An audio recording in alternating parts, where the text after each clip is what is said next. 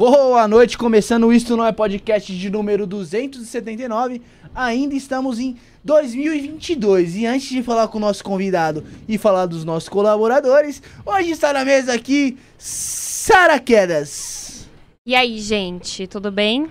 Boa noite, Sarita. Boa noite. Boa noite, Felipe. Boa noite, a gente tá ao vivo, vale a pena falar. A gente tá ao vivo, fa- va- é, a gente tá ao vivo. Vale a pena falar. Boa noite. 19h50. 1950, boa noite ao Josiel lá, a Larissa que tá acompanhando de casa. Vamos falar dos nossos colaboradores, correto, Felipe? Correto, Bruno.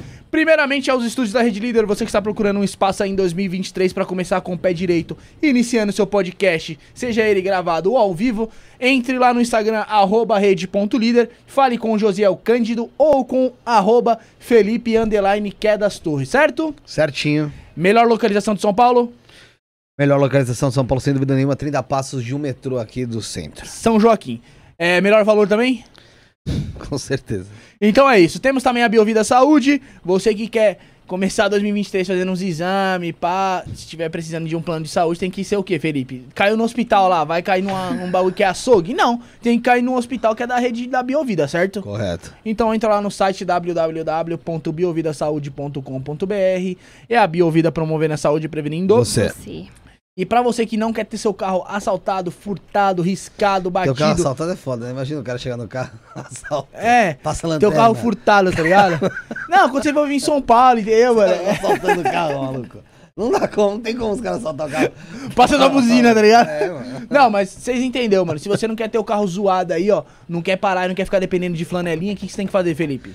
Rede Trevo de estacionamentos. São mais de 150 pontos em toda a cidade de São Paulo, Sim. mais de 10 mil vagas de estacionamento. Caiu aqui na Liberdade, piscou, você enxerga uma rede trevo. Tem mais rede trevo, sabe do Você quê? arrisca entrar numa rua e acaba entrando no estacionamento. Na boa, tem mais Trevo. rede trevo, sabe do quê? Do que Mercado Oxo. Isso eu te garanto. Ah, Mercado Isso eu te Oxo garanto. que o, o, o preço dos produtos são muito acessíveis. Mercado Oxo, que na verdade é Oxo, tá? É Oxo. Caro Só pra caralho. Entendeu? Então a Rede Trevo tem sempre uma pertinho de. Você. É, Felipão, presente nosso convidado de hoje. Tá certo, então vamos lá, Bruno. Pra falar sobre a Bíblia, teorias, o oculto da Bíblia, o que ninguém fala, temos hoje o pastor Duas Teodoro, é isso? Duas Teodoro. Duas Teodoro. Tudo bem, Joas? Tá Bem, ligado? boa noite. Boa noite. Joas, é, antes de tudo, obrigado. Liga o microfone dele aí, Bruno. Antes de tudo, Joas, obrigado pela participação aqui hoje, por estar aqui conosco. É, De cara, assim, qual a igreja que você é? Há quanto tempo que você é pastor? Que você foi nomeado pastor? Como é que você começou no, na, na igreja? É neo- neopentecostal, é isso? É pentecostal. É pentecostal, Isso. então. Como que você começou na igreja pentecostal? Sempre foi? É de berço? Como é que foi? a sua Ok. história na igreja? Bom, boa noite a todos. Boa né? noite. Novamente, Boa tá noite. fechado. É, eu sou pastor da Assembleia de Deus, sou pastor desde 2013, né? Sim. mas eu venho de berço cristão de orientação evangélica e tomei minhas decisões de seguir né, os ensinamentos do Cristo a partir de 1986. Certo. E comecei os meus estudos bíblicos especificamente em 1991 e prossigo aprendendo até agora.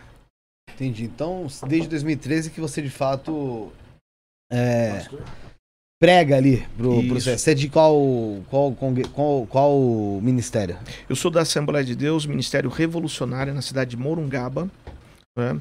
Prego, ministro nos altares das igrejas desde 2000, mas como pastor ordenado a partir de uma convenção a partir de 2013. Certo. Dentro da, da, da Assembleia de Deus, eu- uma, antes da gente falar de Bíblia, vamos falar da, falando da igreja, não sei se toda igreja funciona dessa maneira, só que o pai da Sara, ele é pastor também. né? O pai da minha, da minha esposa, ele é pastor. E dentro da igreja dele tem a história da oportunidade. O pessoal dá oportunidade pra pessoa poder falar, eh, louvar, enfim. E eu sempre achei isso uma tremenda. Puta, cara, eu não. Pra tentar ser educado, não. Não desnecessário, mas eu, acho, eu acho- eu achava até de certa forma uma arrogância da igreja. Tipo, ó, você é digno de oportunidade, você não é. Parecia a- algo meio que seletivo, sendo que às vezes a pessoa tem, não- pode não estar correndo dentro dos, do, do que a igreja ali em si prega 100%, mas tem algo importante para passar para os demais. Quantas vezes você ou- ouve, às vezes, da boca de uma pessoa, algo que te faz bem o que você estava precisando ouvir, e aquela pessoa não era a pessoa, Sim. de fato, é, escolhida perante aos olhos da igreja para estar te passando aquela mensagem. Então sempre enxerguei isso de uma maneira muito arrogante mesmo da, da Seletiva igreja. também, né, seletiva, isso seletiva já é. Como é que é? Como é que funciona esse esquema da oportunidade dentro da igreja, principalmente da Assembleia? Ok. Ah, dentro da liturgia do culto, você tem o momento onde seria o momento chamado de momento congregacional. Ele vai desde a da oração de abertura do- do- dos trabalhos de culto, serviços de culto, e passando pelos louvores, também chamados de louvores congregacionais, que é os louvores que dão oportunidade que todos participem, geralmente feito por- ou por uma banda orquestrada ou por um, por um ministério de louvor. E aí se faz aqueles louvores onde todos têm a oportunidade de cantar junto. A, a maioria das igrejas hoje se utilizam né, da- do, do audiovisual para que todo mundo tenha acesso à letra e tudo Uhum. mais. É algo mais, e por isso congregacional, é mais aberto para que todo mundo participe. Finalizando esse período com a ministração de uma palavra introdutória e uma oração ali agora de intercessão, onde se busca pelos, pelas necessidades né, do todo, vamos dizer assim. E a partir daí, abre-se as chamadas oportunidades que são para departamentos, às vezes de jovens, de crianças, de senhoras, né, que vão fazer também a sua participação. E aí abre-se pelo menos mais duas ou três oportunidades, claro, varia de igreja para igreja, mas estou falando numa forma geral das Assembleias de Deus, onde a pessoa pode ali contar um testemunho, uma graça alcançada, ou de repente alguém que louva e quer fazer um louvor mais avulso, ela pode estar fazendo isso. Quais são os critérios adotados por cada igreja? Aí cada diretoria tem um- um- uma maneira de adotar isso. Vou falar assim, a que eu pertenço e a que pertenci desde a infância, é, a pessoa estando é, frequente à igreja, fazendo parte do corpo da igreja, ela fazia ali uma, uma anotação junto à, à, chegada, à recepção, dizendo, olha, eu tenho, estou preparado para uma palavra, ou por um testemunho, eu tenho uma, uma graça que eu quero contar, ou eu tenho um louvor que eu quero apresentar Ela diante comunicava de o pastor Deus. presidente que ela teria uma. Isso, ela algo- comunicava Tá. a- ali a recepção, que era passado para quem estaria na coordenação do culto, Tá. encaixava dentro dessa, dessa organização, dessa liturgia. né? Mas não tinha, pelo menos nunca percebi assim, olha, você pode, você não pode. Né? É claro que assim, quando se trata de pregação, quando se trata de uma coisa mais séria, então sim, aí é, escolhido com antecedência, até porque a administração é, é preciso um preparo antecipadamente. Você não sabe se a pessoa vai chegar lá e falar um monte de abobrinha e você não quer um constrangimento. ok. Exatamente. É isso aí. Ok. Mas no caso de Mas na testemunho, oportunidade em si, de testemunhos e tal, está aberto a todo mundo. Inclusive, existe até momentos em que a liderança, seja um pastor, um, um obreiro da igreja, ele abre mesmo. Olha, eu vou abrir aqui uma oportunidade para quem tem um testemunho para contar, quem quer compartilhar algo. E ele abre literalmente. Ele, ele sai de cena e o microfone fica à disposição de alguém que queira se levantar nessa hora e, e fazer uso da palavra. É, porque assim, é- é- é- ainda na minha cabeça eu acho que assim, é, dentro de um, de, um, de um local onde ele é dividido para todos ali no mesmo objetivo, acho que todo mundo devia ter. É óbvio que o pastor ele tem ali a palavra, é, o maior tempo de palavra e o, o, o trabalho de ensinar, de pregar, de explicar, né? De converter mesmo, né? Mas acho que todo mundo deveria ter um pouco sim a sua é, essa- é- é esse ponto de ter a oportunidade. Porque assim, é, é que você falou de um jeito, mas eu já observei de, de algumas outras maneiras, sabe? E aí é óbvio que vai de ministério para ministério, de Sim, pastor para pastor, de isso. igreja para igreja. Exato. Isso acaba sendo, de certa forma, meio que de, de, de um para outro, então não dá pra gente generalizar. É, hoje, hoje eu acredito que abriu muito a questão de você ter é, os preparatórios dentro da igreja para dar base a quem tem esse desejo, Uhum. seja para a área de, de louvor, seja para a área da palavra, que tenha, que queira fazer ou atuar mais especificamente dentro da, da área. Hoje tem os preparatórios para que essas pessoas desenvolvam seu- seus ministérios dentro dentro da igreja. Eu acho que isso não é só uma igreja, eu acho que todas estão indo nesse caminho, nesse preparo de, de, de ter um maior número de pessoas envolvidas com o trabalho. Entendi. Felipe. Bruno, ah, antes de você fazer a sua pergunta, como é que faz pro pessoal que tá no chat mandar pergunta? É, não é minha pergunta não, é o comentário em cima do Tá que vocês estão falando aí do Paulo Henrique, então façam como o Paulo Henrique. Sabe como o Paulo Henrique conseguiu mandar essa mensagem? Como? Ele conseguiu mandar essa mensagem porque ele é inscrito no nosso canal, certo? Então basta você estar inscrito no nosso canal, você já consegue mandar sua pergunta. Lembrando também que tem nosso canal de cortes, cortes do Isso Não é Podcast. Estamos chegando perto de 80 mil lá, ajude a gente a chegar aos 100 mil inscritos aí, que vai ser uma grande vitória pra gente, certinho, Fefe? Com certeza. Quer ajudar o programa? Pix está aqui em cima, o José já deixou. Isso não é podcast.gmail.com. Ou se não, através do superchat você consegue mandar qualquer valor. Sua per- A partir de 5 reais, sua pergunta fica em destaque a gente consegue ler mais facilmente. Façam como o Paulo Henrique aqui, ó. O Paulo Henrique falou assim, ó. A igreja de hoje cria uma versão do crente que vai para assistir e não para ef- efetivamente participar do culto. É uma pena. A igreja originalmente era completamente diferente desse modelo de oportunidades de hoje. Todos podiam participar desde que, manti, eh, desde que mantida a ordem. Só ler Atos e as cartas de Paulo. Sim, é verdade. Ele com- complementa falando que a igreja de hoje cria uma É, versão do crente que vai para assistir e não para efetivamente participar do culto. E é de fato, é, algumas pessoas é, vão. E isso acaba às vezes até tirando um pouco ali da, da interação entre membro e o pastor, Sim. né? Entre a igreja em sim, si. sim. Enfim, como eu disse, cada, cada, Cada ministério é cada uma. ministério tem a sua, a sua maneira de lidar. O Rafael Lima, que tá. tá onde que o Rafa tá? Ele viajou? Pra Goiás? É. Goiás, É, né? Corumbá. É Corumbá isso. Corumbá de Goiás. Acho que é ele, né? Espero que seja ele. Acho que não pode ter outro Rafael Lima. Daqui no chat também. Não tá conosco hoje. Vai lá assistir a posse, a posse do Lula. Possivelmente não volte. Porque pelo que eu tô sabendo, vão explodir qualquer coisa por lá.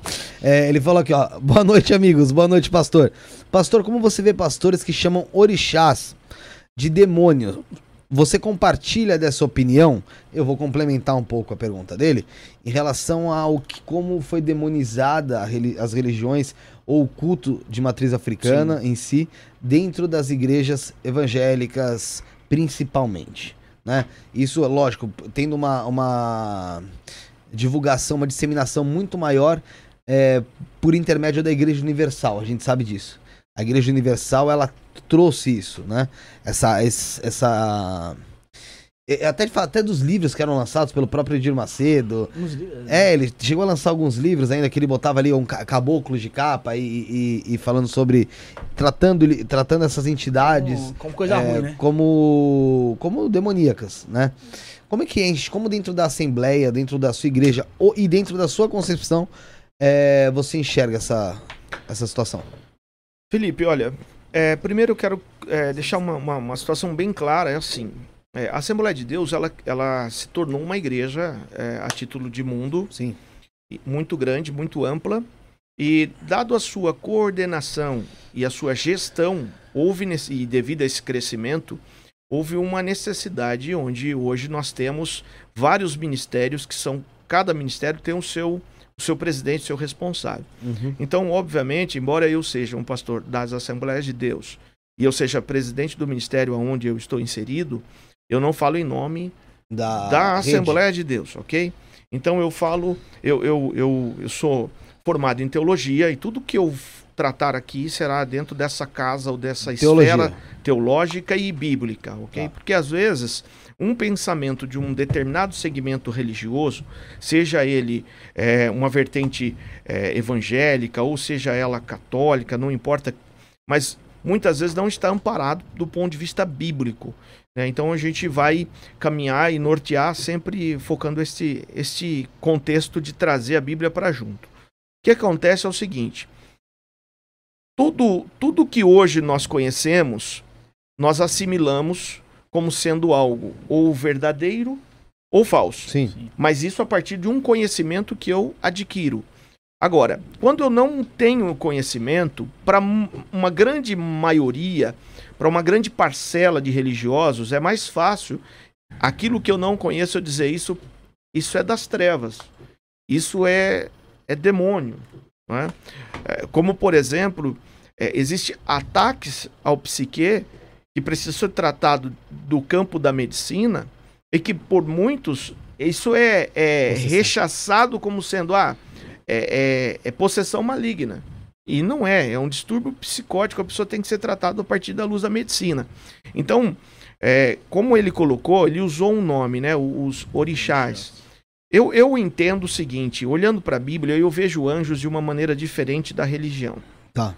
E olhando para esses seres, eu vejo seres que são anjos e anjos caídos. Ok?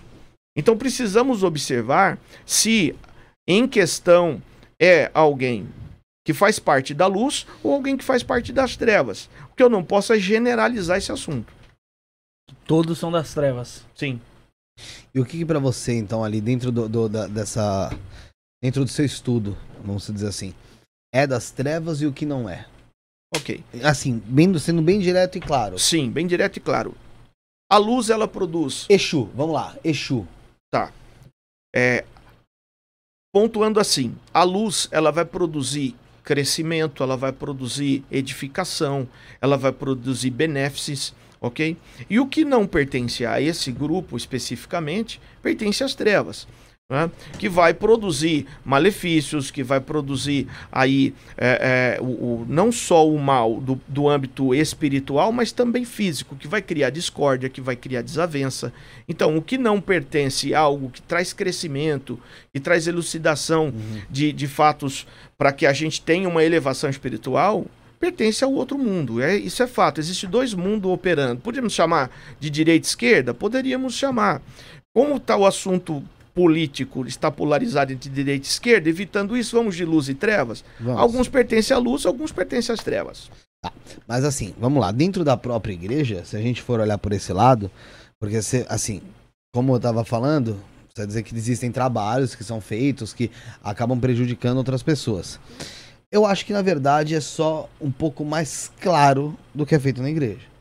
Porque, por exemplo, quando você dentro da igreja começa a, a rezar, por exemplo, orar, para você conseguir emprego X, que tem uma vaga só, automaticamente você está impossibilitando que outra pessoa também consiga. Você está olhando para o seu, você está olhando para dentro de você, para sua necessidade. E, com, e você vai para você conseguir aquele emprego. Sim. Dentro de um trabalho que você é feito, vai, dentro de, sei lá, de um terreiro, que às vezes você também faz um trabalho para emprego, é a mesma coisa sabe? Muitas das vezes você a pede dentro da igreja que, ai, Senhor, afasta tal pessoa da minha vida, afasta tal pessoa porque está sendo, está sendo maléfica para minha vida. Dentro de terreiro também às vezes você pede um afastamento, um distanciamento de alguma coisa de, da sua vida. Então assim, acho que, acho que o bem e o mal a gente enxerga de, de maneiras diferentes. É lógico que se você for falar de trabalhos de morte, trabalhos de separação, ou ah, mas dentro da igreja também existe. Nossa, meu Deus, como eu queria que meu marido voltasse para casa, meu marido voltar para casa. É querendo ou não, dependendo até da igreja, é. dependendo da igreja, se torna como se fosse um ritual de amarração. Porque existe em algumas igrejas a, a, algumas, algumas reuniões que são voltadas justamente pro lado sentimental, pro lado afetivo. Sim. E aí você faz o que dentro desse lado afetivo às vezes? Você tem ali um cordãozinho eles vendem lá, ó, tá lá o cordãozinho que eles vão entregar, às vezes nem vendem, mas vão entregar, pra quê? Porque você vai amarrar esse cordão e com fé você vai pôr, vai dormir com ele embaixo do travesseiro, e aí você vai isso é um tipo de magia. Sim, mas a, a Bíblia né? é um livro de magia. É, sim. Mas assim, é um tipo de magia, mas é muito condenado pela igreja. Não digo por você, sim, só que pra, pra entender sim. a sua opinião. Mas ele é muito condenado pela igreja. Mas é praticado pela igreja. Sim. Eu quero saber o seguinte: Exu é ou não é demônio? Ok, então vamos lá. Primeiro, assim, para mim te falar a respeito dos Exus, se eles são ou não, eu precisaria uhum. é, estudar e ir mais a fundo dentro dessa cultura é, do culto de matriz afro. Tá. Ok? O que eu não, não poderia hoje prestar um desserviço e dizer, ah, é ou não é. Sim. E por que fazer isso? Porque eu não tenho conhecimento profundo dessa área. Ok? Eu tenho conhecimento profundo de assuntos que a Bíblia vai retratar. Por exemplo, você não vai encontrar a palavra Exu escrito na Bíblia. Certo, até porque, até porque é uma outra... tudo mais. Então, a, a ideia espiritual, é, ela é como você colocou. O misticismo dentro da Bíblia... É porque a Bíblia é cristã, né? Na verdade, a Bíblia ela não está presa ao, ao, cristianismo, até porque a Bíblia não representa o cristianismo como uma religião. Mas ela é o livro sagrado de qual religião? Ela é o livro sagrado para quem deseja uma busca por Deus a todos os aspectos, não apenas para o cristianismo. Porque você vai encontrar, por exemplo, vou te dar um exemplo, é, pessoas que praticaram o ocultismo no, com profundidade, citando a Bíblia como um livro máximo ou como um livro maior. Então você não tem só a vertente cristã adotando a Bíblia para isso. Se você encontrar alguém que de repente, é, vamos pegar um exemplo aqui, alguém que é luciferiano, por exemplo, ok? Ou, ou satanista, eles vão fazer trabalhos específicos dentro das suas casas espirituais que são trabalhos é, que vai é, contra a, o que é sagrado, profanando o que é sagrado, e eles vão usar a Bíblia para filipêndio, vão queimar a Bíblia, vão rasgar, vão que fazer uma série de coisas. Então, mas por que, que se faz isso? Porque aí você tem duas, duas situações. Se você está queimando porque é um livro qualquer e você não crê, então o trabalho de que você está fazendo, ok? É, prestando esse serviço, ele não tem valia. Sim. Se ele é um trabalho válido, então você tem que reconhecer que você está é, é, atentando contra um texto sagrado. Ponto. Essa, é, só tem essas duas vertentes. Agora, todo mundo que vai olhar para a Bíblia, infelizmente hoje em dia, vai com todos os traços religiosos que trouxe da infância. Então o católico vai para a Bíblia com o catolicismo que aprendeu desde a infância, o evangélico vai para a Bíblia, seja ele pentecostal, né, o pentecostal, é, é, o espírita vai para a Bíblia com a roupagem espiritual que ele aprendeu. Sim. Então, o que, o que, que eu estou propondo e qual a razão de eu estar é, hoje literalmente assim, me propondo a responder alguns questionamentos, é a ideia de ir para a Bíblia sem o que eu carreguei da infância, sem que eu aprendi na escola bíblica dominical, ou sabatina, ou na catequese. Eu, tra eu trazer as minhas dúvidas, os meus questionamentos para dentro da página sagrada. Porque sem as minhas verdades, ela vai começar a me ensinar o que de fato está nela. Porque veja bem, você comentou do cristianismo. Jesus, como a base do cristianismo, ok? Não existe cristianismo sem, sem, Cristo. sem Cristo. Então, Cristo, como a base do cristianismo, ele foi questionado por alguém: qual é a melhor religião? Agora, um cara que não tinha pecado, um cara que não tinha erro, um cara que ia dar a vida dele pela humanidade, ele podia dizer, e que sabia o que ia acontecer depois, ele podia dizer o cristianismo. Mas ele nem morreu cristão, morreu, né? Porque não tinha cristianismo ali. Né? Exato. Mas aí, quando ele é questionado, ele diz assim: a melhor religião é a que coloca Deus sobre ah. todas as coisas e observa o próximo como a você mesmo. Ok? Agora, observe. Então ele não cita religião. Não, Começa não tem, não tem. Ele não, vê, não é sobre religião. O assunto não é sobre religião. Ele não veio para trazer um, um contexto religioso. Veja, o propósito inicial de Deus era constituir uma família. Por que, que todo o sistema religioso da época perseguiu ele? queria matá-lo, queria calar a sua voz. Porque enquanto para todas as religiões da época, da época, apresentavam um Deus, um Deus que era um Deus que matava as pessoas, lançava as pessoas no inferno, ok? Julgava as pessoas de acordo com as suas escolhas, suas opções, ok? Ele vem dizendo: não, não. Esse Deus que vocês representam, que está num, num, num céu inacessível, ele tem acesso. E vocês, quando for falar com ele, orar, orareis assim: Pai nosso, que estás nos céus. Veja, nos céus, porque são várias camadas, são várias dimensões. Agora, veja bem, não é sobre religião, é sobre família. E quando você vem para esse lado da família, você vai entender que todos nós, independente da fé que cremos, nós só temos um como pai, independente do Sim, que é cremos. ok? Agora, o problema é que muitos não se colocam na condição de filhos.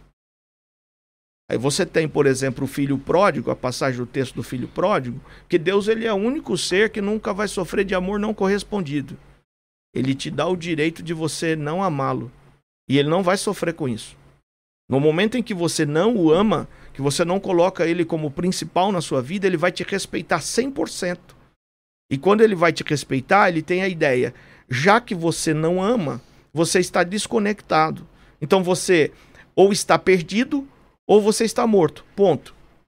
Em que momento ele vai te abraçar? Porque qual a ideia de todas as filosofias religiosas? Que Deus ama todo mundo. Então você nivela todo mundo como igual, mas não somos iguais. Eu tenho os meus defeitos, assim como vocês têm, e tenho as minhas qualidades, como vocês têm, e tantos outros.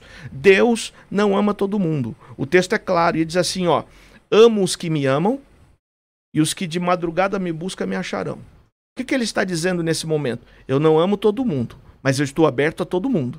Quem desejar beber dessa água, quem desejar se colocar na posição de um filho, eu vou ser o pai.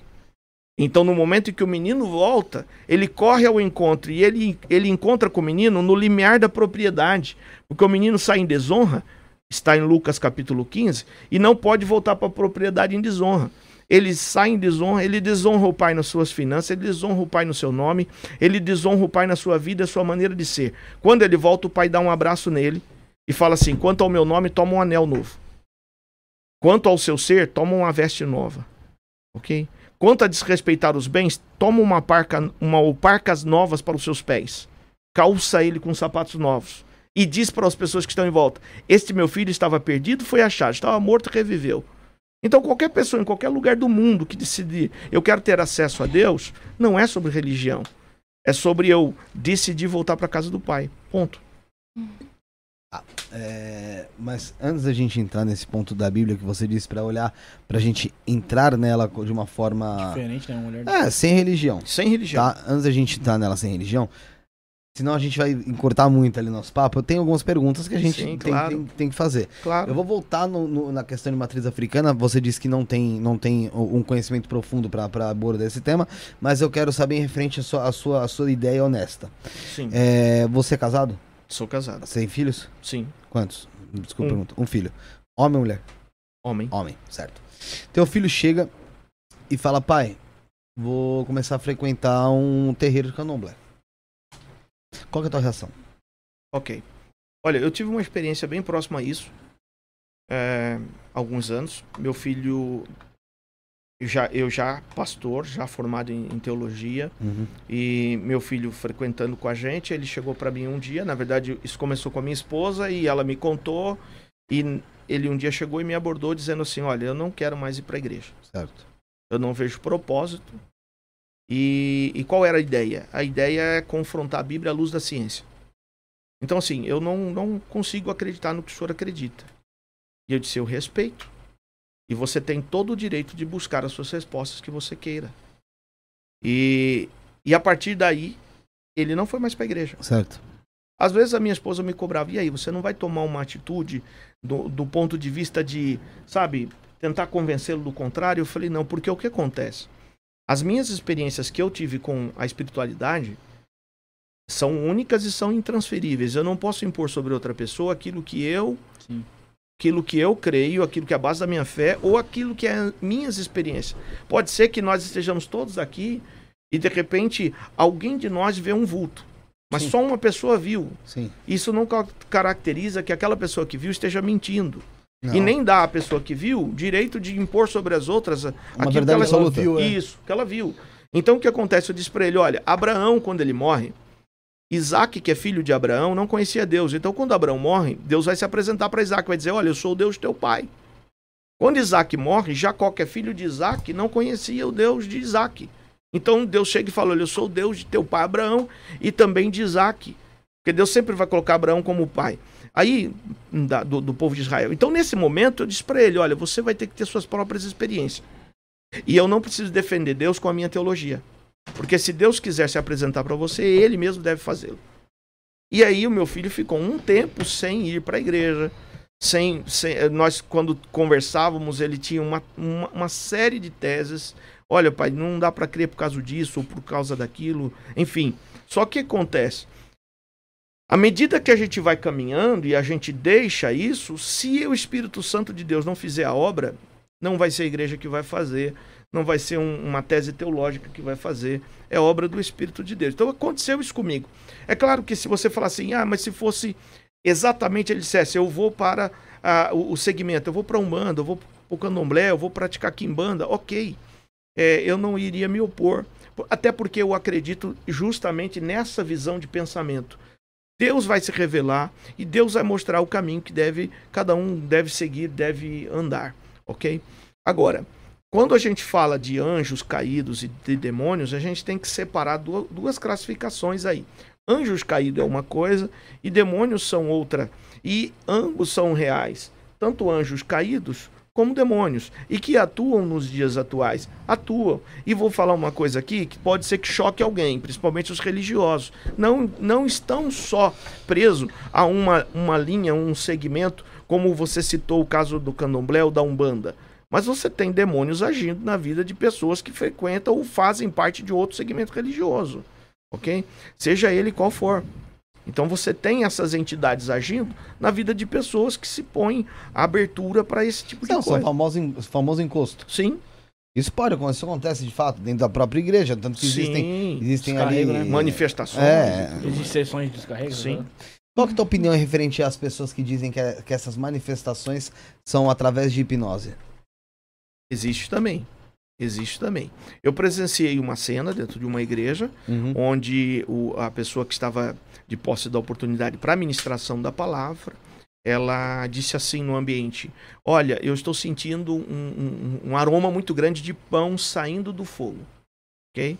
E várias pessoas começaram a sentir no ambiente Sim. aquele, Mexe aquele aroma do, do, do pão saindo do fogo. Você já tá sugestionado, né? Isso, e eu estava no mesmo ambiente de culto, eu estava ali e tal, no altar, inclusive.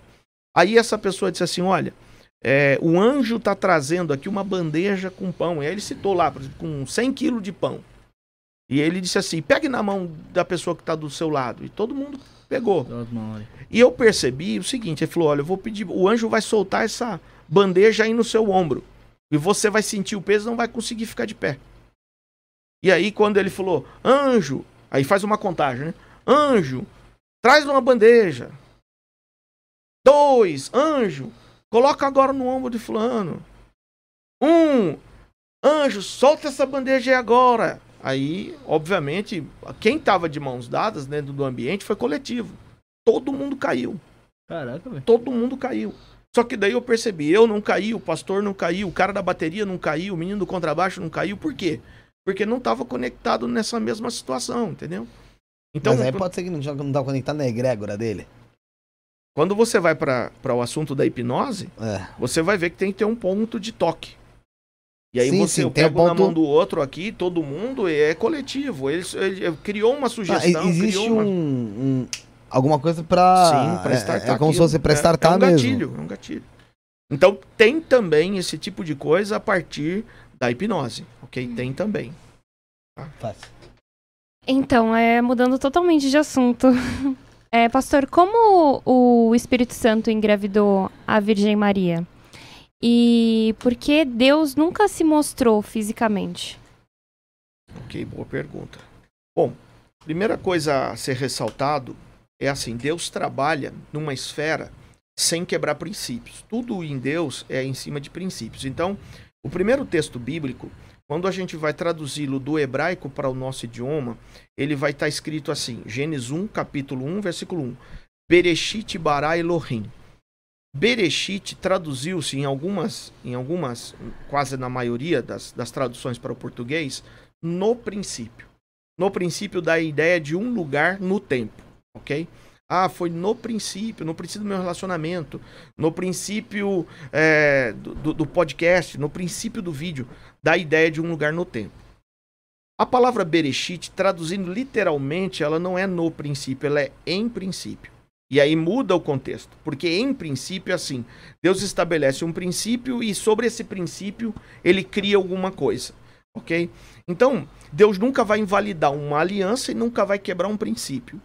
Essa ideia de, do planeta como um planeta berçário, a Odisseia terrestre, porque daí, dali para frente, ele não fala mais de criação de, de, dos planetas, dos outros universos, ele vai falar só exclusivamente da Terra.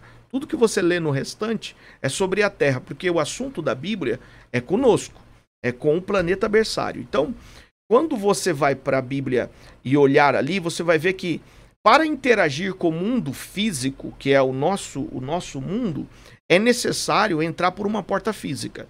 Então, quando você vai ter lá, por exemplo, a ideia da serpente falando com a mulher, a primeira possessão né, de, de, um, de um ser espiritual sobre um ser animal, você vai ter ali Eva né, falando com a serpente.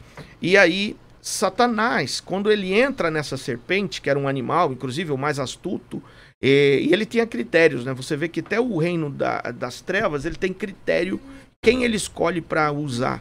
Então ele escolheu o animal mais astuto.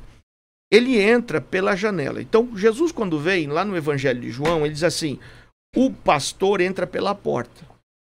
O mercenário que vem antes do pastor, ele entra pela janela. E entra pela janela justamente porque não é o pastor das ovelhas, ele é mercenário. Então, o que, que Jesus está querendo dizer ali? Para que Deus interagisse com o homem a ponto de tirar, de remover os pecados do homem e dar ao homem de novo o elo perdido com o Criador, era necessário entrar pelas portas. De que maneira? Tinha que ser alguém nascido de mulher. Ok? Agora, a partir do momento de uma relação, de uma coabitação homem-mulher, a porta ela é aberta de fora para dentro, ok? De fora para dentro. O ímã é rompido de fora para dentro, numa, numa relação, uma coabitação homem-mulher. Comum. Comum. Jesus não podia nascer, sair do ventre de Maria, tendo esse ímã rompido de dentro para ou de fora para dentro. Tinha que ser o inverso. Então, por isso que a incubação de Jesus precisa acontecer por ato do Espírito. Maria precisa receber o, o, o, o cerne da vida de uma maneira que esse, essa porta ela fosse literalmente aberta de dentro para fora, para que houvesse uma entrada dentro de um princípio você consegue Consigo compreender. compreender. Mas dentro da ciência, obviamente o senhor sabe disso, a gente sabe que é possível engravidar sem romper o ímã. Sim. Né? Isso existe a possibilidade também, você acha que isso disso ter ocorrido?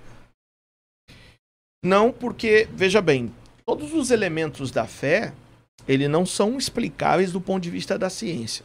Sim, é fé. Fé é, é, é aquele que você não vê. Isso. Tudo aquilo que você conseguir explicar do ponto de vista da ciência não, não pode tanger fé. Então, é, aí você me perguntou se eu creio é, que existe essa possibilidade. É o seguinte, meu não primo creio. veio assim. Ok, eu não creio nessa possibilidade, por conta da cultura que ela está inserida. Se você pegar o texto para ver, ele desejou abandoná-la no secreto, porque ele sabia que ali na cultura acontecia o seguinte: se ele dissesse, olha, ela está grávida e, e não fui eu e não sou eu o pai, ela morre. Só que ele ama ela, ok? Se ele diz assim, não, ela tá grávida, eu sou o pai, mas eu não quero esse relacionamento, porque ele tem dúvida que ele é o pai, ele morre. Então, ou seja, ali a, a sentença de morte, dependendo da situação, seria para ambos. Então ele decide abandoná-la fugindo, abandoná-la em secreto fugindo, porque aí a culpa é dele, tipo assim, foi ele que engravidou, só que ele tá fugindo. Uhum. Então ele não vai morrer e também não tem base para matá-la, porque quem é o errado é ele. Por isso ele decide fugir. Aí o anjo fala: não, não faça isso, não, não abra mão de recebê-la como tua mulher, porque o que dela está sendo gerado é obra do Espírito. Então, veja, dentro dessa cultura judaica não tinha como ser essa colocação que você colocou, ela, ela, ela se refuta em, a partir desse, desse contexto que eles estão inseridos, esse contexto de é, região, vamos dizer assim. Lembrando disso, trabalhando isso em cima da fé, do que se trabalha em cima da fé. Sim. Eu tô falando isso porque meu primo, quando eu falei é real, meu primo ele veio numa, numa dessa. O, eu não vou dizer qual deles, né? Porque é até chato, Ah, né? não, Por causa da que eu conhecia. Não, não, Tá. mas assim, ele veio numa dessa. Foi uma saída do meu tio. E não foi nem em- esse negócio de, ah, na, foi na, na entrada da vagina, não. Foi tipo, pe- perto ali, virilha, e ela era. Ela era virgem, não, não perdeu a virgindade e engravidou ali. Como explicar isso, né? Porque o, o, o esperma, ele correu até até a vagina, Sim. o espermatozoide acabou fecundando. É raro? Porra, é pra caramba. É bastante, não é? Ainda mais no tempo de hoje. É, mas assim, e velho, você vai falar, ah, mas ah, é dele, meu, é cara, fuça, tudo dele, Uhum. entendeu? É, então assim, é, é algo que eu, eu sempre Pode pensei acontecer. nessa, né, nessa, nessa possibilidade, mas como você disse, tratando-se de fé, então a gente ignora essa, essa, essa, To- essa todos ação. os principais elementos de qualquer religião, ele que, que tange a fé, ele não, você não consegue explicar do ponto de vista da ciência. E se ele se explicar do ponto de vista da ciência, deixa de ser fé. Deixa de ser fé, claro, porque A você, fé ela vai caminhar sempre porque contrário você achou uma, uma- um, um motivo ali para aquilo ter acontecido, uma situação para aquilo ter acontecido. Certo, É. fala. Só pra terminar, Jesus tinha algum meio-irmão? Porque seria um meio-irmão, né? Sim, Jesus teve não só, não só, é, vamos dizer assim, do ponto de vista de mãe, né? Jesus teve, porque o, o que acontece, na maioria das vezes, se você explicar dentro da igreja, assim, Jesus era 100% homem, 100% Deus. Não sei se vocês já ouviram esse, esse termo. 100% homem, 100% Deus. Não podia ser. Porque 100% de uma coisa e 100% de outra é 200% de alguma É. coisa. Ok? Então, Jesus, quando ele veio para cumprir a sua missão, nesse momento ele despiu-se do, do seu lado Deus, ok? Então ele deixa a sua glória, ele de, ele ele está literalmente despido, né, do seu lado Deus.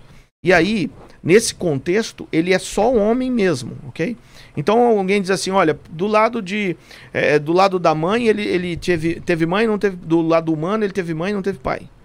Ah, do lado divino ele teve pai, não teve mãe, ok? É, Tá órfão de qualquer é, tá de qualquer jeito tá desamparado. Mas na verdade não. Quando Jesus ele nasce naquele contexto, nesse momento a vida, a partir do nascimento de Jesus, a vida de casal entre Maria e José, ela ela prosseguiu naturalmente como qualquer outro casado. E a Bíblia vai registrar pelo menos quatro irmãos de Jesus a partir de José, né? E também duas irmãs. Então Caramba, vamos dizer assim. seis meio-irmãos ali. Sim. Seis meio-irmãos. Quatro homens e duas mulheres. Isso é muito difícil de se falar. É engraçado, né? Como é, Jesus tem um, um protagonismo tão grande na vida de Maria que é, os outros filhos dela são praticamente inexistentes. Um deles escreveu a Epístola de Judas, por exemplo, que, é, que ela antecede o Apocalipse. né? Então ele foi uma pessoa notória. Quem são os irmãos de Jesus? Você lembra o nome? Ah, eu não vou lembrar de todos agora, mas é, fo- foram quatro: Judas, Tiago, acho que Simão, um, um- um irmão dele chamava Simão também, que não é o Simão Pedro, é um Sim. outro Simão. Mas é, são quatro registrados homens e duas mulheres. Mas algum deles foi apóstolo também de Cristo? Não? Judas, Judas. Tiago, São, e eram irmãos de Cristo, então. sim, irmãos. Você sabia que Judas e Tiago eram irmãos de Cristo? Engraçado. Ah. Não, não, É. não sabia. E não é os cariotes, tá, gente? Antes É, olhe. é outro Judas. Era só que faltava, né, caraca? Fala aí. Ô, pastor, e pra você, quando, quando você chegou com essa visão da, da Bíblia aí, totalmente do que pregam, sem romantizar, mostrando mais os lados ocultos aí, como que, como que foi a... Aceitação. A aceitação, é, vamos dizer assim. Olha, é, eu- eu- a gente vinha conversando no caminho e eu, eu disse assim: a maior rejeição está dentro da religião, dentro dos religiosos, vamos dizer assim, ok? A maior rejeição é, é aí, porque o que acontece? O povo literalmente está dentro de uma, ca, de, uma ca, de uma caixinha de aprisionamento. Então o povo está aprisionado em uma vertente que aprendeu há muito tempo. Se a gente for falar hoje, É, nós, é, claro, sem, sem atacar, sem, sem ofender, apenas falando o contexto histórico agora, sem nenhuma colocar o certo ou errado, apenas o contexto histórico. É, a Igreja Católica ela acontece em 304 após Cristo, Uhum. porque ela não começa em Cristo, ela começa em 304. Então, é, bom, primeiro Pedro nunca foi papa da Igreja Católica, porque Pedro está antes de 304. Ele É, morre no primeiro da- século. Falam que é como se fosse o primeiro papa da, da, praça, da igre- a Praça de São Pedro. Sim. Só que o que acontece? A cultura, obviamente, ela cresceu em cima disso, né? dessa vertente, desse conhecimento e, e adotou-se como sendo a mesma igreja e, e você vai ver que até por nomes não era a mesma igreja, Sim. ok? Não só por nomes, mas a, a maneira, a prática e tudo mais. Só que quando veio Lutero com a reforma, nós estamos falando aí de 504, 505 anos de reforma contra mais de 1500 anos de catolicismo Sim. e romanismo. Então, a reforma não conseguiu reformar tudo. Então, o que, que reformou, na verdade? Deu-se origem a um novo segmento. Ok? Então, hoje, eu até digo assim, nessa, ques- nessa pergunta que você me fez sobre ocultos, coisas ocultas que estão na Bíblia. É necessário uma reforma da reforma agora. Para a gente voltar literalmente ao evangelho bíblico, aquilo que está na Bíblia. Né? E, e eu costumo Sem se dizer prender a, dogmas, você diz ali. a dogmas, a, a maneiras que for, de coisas que foram ensinadas, crenças limitantes. Quer ver? Eu vou te dar um exemplo. Tem um texto bíblico que diz assim, ó: No mundo tereis aflição. Acho que todo mundo um dia ouviu essa frase. Olha, Jesus já disse, no mundo tereis aflição. Não foi uma promessa de que você ia ser atribulado e ia ter aflição no mundo. E isso gerou, para muita gente, uma crença limitante, porque a pessoa está vivendo um mau momento, Uhum. tá? Ela tá vivendo privação e aquilo limita ela de uma maneira que, ela, que ela, a, a aceitação é muito grande da, daquele momento ruim que ela está. E ela fala: não, se o próprio Cristo já disse que eu ia ter aflição no mundo, então eu vou me conformar com esse momento ruim. Mas vamos ver o que a Bíblia está falando, porque isso foi o que foi ensinado. A Bíblia diz assim, ó: Estas coisas vos ensino para que em mim tenhais paz. Ponto vírgula. É necessário um pouquinho de, de, de, de gramática para entender, né? Ponto vírgula. O assunto vai acabar. No mundo tereis aflição. Então você pode estar em dois lugares. Ou você está em Cristo tem paz, ou você está no mundo e tem aflição. pô. Sim. Então veja, quando você olha e enxerga isso, você, você se liberta de uma crença limitante que foi adquirida a partir de um mau ensinamento. E às vezes tem ensinamento que nem foi ensinado errado, mas não faltou, faltou profundidade. Interpretação também, né? Sim, faltou profundidade de conhecimento. Porque veja, quando eu fiz o colégio, a menor partícula da matéria era o átomo. Sim. Alguém foi lá e fracionou, fracionou o átomo. Hoje são as nanopartículas. Os meus professores de ciência estavam errados? Não. Só tinham uma, uma profundidade. atualizados Ex- conforme a- Exatamente. E a Bíblia é a mesma coisa. a É, tecnologia avançou. Sim, exatamente. Então tem muita coisa na Bíblia que quando você vai olhar para a Bíblia, você fala. é, Quer ver? Ó, vou te dar um exemplo clássico disso aqui quando a gente fala de oculto. Pedras, por exemplo. Cristais, Cristais. Cristais. ok? Toda a base da nossa fé, em cima do contexto do sagrado, é, do divino, está em cima disso.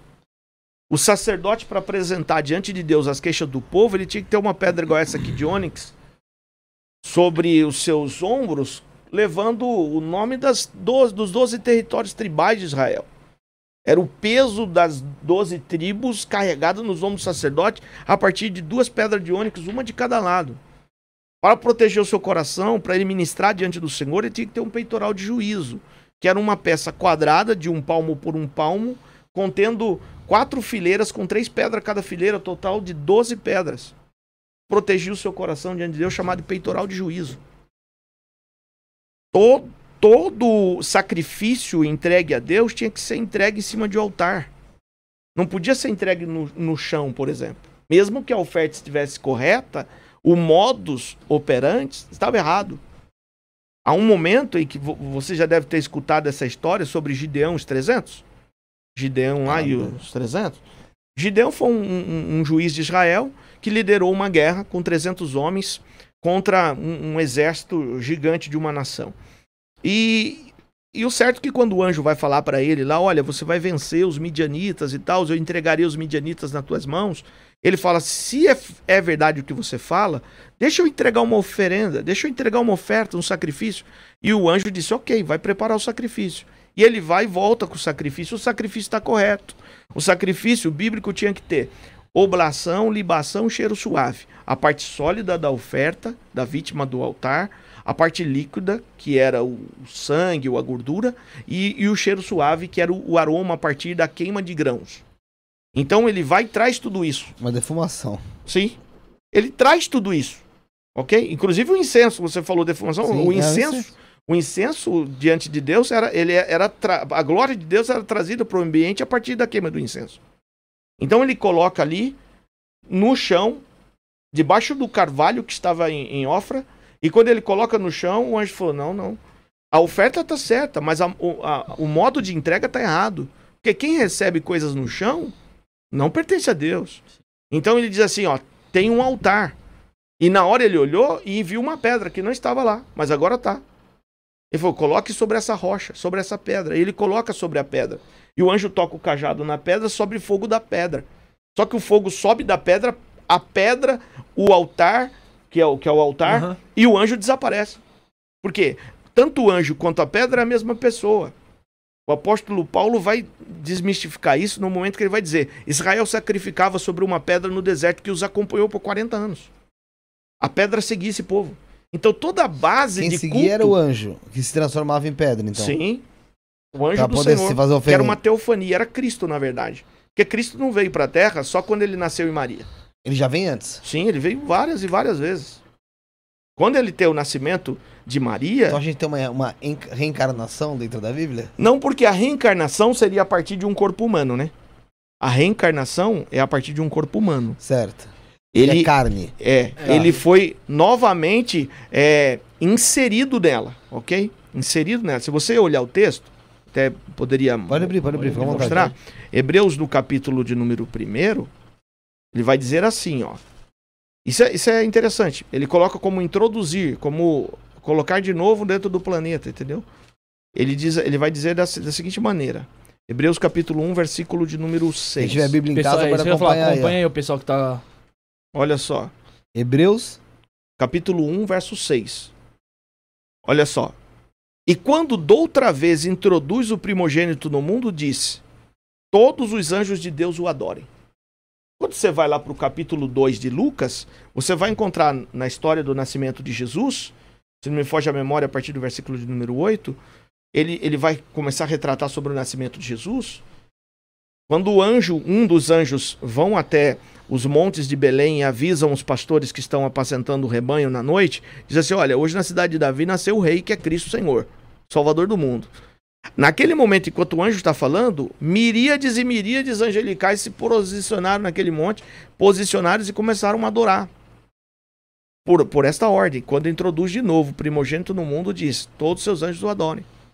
Agora ele está sendo introduzido como filho. Se você ler o texto de Hebreus, você vai entender. Porque a ideia de Deus Pai e Deus Filho, ela não acontece a partir de progenie. A ideia de Deus Pai e Deus Filho é um acordo entre os entes da divindade. Porque qual a ideia que se tem? Se você tem um Deus Pai e tem um Deus Filho, você tem que ter uma deusa. Sim ou não? É, você tem um pai, um filho, cadê uma mãe? Sim. Só que não tá, são três entes da divindade que, que são assexuados.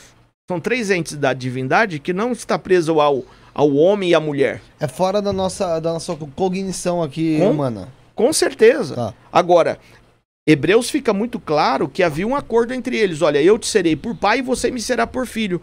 Porque o texto é bem claro que havia um, do grego pericorese, é uma ideia de dança de rodas. Sabe a dança de rodas que a gente brincava no colégio? Que hora você está dentro, hora você está fora? Uhum. Essa é a ideia. Ele diz assim: a sabedoria, eu, a sabedoria me possuiu no princípio dos meus dias. Antes que houvesse qualquer criação, quando só existia Deus no universo. E nem o universo existia, na verdade não existia absolutamente nada, era só Deus. Então, os entes da divindade tomaram uma decisão: olha, eu, eu te serei por pai, você me será por filho. E no tempo que eu for por pai, você me respeita como tal. E depois eu devolvo o reino e a glória para você. Então, assim, por isso o texto diz: porque dele, por ele, para ele são todas as coisas. Ok? Então, essa é a ideia bíblica. Fala. Felipe, tem mensagem aqui do nosso. Bastante mensagem aqui do pessoal, então. Então valendo das mensagens aí, eu vou ler as mensagens que tem bastante. Eu tirei print de algumas aqui. O pessoal tem que se inscrever no canal e dar o like, né, Bruno? É, isso mesmo, dá o like. Eu não, não tava nem carregando minhas mensagens aqui, mano. Por isso que eu falei, caraca, ninguém tá comentando. Aí eu fechei. Dá um arravite. A Havit é a palavra hebraica para o verbo gostar no passado. Né? Ah, tá. Gostei. Ah, dá um Havit aí, pessoal. Ah, gostei. Dá um arravite aí, pessoal. Deixa o like, marotinho, compartilha a live aí. O Danilo aqui, ó, que é nosso inscrito aqui. E é nosso membro do canal. Então, Danilo por- Bocuto? É, isso Amanhã aí. estará aqui. Amanhã ele vai estar aqui? Ele com a Estela, pô. Ah, ele? É. Caraca, eu tô nem viajando, cara. ele falou assim, ó. O Deus cristão do Novo Testamento, óbvio, é mais light. Já o Deus antes do cristianismo, ou seja, Deus do Velho Testamento, é mais rígido. A Bíblia do cristianismo é mais fácil de seguir. Na verdade, é Danilo, né? Isso, Danilão. Danilo, boa noite. É, sua colocação é interessante. Se você olhar para o Antigo e o Novo Testamento, você vai ter duas circunstâncias acontecendo. Você tem é, o, o Deus apresentado no Antigo Testamento a partir da visão ou da ótica dos profetas, ok? Dos sacerdotes e dos reis. Então você tem ali é, os juízes, os, os pais dos inícios das clãs, né, que seriam os, os patriarcas, ok? A respeito de Deus e a partir da sua compreensão. A partir da sua compreensão. Paulo também, o apóstolo Paulo, ele vai falar sobre isso quando ele diz assim: é, aprove a Deus falar no passado de muitas maneiras através dos profetas, por último, agora nos fala pelo seu filho. É? A saber, Jesus Cristo. Então, quando a gente olha para este período, a gente vai ver é, que esse Deus apresentado vai ser apresentado a partir da visão ofuscada de um ser, de um profeta, de um rei ou de um sacerdote. Agora, o Deus apresentado a partir do Cristo, a partir do, eh, de Jesus, ele é o Deus a qual o próprio Cristo tem a sua coparticipação, onde ele, ele, ele diz assim: Eu saí do Pai e vou para o Pai. Mas só que ele está na terra e ele diz: "E Eu estou no Pai. Ele diz assim: Saí do Pai, vou para o Pai que estou no Pai. Ele, ele, ele, ele mostra o Pai não como um lugar geográfico, ok? Não como um lugar geográfico, mas como uma dimensão. Porque em determinados momentos você vai ler o texto, você vai ver que ele está na Galileia e ele está dizendo: Eu estou no Pai. Mas ele está na Galileia. Então, o, o por que, que é uma diferença então? Porque a concepção a partir de Cristo é aquilo que eu, que eu falei de início. Já não é mais um contexto religioso. Já é o estabelecimento de uma família. Essa é a, difer- essa é a grande diferença. O Deus da religião é aquele Deus que vai pesar as mãos, ok? Aquele Deus que se você não concordar, ele vai te lançar no inferno. Ok? Esse é o Deus da religião. Qual é a ideia de um religioso? Eu vou seguir a Deus para me fugir do inferno. Sim ou não? Sim. Agora, qual é a ideia É medo, né? quando você assume posição de filho e você tem Deus como pai? Você não vai amá-lo porque o que ele pode fazer por você, mas ele, você vai amá-lo por quem ele é. Essa é a diferença. E é perceptível, sim, como ele colocou. Quando você lê o Antigo e o Novo Testamento, você percebe esse choque de, de realidade. Tem, tem até uma pergunta aqui que aí o Felipe falou que a gente sempre faz aqui, mas eu nem me tocava o que a gente Qual? faz. Você acredita que a maioria das pessoas hoje em dia, elas acreditam em Deus ou elas temem a Deus? Olha, eu. Olha, eu, eu, eu Bruno. acredito, eu acredito que as pessoas, numa grande maioria, elas têm um temor de Deus, não no sentido de honrá-lo, De de respeito, mas de ter medo por aquele Deus que Do foi apresentado. Isso, exatamente. E que foi apresentado, às vezes, não é o que a Bíblia está falando. Mas o que eu discuto com você é o seguinte, que pra temer a Deus, ela tem que crer. Então, tipo, já não bate, sabe? A pessoa, a pessoa acredita ou teme a Deus. É. Ela, pra temer, ela tem que acreditar, Bruno. Isso. É, o Ela temor, o temor a partir do ou respeito Ou é é isso. pra ela ter respeito, ou pra ela ter medo, ela tem que acreditar, caralho. E o detalhe, aquilo que você não consegue respeitar, você nunca será objeto de amor. Você nunca Sim. vai amar o que você não respeitar. Tem, tem uma Ah, frase então, muito então, então, famosa. então, então pode. Tem uma frase muito famosa sobre isso, que era uma pessoa bem polêmica da, no, no mundo. E fala justamente sobre isso. Que você não consegue amar o que você não respeita. É isso aí. Aleister Crowley? Não. Adolf Hitler. Mas... Ah, tá. Entendi. Ah, então pode reformular então essa pergunta aí. Só as pessoas é, buscam a Deus pessoas- por amor Tem medo ou ou por respeito a medo. Deus. É, Isso, verdade. isso. Ah, mas tem lógico. Uma grande maioria por medo mesmo. E você acha que hoje em dia somos, a, a maioria das pessoas é movida à fé mesmo? tem que ter. É, vamos dizer assim, como, como se diz, mano? É... Não sei o que você quer dizer. Não, pô, que. A questão da fé, pô. A, a- Sim. Puta, mano, fugi da pergunta, eu anotei aqui, mas eu fugi, mano. Quem que tem a fé? Não, tipo, é. Não vai vir agora. Não vai, Calma Sara, que eu já vou lembrar, calma que eu já vou lembrar. dela, Calma que eu já vou lembrar. Não, até deixei anotado aqui, só que eu deixei só puta, mano. Deixei só pela metade. Eu, eu ia perguntar a respeito dos livros apócrifos, que é um dos meus assuntos favoritos. Né? Que todo pastor ou pessoa que já estuda teologia eu sempre pergunto, né? O que são os livros apócrifos e por que eles foram retirados da Bíblia? Ok. Bom, para responder essa pergunta, eu preciso me ater a um, um detalhe importante. A Bíblia, ela, ela, foi, ela foi escrita numa faixa de, de tempo de 1.600 anos, entre os primeiros textos escritos do Antigo Testamento e, já no, no primeiro século era cristã, os últimos do Novo Testamento a serem escritos. Só que elas eram separadamente eh, cartas, pergaminhos, textos separados. Então você tinha lá, por exemplo, o livro do profeta Isaías. Você vai até encontrar Jesus em um determinado momento em uma sinagoga que foi convidado para ler e deram a ele o livro do profeta Isaías. Então, ou seja, eram livros separados.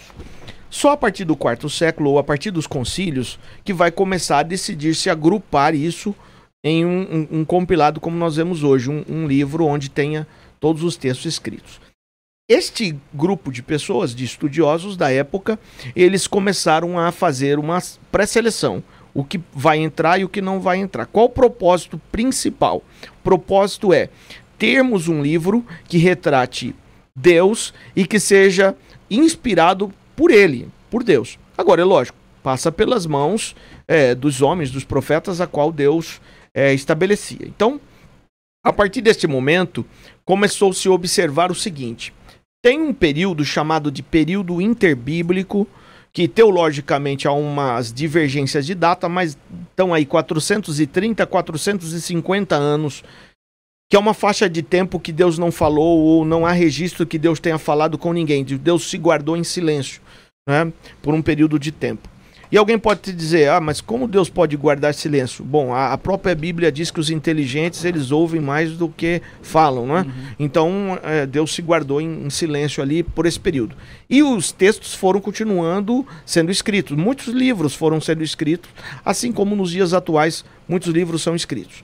E aí, nesse momento, estes estu- estudiosos entenderam que os livros que estavam escritos dentro dessa faixa de tempo, eles não deveriam entrar por considerar ser livros que não tinham a inspiração divina.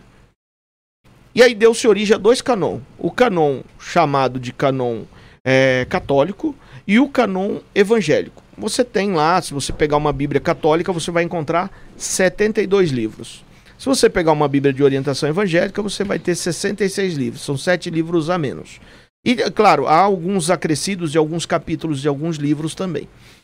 Por quê que uma Bíblia aceitou a entrada destes e por que outra removeu?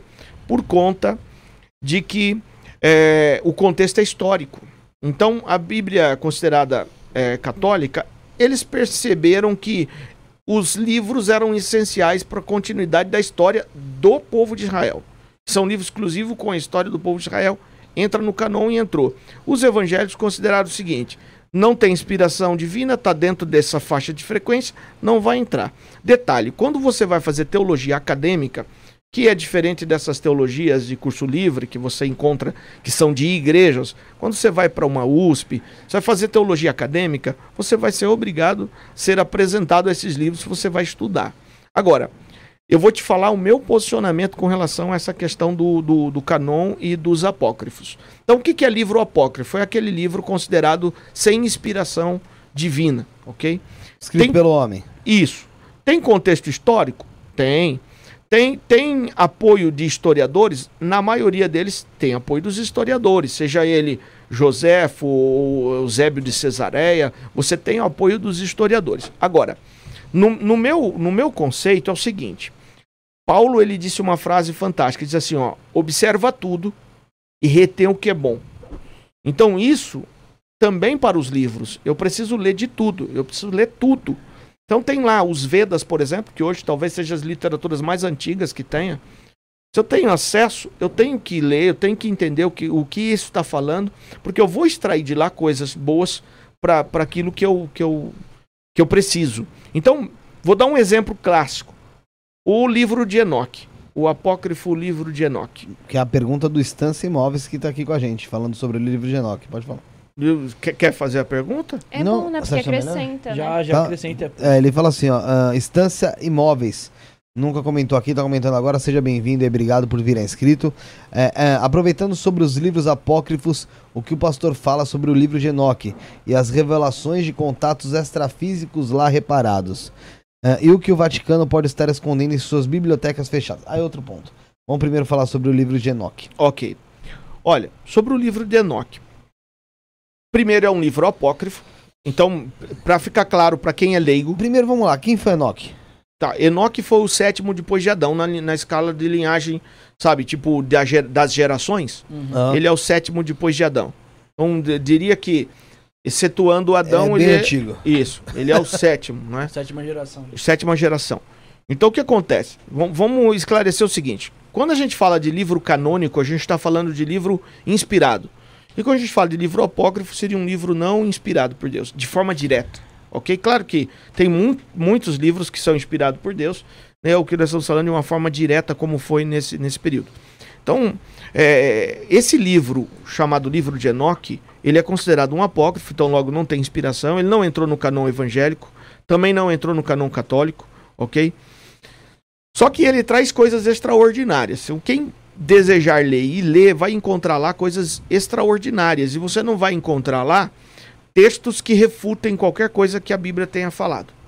Então, o primeiro ponto é observar isso. Você não vai encontrar um texto lá falando, olha, isso aqui está errado, aquilo está errado. Não, você vai encontrar uma similaridade muito grande, inclusive, com os textos bíblicos, os textos canônicos. Por que eu tive acesso a esse livro e, e qual foi minha cur- curiosidade em buscar a leitura desse livro? Porque existe um livro canônico, que, que inclusive é do irmão do Senhor Jesus, Judas, um, um livro de capítulo único, que tá, ante, antecede o Apocalipse, que ele vai citar uma frase assim, ó. Dele, do Cristo, dele também profetizou Enoque, o sétimo depois de Adão. Eis que vem com as nuvens, com poder e grande glória, todo olho, verá, com as miríades de seus anjos, ou dos seus santos anjos. Esse é o texto canônico, ok? Judas escreveu. Agora, quando você vai para a história de Enoque, que está lá no livro do Gênesis, você não encontra essa citação. A única coisa sobre Enoque em Gênesis vai estar assim: Gê- é, Enoque andou com Deus e Deus para si o tomou. Ponto. Não tem mais nada. Não tem mais nada de Enoque. Quando fala que Deus para si o tomou, ela levou ele. Isso. Ok? Bateu com as botas. Não, não como morte. Não. Como uma abdução. Pra falar assim, bem, o po- português bem mais Claro. contemporâneo. Tá? Interessante. Como uma abdução. Deus para si o tomou. Como um arrebatamento. Como o caso de Elias, por exemplo. Aí o que acontece? Nesse momento, você olha para o texto bíblico e você não acha as respostas. Fala, mas peraí. De onde Judas tirou esse texto? Que para ele registrar e entrou no canon. É um texto sagrado. Beleza. Aí quando você vai ler o livro de Enoque, à medida que você vai avançando na história, você vai chegar no momento em que o Enoque, o personagem do livro, vai dizer: Eis que vem com as nuvens, com poder e grande glória, ok? Com as suas miríades de seus santos anjos. Então você encontra o seguinte: Judas está citando o livro apócrifo de Enoque. Uma- um trecho daquele livro. Sim. Certo. Então, essa citação me fez querer saber todo o restante. Porque se Judas achou conveniente citar um trecho do livro, tem coisas nesse livro que eu preciso saber. E aí eu fui ler o livro. Certo. E o que, que tem dentro desse livro de Enoque? Tão Não, ele- falado. Ok, ele vai trazer uma. uma, uma... É um livro grande? Como é que é esse livro de Não, Enoque? ele, ele é um livro. Ele deve ter hoje, assim, dependendo da, da editora, mas ele deve ter em torno de 280 páginas, Ah, 300 médio, páginas. É. Entendeu? Ele, se, se ele fosse entrar, ele seria comparado a um livro de Isaías, por exemplo, o livro dos Salmos. O que, que acontece? Qual a ideia que a gente tem de anjo, ou a, angejo, a angelologia? Qual a ideia que a gente tem disso? A partir do que a gente aprendeu, seja na catequese, ou seja na escola sabatina ou dominical. Ok? Essa é a ideia que a gente tem. Raramente as pessoas vão ler. Então, o que pintaram para nós sobre anjos? Seres resplandecentes, com asa. Na maioria das vezes traz uma, uma ideia muito eu, é, europeia. Loiro dos olhos azuis, tocando. tocando algum tipo de instrumento. Ok? Com uma auréola na cabeça. Já essa, fazendo som. essa é a que a gente tem. O que anjinho foi da turma da pintado. Mônica. É, tipo, É, tô eu na- nunca Exatamente. Tive, eu nunca tive outra visão de anjo, eu não sei isso não. É isso Ah, aí. Eu tive algumas depois que eu vi algumas Só coisas. que essa visão, Hoje- ela não é apresentada em nenhum lugar da Bíblia. Tipo, aqueles anéis, um por dentro do outro, cheio de olhos. Tá? Não, Sabe? Nem como não. que é somente isso Sabe o que eu tô falando, né? Sei o que você está falando, mas aí a, a- a ideia dos anéis ali não são anéis, são círculos. É, falando isso porque um, um adentro o outro. não, né? é. Eu, Qual que eu, você fala que fica aqui? Não, os Ah. an- anjo, anjo mesmo. Ah, de de anjo, de anjo. Tipo, dois anéis, um dentro Vários, do outro, tá, tem vários, vários, vários tá, tá. e tudo mais. Mas é, é o seguinte, o que acontece? Primeiro assim, quando a Bíblia vai fa- falar desses, desses anjos, e eu vou mudar, até para tirar a ideia religiosa, ok? Porque a gente fala anjo, religião. Aham. Assim, eu vou usar o, o, o termo seres espirituais. Ok? Vou usar esse. Pode falar anjo, não tem problema não. A Tá. gente tá entendendo, tá? O, o- e, e justamente porque a Bíblia fala, trata É, deles mas- assim. É, vamos falar anjo. É o que tá. Tá, é, é Tratam como como tá. anjos. Não. Ah, como seres espirituais. Sim. A Tá, Bíblia tá, diz tá. assim, ó. Quando a Bíblia vai falar de anjo, Hebreus 1,14, ela vai dizer Ah. assim, ó. São todos eles espíritos ministradores que trabalham a serviço dos que hão de herdar a salvação. A Bíblia chama de espíritos ministradores. A gente ok? que joga Mentores anjo. espirituais. Ponto. É essa que a Bíblia coloca, tá? Mentores espirituais. Isso que a Bíblia fala. Por isso que eu falo que a gente tem que ler a Bíblia sem aquela roupagem da religião, Sim, senão, ok? você vai ler como anjo ali. Agora, vamos ver. Se você vesse agora, se você tivesse a oportunidade, você que está ouvindo, que está assistindo o podcast, se você tivesse a oportunidade agora de ver um anjo, e você vesse um anjo, é, assim, ó, um ser humanoide, ok? Tem, tem pernas, tem tronco, tem braços, tem cabeça, mas não tem similaridade conosco. Aí foi. É só um ser humanoide, Aí lascou. ok? Talvez de luz. Ou não. Humanoide mesmo, né? Humanoide, é um ser humanoide, ok? Se você vesse esse ser humanoide e você não vesse ele com asa, Ah. reluzindo, com uma auréola na cabeça, loiro dos olhos azuis, você acharia que era um anjo? Nada Sete peles. é- Sete peles. Você ia correr, mano. Você ia correr, Mochila de criança. você ia desmaiar de medo, Lógico que ia. entendeu? Tá maluco? Outro, alguns deles tinham tamanhos sobrenaturais. Caraca. Algu- Quando eles chegavam, alguns deles chegavam em, em- em- em naves espaciais. É claro que eu estou falando agora para uma linguagem contemporânea. O profeta não tinha parâmetro. Então diz assim: é uma carruagem de fogo. Agora, eles chegavam sobre alguma coisa, algum objeto que voava e era de transporte.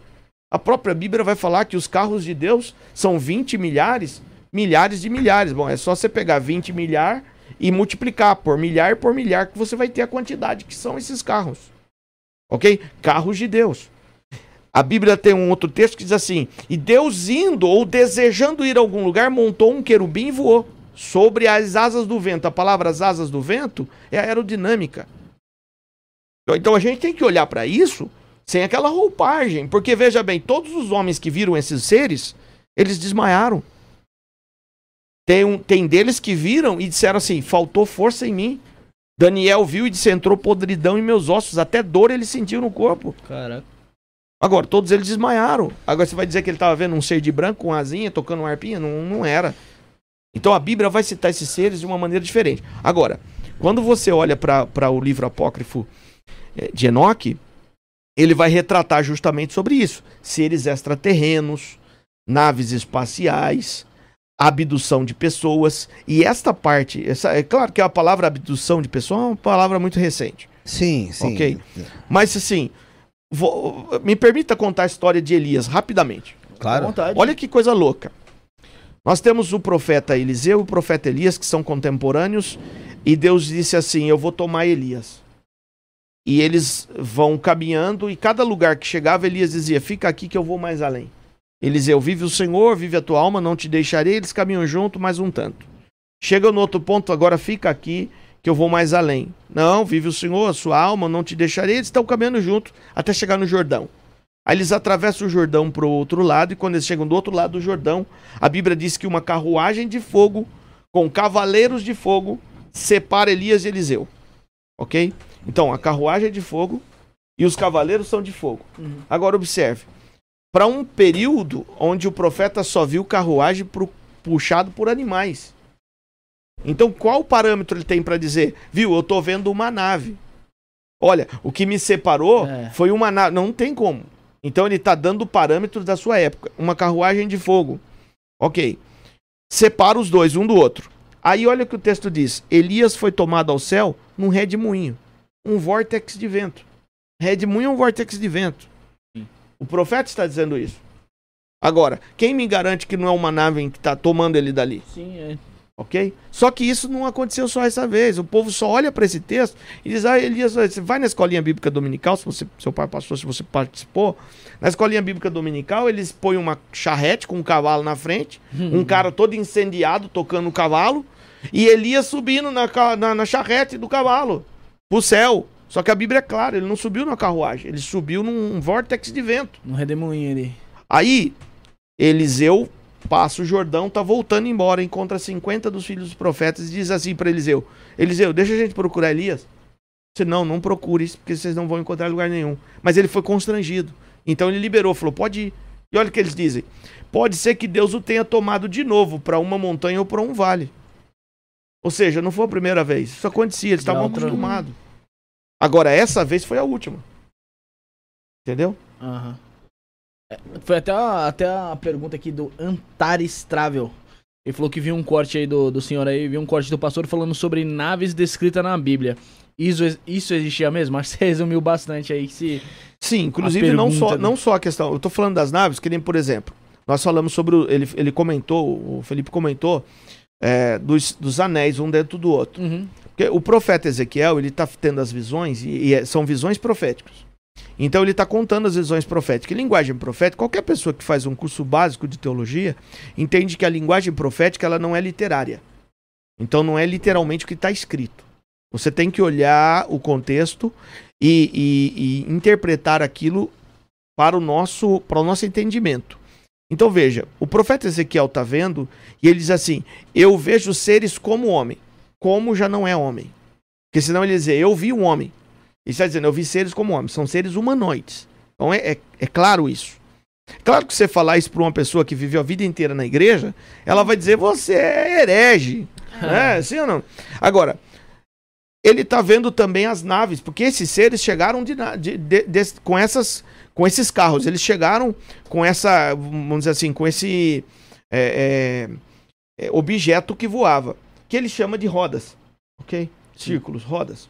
E ele diz assim: havia um círculo dentro de um outro círculo. Se você pegar um papel e for literalmente desenhar, você vai desenhar um círculo e, e um círculo dentro do outro círculo. Que cada um girava num sentido Uhum. ok? Então, se você comparar o desenho com o disco voador, é, na, na maioria das vezes, os, os ufólogos, eles costumam Sim. dizer que são discos que têm giros o con- contrário. O seu eixo gira para um lado e o, a, Sim. a sua, né, O mecanismo o é- mecanismo é gira ao contrário. Tudo bem. Aí ele diz assim, mas sobre esse círculo havia uma bobada. Porque o- a pessoa que desenhou na internet essas, esses anéis cheios de olhos, ele não fez a, a cúpula, a bobada Aham. acima. Disse assim, e era como é, é, é, o cristal. E por que cristal? Porque numa época que ele não tem parâmetro, o vidro não existia. Então ele não tem parâmetro. Então ele diz assim, Falar vidro. né? cristal, como uma bobada como cristal. E o espírito destes seres que estão falando com ele, que ele diz ser, não fala que é anjo. Esses seres que estão falando com ele, ele diz, o espírito estava nessas rodas. Porque querendo ele ser levado da terra, se elevava as rodas. Ou seja, de que maneira eles saíam da terra? Através dessas, dessas rodas. E, o- e ele dizia, o espírito dele estava nas rodas por conta da, da sua capacidade de manuseio, de manobra, de, ok? De direção dessas, desses objetos que voavam. Agora, aí ele diz assim: Mas ouvi que no seu entorno haviam como olhos. Como olhos não são olhos. E aí ele vai dar o aspecto desses olhos. Que fizeram lá um bocado de olho. Tipo olho humano, né? Mas o- o aspecto desses olhos, assim, parecia a esmeralda, o rubi, o jaspe, a safira. São pedras preciosas. Tá falando de uma de um, de um furtar de cor. Tá falando de um multicolorido que estava nessas rodas. Ué, você pega um, um exemplo do que é um OVNI para uma pessoa da, da ufologia, que ela vai dizer a mesma coisa. Sim. Então, para mim é isso. Agora, eles não tinham parâmetros para dizer. Dentre tantas outras coisas. Tem um outro texto interessante que para mim é um helicóptero totalmente escrito. Ele diz assim: Eu vejo um gafanhoto gigante. Então compara aí, um gafanhoto gigante. Sua cauda é como a cauda de um escorpião. E ele atira flecha nos homens. E foi dado a ele destruir uma quantidade de, de pessoas e tal. Pois bem, bom, um gafanhoto. Ah, em detalhe, ele diz assim: e o barulho que fazia era o barulho de cavalos de guerra emparelhados para a batalha. Caraca, É um monte de cavalo trotando bem junto. específico aí. Pô, você pega o rotor de um helicóptero, é esse barulho, É um barulho de... de- ok? Você compara o helicóptero com, com, com, o, com esse, esse inseto, Aham. é similar. Sim. A cauda do helicóptero, quando você olha para uma cauda de um escorpião, é muito escorpião. igual. Agora, se ele tiver equiparado, é, equipado né, com, com um equipamento bélico, como metralhadora, por exemplo, Ah, vai uma soltar. ponto .50, Matar meio Ué, mundo. é, é. Agora, ele tinha parâmetros para dizer, eu vejo um rotor, Não. eu vejo... Ele não Uma tinha, cauda de um não- helicóptero, eu não acho que nem a tinha, palavra tinha, helicóptero. Não, Não. não tinha parâmetros. Então ele tá comparando com alguém, para dar noção do que ele estava Sim, porque vendo, aquilo que as pessoas É, a conheciam. vi- é a visão que ele tinha na época, a né? visão que ele tinha na época. Ô, ô, pastor, essas pedras aqui que você tirou do bolso aqui, são, são o que que essas pedras que você, que você leva aí no bolso? Ok, essas pedras eu costumo usar porque assim, ó, ah, muita gente fala assim. Você já ouviu falar sobre os poderes das pedras e dos cristais, Uhum. ok? Muita gente ela, ela tem um preconceito destas coisas. Sim. Então, se eu pegar e der um religioso ou der pra você uma pedra dessa, você, pô, talvez você não, mas alguém que, que não tenha um, um conhecimento da área, ele vai olhar pra pedra e vai falar: Isso aí é do ocultismo. Uhum. Isso aí é coisa oculta. Coisa vou- ruim. É, eu não vou. Eu não sei o que ele fez na pedra, né? Afinal. Então, é, eu costumo trazer três, essas três especificamente, para citar algo né, sobre a questão do poder dessas pedras. Essa de ônix, como disse, a importância, ela é uma pedra para proteção es- especificamente. Né?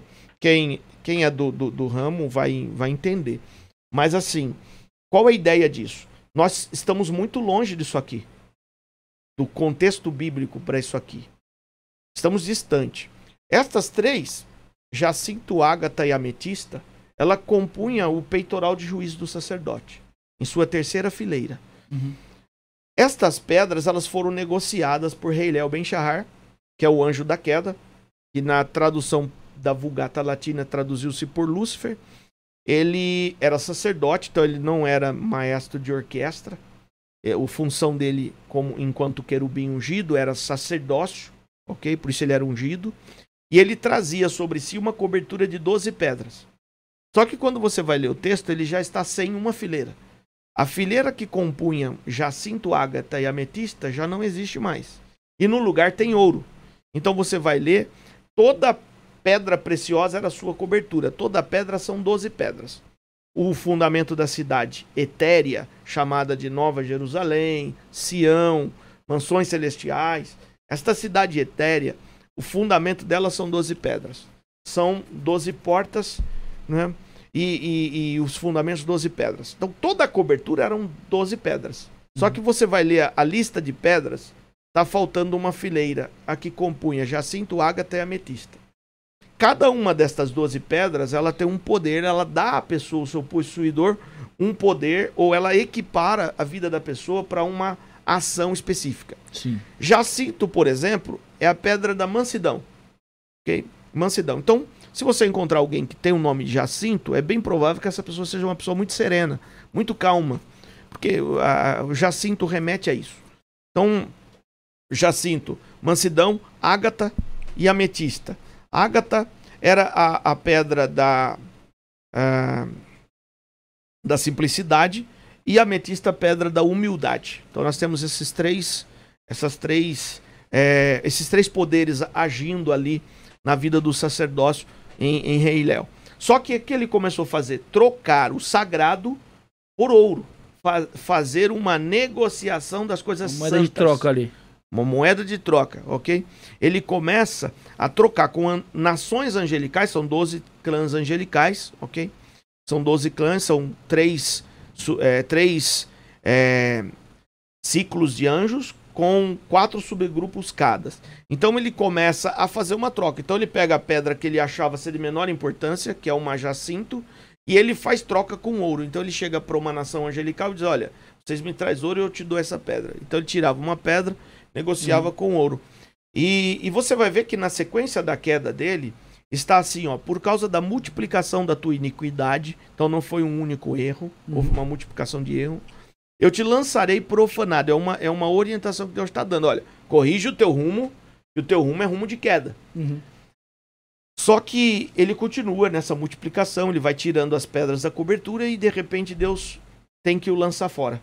E diz assim: profanaste todos os teus templos né, pela multiplicação do teu comércio te tornaste violento. Ora, você não é manso, você é violento. Então, quando ele tira a pedra da mansidão, ele se torna um ser violento.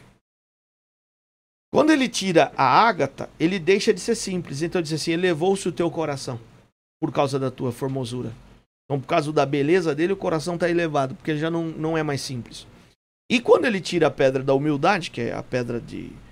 A, a, você tem jacinto, ágata e ametista. Quando ele tira a ametista, ele deixa de ser humilde. Ele já havia deixado de ser manso, já havia deixado de ser simples, agora ele deixa de ser humilde.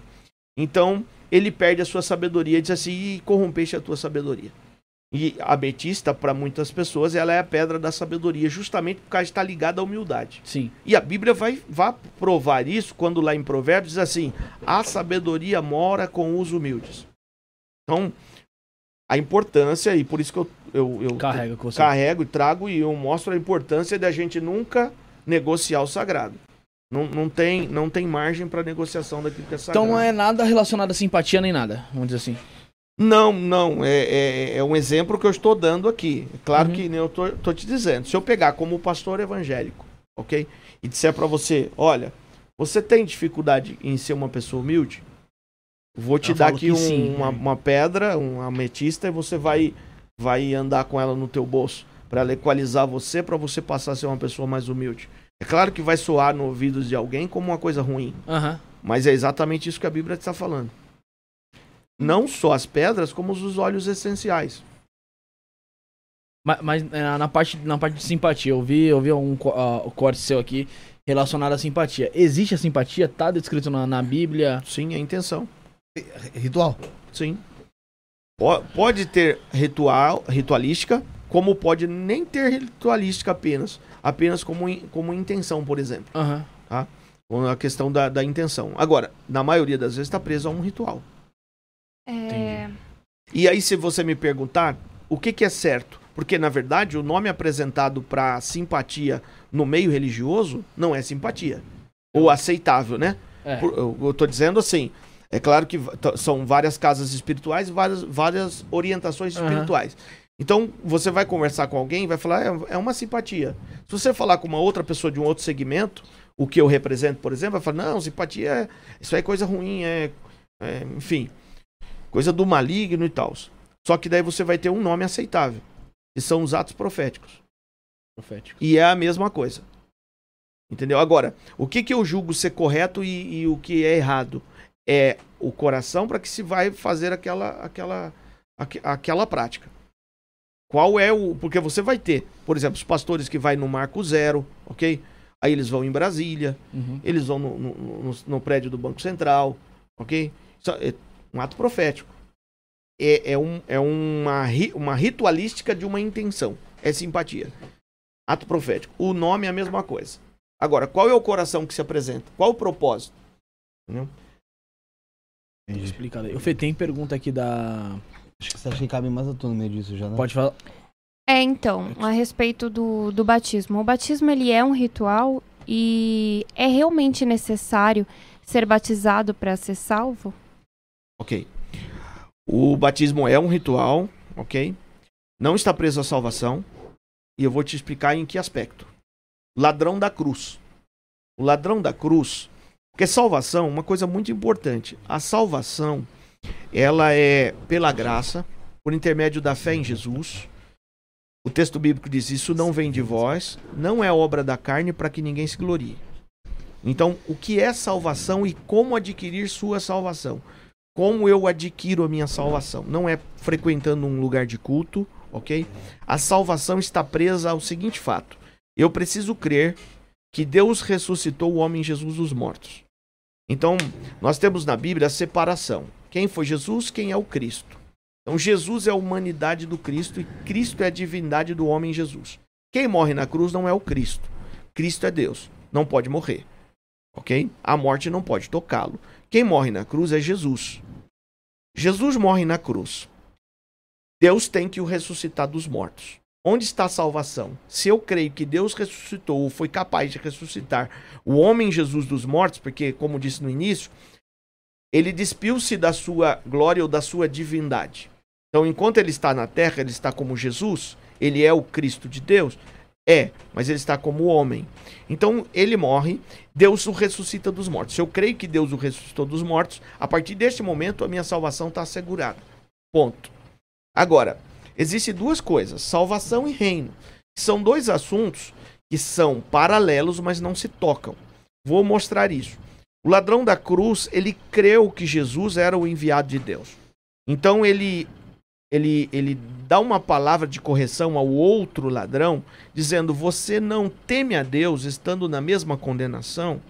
E no momento que ele diz teme a Deus estando na mesma condenação, ele vê Jesus já como Deus. Então ele diz assim: Nós com efeito, porque os nossos atos merecem, mas esse nenhum mal fez. Aí ele vira para Jesus: Senhor, lembra-te de mim quando vieres no teu reino. Quando vieres, não quando entrares. Quando vieres no teu reino. Aí Jesus disse: Neste dia não no dia da morte. No dia que ele vier estabelecer o reino. Neste dia estarás comigo no paraíso. Então veja, o cara foi ladrão a vida inteira e foi condenado por seus atos criminosos, o qual ele fala: os meus atos merecem cruz. Agora imagine uma condenação tão cruel como a cruz, e, e, se ele tinha atos que mereciam, ele não era um bonzinho, ok? Ele era um perdido é, estado máximo, vamos dizer assim. Jesus concede a ele a graça de estar no paraíso salvação, ok? Ele nunca frequentou uma sinagoga, ele nunca entrou no templo, nunca deu o dízimo, ok? Ele nunca desceu a águas do batismo, mas ele creu que Jesus era o Filho de Deus. Ponto. Salvação está assegurada. Agora, onde que o batismo implica acerca da minha vida pessoal? Em reino. Por quê? Porque eu estou tomando uma decisão e aí entra a ritualística do batismo. Eu estou morrendo para uma vida e na, renascendo para uma nova vida. Então estou abandonando o que pertence ao mundo e abraçando a fé em Cristo, aonde eu não vou ser cristão do ponto de vista religioso. Eu vou ser filho de Deus para viver uma realidade diferenciada. Qual é? Boas obras, boas práticas. Tem muita gente que desce as águas do batismo e não tem mudança de vida. Nenhuma. Sai de Toma lá, um banho de piscina, ok? Então, a partir do batismo, eu tenho que deixar o velho homem morto. Então, Paulo vai dizer: quem roubava, não roube mais. Quem se prostituía, não se prostitua mais. Ok?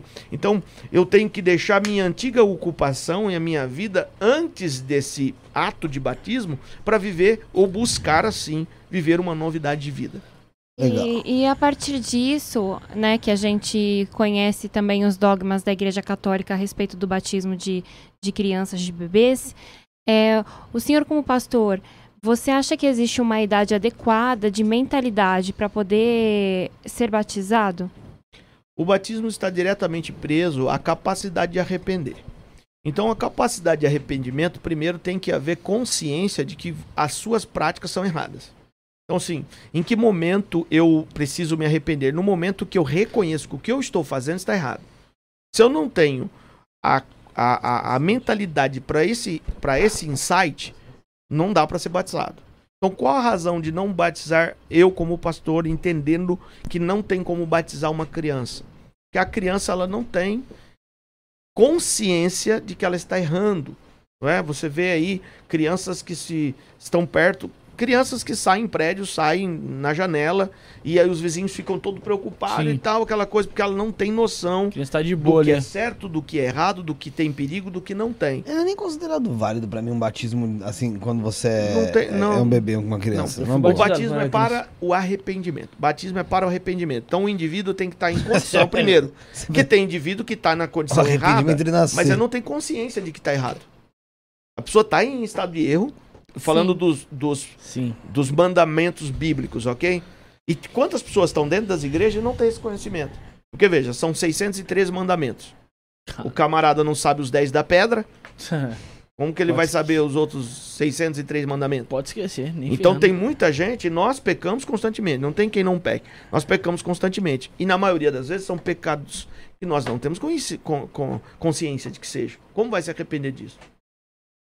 Você não sabe. É. Fala Não um pecado que geralmente as pessoas não têm consciência que é um pecado. Um pecado que a pessoa não tem consciência que é pecado. Vamos pegar um. Um desses 603 aí. Fala, no- falar o nome de Deus em vão, muitas mas, mas pessoas, a pessoa sabe disso, Tá, geralmente. o falar o nome de Deus em vão, ele. Eu hoje, eu acredito que hoje já não é, porque o nome de Deus já deixou de ser pronunciado pelo menos uns 600 anos antes de Cristo. Então. Qual é o nome de Deus? Não, falando de falar Deus, o nome Deus em vão. Não, não, Deus é genérico. Deus é Deus. Alguém pode eleger Deus qualquer coisa. Deus é genérico. Porque Deus tem o nome, O- então. o- sim, o nome de Deus ele, é- ele está hoje no, na, na- no oculto, vamos dizer assim. Ele é impronunciável porque o judeu, se você encontrar um judeu nato, ele não consegue pronunciar o nome. Caraca. O tetragrama de Deus, ele é impronunciável. Ninguém sabe como. A língua perdeu-se no tempo. Mas sabe escrever. Qual- tem, qual a tem escrita. Não, tem a escrita, mas é, é, é um Y, um H, um W, um H. É YHWH? Isso. Puta, Yod. Rivaveri. Agora, o que acontece? Por que, que não tem como pronunciar isso? Porque se perdeu com o tempo. Qual que é a ideia? A ideia é o seguinte: eu tenho um mandamento, como eu protejo o mandamento? Criando uma história, uma regra em cima desse mandamento. Aham. Então, assim, qual é o mandamento? Não tomar seu santo nome em vão. Como eu protejo isso? Deixando de pronunciar. Deixa de pronunciar com 10 anos, já vai ser difícil pronunciar. Aham. Depois de 100 anos, muito mais. Hoje nós estamos há milênios. Agora que não vai ser mesmo. Ninguém pronuncia. Entendeu? Desafio encontrar um teólogo que fala assim: não, o nome de Deus é pronunciado dessa forma. Não tem. Se você encontrar alguém que saiba, ele não vai te falar. Tá, então vamos outro aí. Fala um, um outro. Eu chutei um aí. Tá, vamos pegar um. Vamos. Dízimo, por exemplo. Polêmico. Ele não é bíblico, né? Oi? O dízimo não é É bíblico. né? bíblico? É bíblico? É bíblico. Dízimo, por exemplo. Tem muita gente que pratica o dízimo, sim ou não? Sim. Muitas pessoas praticam o dízimo. Então vamos lá. Primeiro ponto do dízimo é primeiro para Deus. Então, por exemplo, se você recebe e você separou 50 reais, pagou uma conta de luz, você já quebrou o mandamento do dízimo. Hum, primeiro você tem que Você separar o do está dízimo. praticando, mas você está em quebra de mandamento. Primeiro para o Senhor. Primeiro a primícia dele. Então, eu tiro primeiro para o Senhor, depois faço as minhas coisas. Então todo mundo... E, e em que momento Deus adquiriu o direito de, de receber dízimo das pessoas? No momento que ele as comprou. Ele comprou a gente no 100%. Então Deus adquiriu o direito do nosso 100%. Mas, por misericórdia, ele permitiu 90% e separou 10% para ele. Agora, não é para ele porque ele precise. É por causa do nosso coração. É por causa exatamente disso aqui, ó, desse negócio que o Rei Léo fez. Que a ideia de Rei Léo era o seguinte: ele queria ouro, ele queria. A, a finança estava tomando conta do seu coração. Por isso ele negociou as coisas sagradas. Hoje em dia é o mesmo processo de queda. Quantas pessoas cantam, mas não é para louvar a Deus, é para vender disco. É verdade. Quantas pessoas estão abrindo um trabalho missionário no sertão da Bahia e não é para ajudar as pessoas, nossos irmãos baianos? É para ter condição de chegar numa rádio ou numa TV e dizer: ajude, contribui, pegue um carnê, porque tem um trabalho missionário sendo aberto. O propósito não é vidas. Ok? Essa negociação do anjo está acontecendo nos dias de hoje. Só- Só concluir o raciocínio. Então, para que o meu coração ele continue puro diante de Deus, sou eu que tenho que gestar os meus negócios, e não os meus negócios gestar minha vida. Então, no momento que eu entrego aquilo que pertence a Deus, que eu faço a entrega para Deus, nesse momento, primeiro, não estou barganhando com Deus bênção. Eu não estou fazendo nada disso. Eu só apenas estou dizendo para o mundo espiritual que não são as minhas coisas e os, a minha, os meus financeiros que estão norteando a minha vida, mas a minha vida governando todas essas coisas. Pastor, é, a gente segue em suma mais esse o Novo Testamento, Sim, né? É isso? isso. É, o dízimo ele é falado onde? Ele é falado de Gênesis a Malaquias no Antigo Testamento e falado Tá. de Mateus a Apocalipse no Novo. O- Em que, momen- em, em que partes ele é falado de Mateus e Apocalipse? E dentro de. Você falou que ele falou de Gênesis a Malaquias, né? Sim. Em Hebreus também acho que ele é citado, se não me engano. Sim. Que fala que é um décimo. Por isso que é os 10%. Porque Isso. tem gente perguntando a porcentagem Qual a aqui. porcentagem? Sim. É, do dízimo. É, o, o Antigo Testamento, ele é, ele é seguido por algumas religiões, não são? Sim. Sim. Por essas religiões, as, as pessoas também praticam dízimo nessas Sim. religiões. Sim. Em qual ponto ele é citado no Novo Testamento, o eh, o dízimo? Então, primeira coisa, precisamos estabelecer o seguinte. O, o dízimo que nós praticamos, ele é o dízimo abraâmico. Ok? Abraâmico. É, existe, existe na Bíblia, vamos falar aqui, cinco tipos de dízimo. São, são cinco tipos de dízimo. Se você for olhar, você vai ter lá. É porque é, raramente você vai encontrar pessoas discutindo acerca da, da valia do ponto de vista dos dias atuais. Você vai encontrar as pessoas discutindo assim: está na Bíblia ou não está na Bíblia? Ou então, é certo ou não é certo? No tempo que nós estamos vivendo. Você vai encontrar pessoas dizendo o dízimo não era financeiro, era grãos, ok? E também está correto. Mas você tem é, uma, uma fraqueza de profundidade nessa área dos dízimos, onde as pessoas olham para o dízimo apenas como uma décima parte que tem que dar. Uhum. Só que os dízimos eram cinco dízimos. Então você tinha o dízimo do sacerdote. Imposto, né?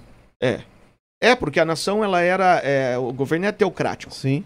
Então Deus governa a partir de uma liderança, que na época não era monarquia, era um governo teocrático, através dos juízes ou a- através dos próprios profetas, Deus norteava a nação. Uhum. Em contrapartida, as pessoas que cuidavam das coisas espirituais, né, elas recebiam para isso. Então tinha o dízimo do sacerdote, tinha o dízimo dos levitas, tinha o dízimo da viúva, dos órfãos, dos estrangeiros, tinha o dízimo do pobre. Então, esses cinco tipos de dízimo eram praticados. Tinha o dízimo que era no final da colheita, tinha o dízimo que era a cada três anos, tinha o dízimo que era do ano jubileu, são cinco dízimos diferentes. Agora, qual que é o dízimo praticado pela igreja? O dízimo praticado pela igreja é a décima parte do que vem às mãos das pessoas, daquilo que está nas suas mãos, propriamente dito.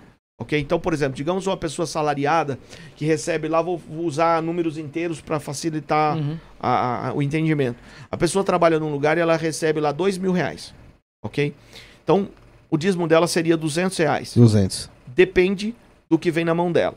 Porque quando ela tá na folha de pagamento, ela vai contribuir com o INSS e vai ter um desconto X do INSS. Sim.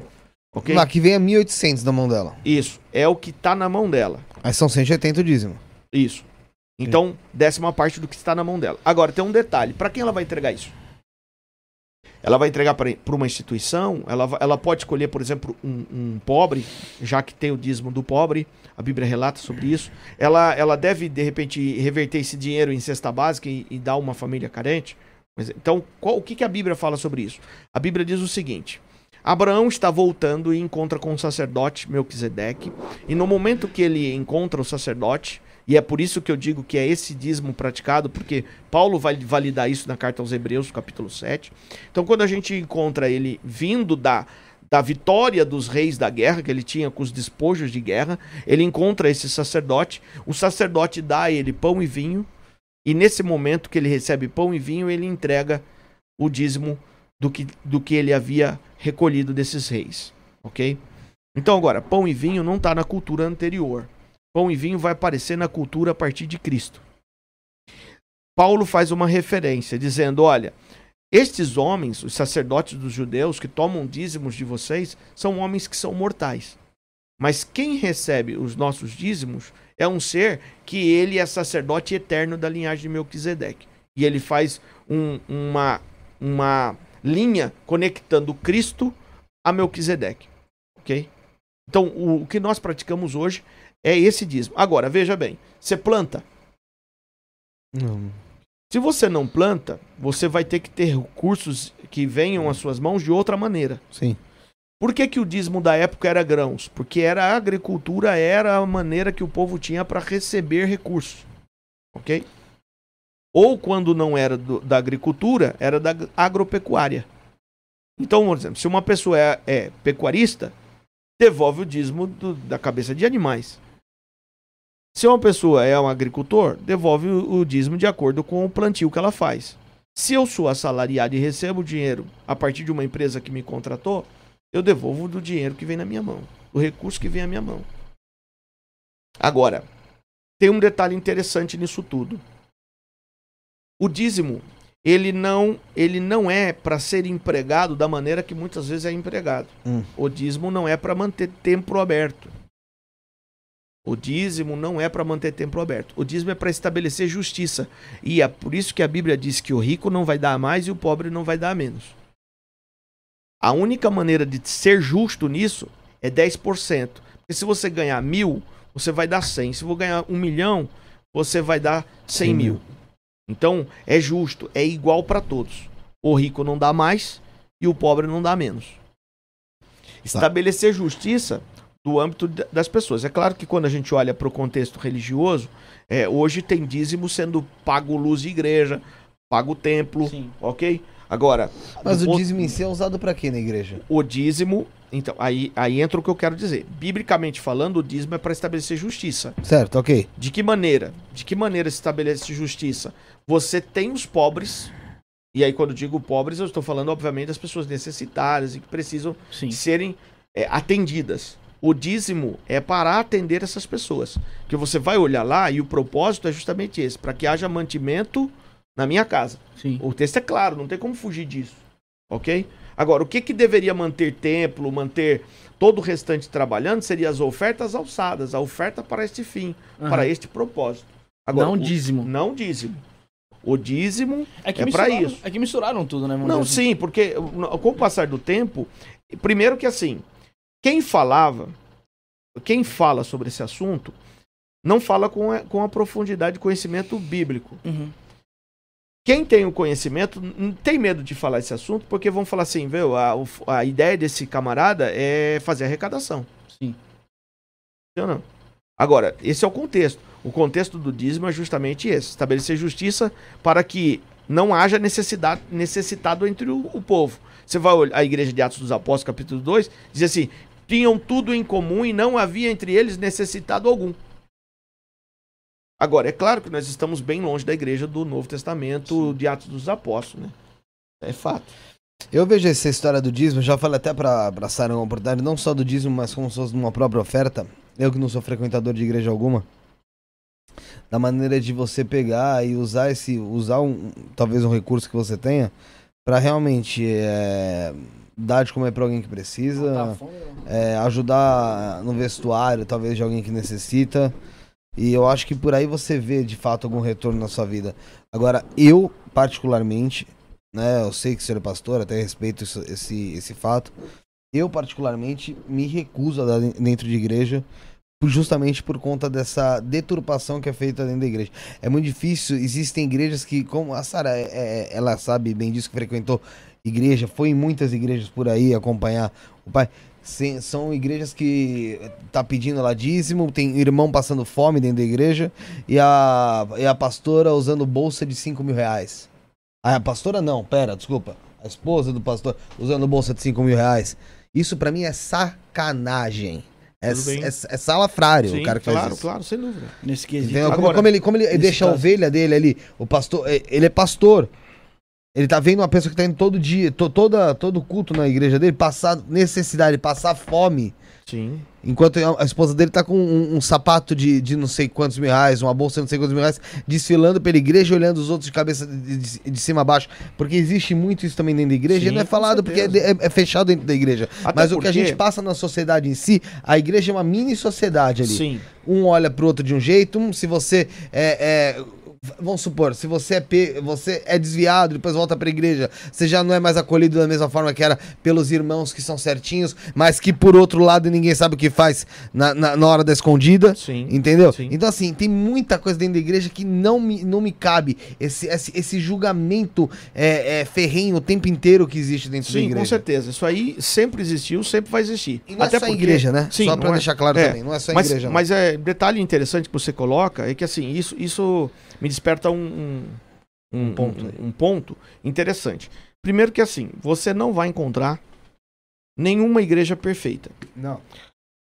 E justamente por quê? Porque a igreja é lugar de perdido, de gente doente, de gente machucada, de ferido contra. Até, até gostaria de, de me dirigir à audiência que vocês têm do canal, para dizer para alguém que se você foi ferido dentro de uma igreja ou por religiosos, por gente chata da fé, perdoe a gente. Porque não, não são todos assim. Sim. Agora, o que eu quero mostrar para você é uma coisa interessante a respeito ex- exclusivamente dessa questão do dízimo. 100% de tudo que você produz, você, o Felipe, tudo que o Felipe produz pertence a Deus. Hum. 100%. Tudo vem dele, ok? Por ele e é para ele. 100% do que você produz é dele. Só que por misericórdia de você, ele permite que você permaneça com 90%. E ele diz para você: "Me dá o que me pertence apenas 10% dos 100% que pertence a ele". OK? Me dá 10%. Você pode alimentar os pobres e você pode vestir aos pobres a hora que você quiser com os 90% que te pertence. Sim. Por que, que você quer fazer isso com os 10% que pertence a ele? Eu tô abrindo um- Sim, sim, sim, uma, uma, uma ideia, pra gente ter uma ideia.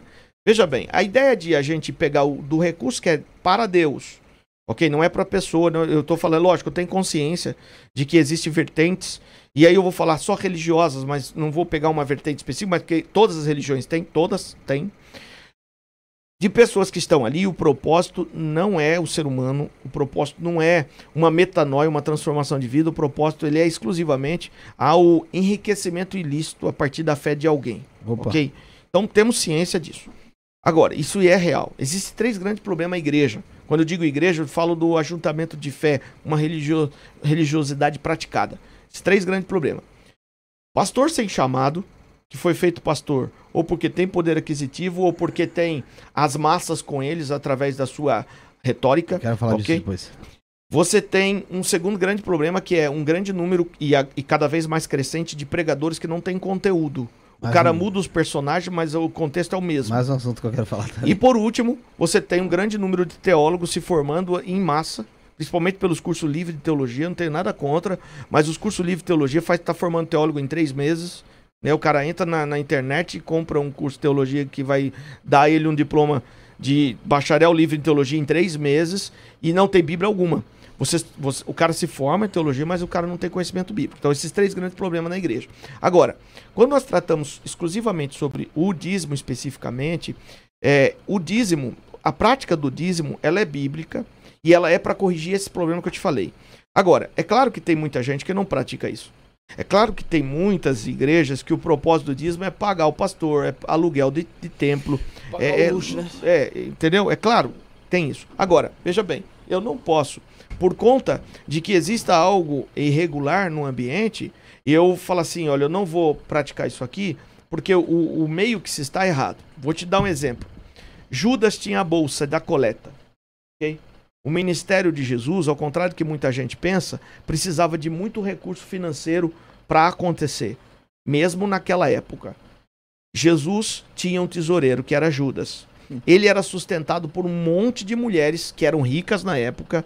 Dentre elas, podia citar aqui eh, Maria de Magdala ou Maria Madalena, ok? Maria de Betânia, que a aldeia era dela, a aldeia de Betânia era de Maria e Marta, ok? Lázaro morava lá como uma espécie de favor das irmãs, ok? Maria e Marta. Você tem Susana, dentre tantas outras, Maria, mulher de Cleopas, que cuidava do ministério de Jesus com suas fazendas, com seus bens.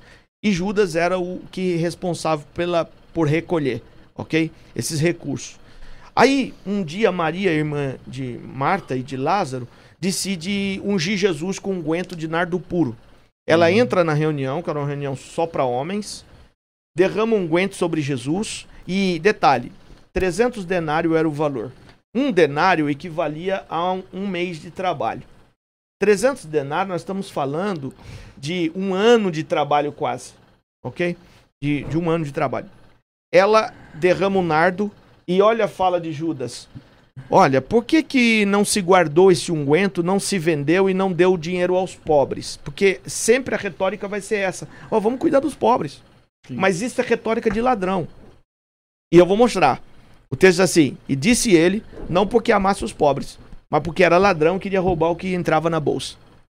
Então todo ladrão vai ter essa retórica. Vamos cuidar do pobre. Vamos cuidar do pobre, mas o cara é ladrão. A, preocupação não é o pobre. É quanto dinheiro tá arrecadando a pseudo, vamos cuidar dos pobres. E você tem esse- essa questão. Aí Jesus disse assim, viu? Os pobres vocês vão ter sempre com vocês. Mas o que ela fez hoje, fez para preparar meu corpo para a sepultura. E nunca vai ser esquecido. Todo lugar onde esse evangelho do reino for pregado, o nome dela será lembrado para sua memória. Estamos fazendo isso agora. É, novamente, acho que eu acabei me perdendo então. Onde o dízimo ele tem que ser aplicado onde quando ele é entregue dentro da igreja? O dízimo ele é, é sobre a vida de pessoas. Ele é entregue no sacerdote. Quando- na sua igreja, como que funciona? Pronto. Na minha, na minha igreja funciona assim: nós temos o gasofilaço. O dizimista ele se desloca voluntariamente, porque o dízimo não é por imposição. Passando ele é uma ordenança, mas você tem o direito de, de decidir ou não. Isso é bíblico. Uhum. Que você pode fazê-lo ou não. Senão não, senão não é uma, uma prática de fé. Se eu tenho que cumprir por obrigação, não é prática Porque de a fé. salva pressiona? A salva pressiona. E, e não é bíblico. A salva, você sabe o, o contexto salva? Pra quem como não sabe o que surgiu? é salva, explica, Salva. Sara. A salva, ela é, É tipo um, é um sa- saco de, geralmente é É de um veludo, É o né? que passa lá. Segurado por um, por um pedaço de, De- de, de madeira. madeira. Cabo de vassoura. De um cabo de dizer assim. vassoura, é. Tá. O contexto aconteceu cerca de 40, 50 anos atrás no Brasil, quando essa prática chegou. Não era assim. Ela chegou com uma, com uma igreja que veio oriunda da América. Eu não vou, não vou citar o nome da igreja, não, não, não, é, não, não deturpa a imagem, mas eu vou preservar. Uma igreja chegou da América, há mais ou menos 40, 50 anos atrás, e ela trouxe esse contexto circense. Ok? Essa igreja montava tendas em vários lugares e, e fazia suas reuniões de culto. E o, naquela época, quem era de circo não tinha o como é hoje. Você vai num circo hoje, você paga a bilheteria na entrada. Sim. Naquela época funcionava assim: você entrava de forma free, gratuita. sentava, assistia o show. Então, o trapezista terminava o show, ele passava o saquetel. Então, as pessoas contribuíam. Depois vinha o palhaço, fazia uma, uma palhaçada lá, passava o saquetel do palhaço. É, Era tipo um freelance de cada um Isso. ali. Cada um tinha. Aí, aí o que acontecia? O- os circos passaram a, a mudar essa estratégia, por quê? Porque um, um, Um agradava número mais, agradava outro mais, um agradava, agradava menos. Então, o- a mesma coisa das palmas. Por exemplo, lá na nossa igreja a gente não permite palmas justamente por isso. Porque às vezes você canta melhor do que eu e você vai É, ter mais palmas mais do que palmas, eu né? e não é, a palma não é mais para Deus. Então, para evitar de que a gente esteja louvando o homem e não a Deus, não, não pratica. Então, o que acontece? Essa igreja, ela veio, ela é americana, ela veio, estabeleceu-se e ela literalmente ela trouxe essa ideia. A dos Mormons? Não. Não? Ela literalmente trouxe essa ideia. Ela montava tendas como de circo, ficava período de duas, três semanas na cidade, duas, três semanas na outra, até estabelecer suas igrejas agora, na sua maioria com templos próprios, não tem mais as- o uso das tendas. E eles trouxeram essa ideia também. Qual era a ideia? A ideia é o seguinte: você vai assistir o culto e vai alguém em determinado momento do ofertório até você com o saquetel.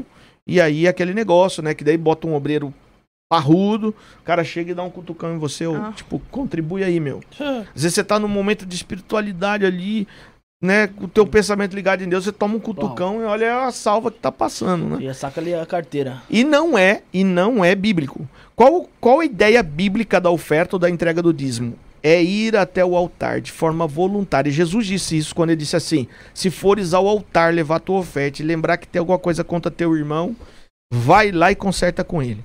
Depois volta e entrega a sua oferta. A oferta é entregada no altar. Então, como você me perguntou, lá na nossa igreja, o gasofilácio fica em cima do altar. Tem um momento de ofertório, como todas as outras igrejas, onde você fala agora é a hora que nós vamos ofertar e vamos contribuir. Cada contribuinte, ofertante ou dizimista, ele se desloca do seu lugar, vai lá, entrega no altar e, e a partir desse momento tem uma separação, porque quem é dizimista tem um envelope e ele pega o envelope, põe ali o seu nome e entrega como um dízimo ao Senhor. Quem é ofertante, ele vai e coloca o valor que ele quer dentro do gasofilácio sem o envelope, então você consegue contabilizar. Isso é oferta, isso é dízimo. Uhum. Oferta. Oferta vai pagar os recursos que o templo consome. mantê-lo. Vai manter o templo. O que, que é dízimo? Dízimo vai ser aplicado na vida de pessoas. Através do social da igreja, que vai fazer um. Lógico, eu tenho um caso, por exemplo, de uma família que nós atendíamos antes de fazermos e termos esse entendimento. Hoje a gente tem uma equipe que vai olhar se a pessoa realmente é necessitado. Porque a Bíblia diz para atender os realmente necessitados. Nem todo mundo é. Ok? Então a gente foi atender uma família E quando eu cheguei para atender essa família, levando o, o, o, do dízimo o que foi preparado para abastecer a casa da pessoa, ela disse assim: Olha, coloca aqui do lado dessa geladeira. Puxou um, um- uma cortina que tinha entre a geladeira e a dispensa.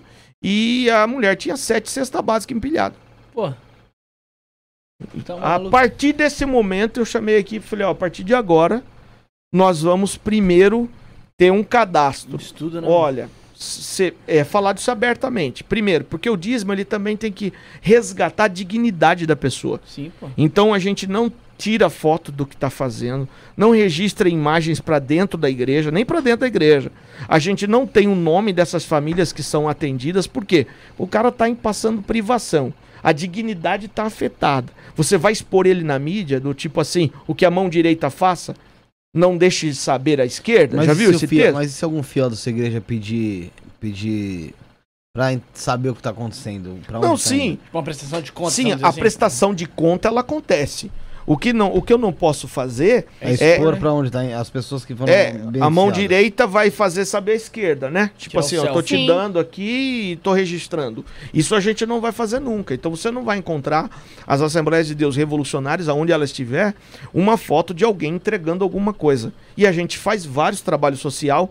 Se que alguém da cidade sabe dos trabalhos que a gente faz e também a gente faz trabalho que atende a comunidade como um todo, não só o corpo de fé. Porque tem algumas igrejas que elas fazem o trabalho social. Mas é você tem que ser membro da igreja. Só fechado ali. Isso. Entendeu? É e verdade. nós não temos essa política. A gente, a gente atende é, como é um jargão, não é um texto bíblico, mas é um jargão, né? Fazer o bem sem olhar a quem. Entendi. Não, a respeito Tem, disso. tem, do- tem sobre os anjos aqui, mano, uma pergunta que. Tem outra pergunta lá em cima, Passou lá cara. em cima lá. É, que eu acho que até acho até interessante fazer o Rota Livre aí. Então façam Essa como mesmo. Rota Livre, se inscrevam no canal. Pra você mandar sua pergunta, quer ajudar o canal aí. Não é sobre anjos, não. Superchat ou Pix que tá aí em cima aí. O Rota Livre ele perguntou assim, ó. Por que não temos mais contato com Vou os anjos como eles se apresentavam na Bíblia? Ok. Nós, nós perdemos muito isso a partir de um texto de Paulo. Daniel Mastral disse que teve contato com anjo. Não, tem muitas pessoas que têm, mas o número dessas pessoas que têm é muito reduzido, né? A, a título de a gente hoje não não termos. Às vezes a gente tem uma, uma comunidade toda de fé em um determinado lugar onde ninguém teve nenhuma experiência. Inclusive, até depor um adendo aí, mandar força aí pro Daniel Mastral. Parece que tem, te- teve uma tentativa de suicídio aí dele. Mas tá tudo bem com ele. Mas força aí pra ele que já participou aqui do programa com a gente. Então o que acontece? Veja bem, é, o Daniel Mastral, ele, ele, ele ah, assim, é, É com complicado. muito respeito, ele saiu de um meio complicado. Então, Saiu. É, o que acontece? Isso acaba afetando aí ainda com mais é, é, guerras espirituais e tudo mais. Voltando à questão da pergunta, é assim, ó, Paulo, ele, ele usou um texto que ele diz assim, cuidado com o culto aos anjos.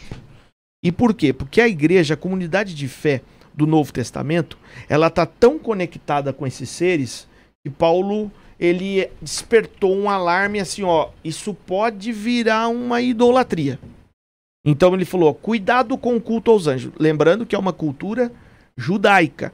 E o judeu tem por hábito, toda vez que tem uma ordenança de algo que, que pode ferir, eles, eles deixam de praticar. Então, assim, cuidado de culto ao anjo é diferente de cuidado com contato com o anjo. Hum, Então, cultuar o anjo é uma coisa, você vê um anjo, conversar com ele é outra coisa. Totalmente diferente Sim. tá? Você vai encontrar, por exemplo, personagens bíblicos que em seus contatos tentaram cultuar o anjo, adorar e o anjo não aceitou. aham. João, o mais conhecido do Apocalipse, ele dobra o seu joelho literalmente, prostra-se diante do anjo, o anjo fala: "Que é isso que você está fazendo? Eu sou um servo teu. Adore a Deus." Ou seja, adoração é para Deus, né? Naquele momento ali o anjo o- o- faz essa observação. Então Paulo escreveu esse texto. Quando Paulo diz cuidado com o culto aos anjos, o que, que a comunidade de fé fez? Não vamos mais ter contato com eles.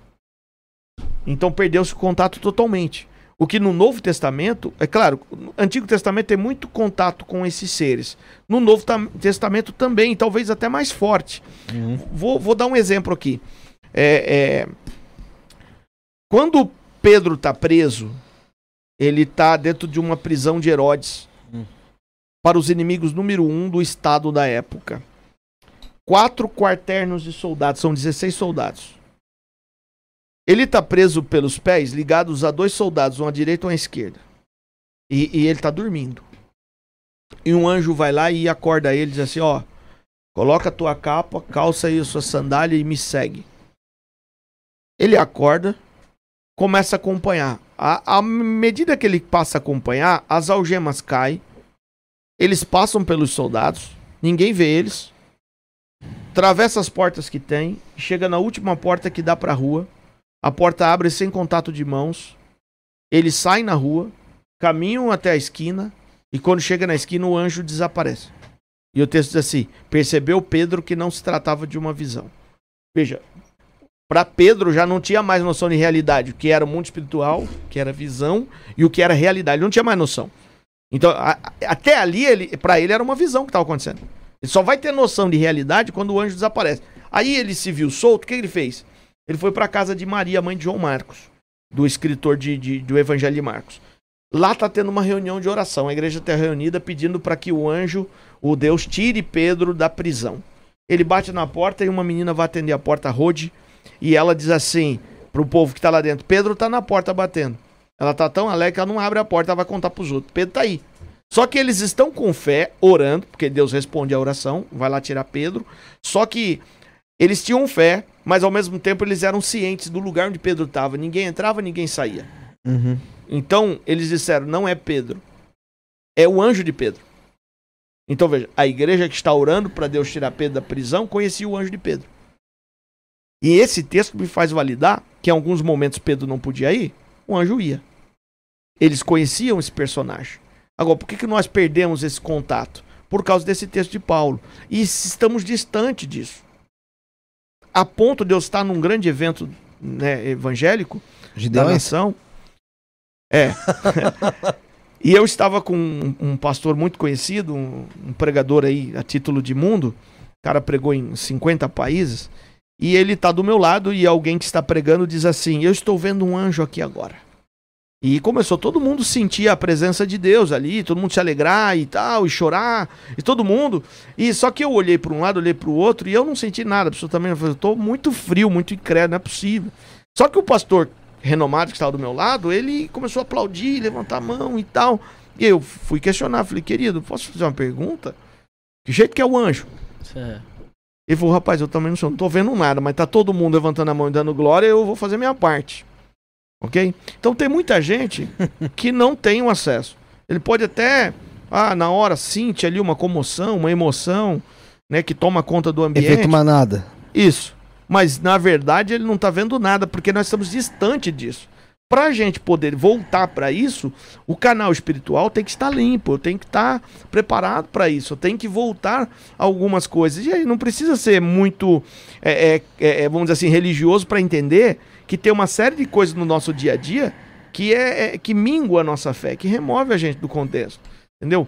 O correria do dia a dia, a vida secular, entendeu? O consumismo que faz a gente sempre viver atrás do- de um financeiro melhor para poder a gente estar enquadrado dentro da, não é, da massa. Então, tudo isso faz com que o contato com o espiritual, tem gente que só lê a Bíblia quando vai na igreja É.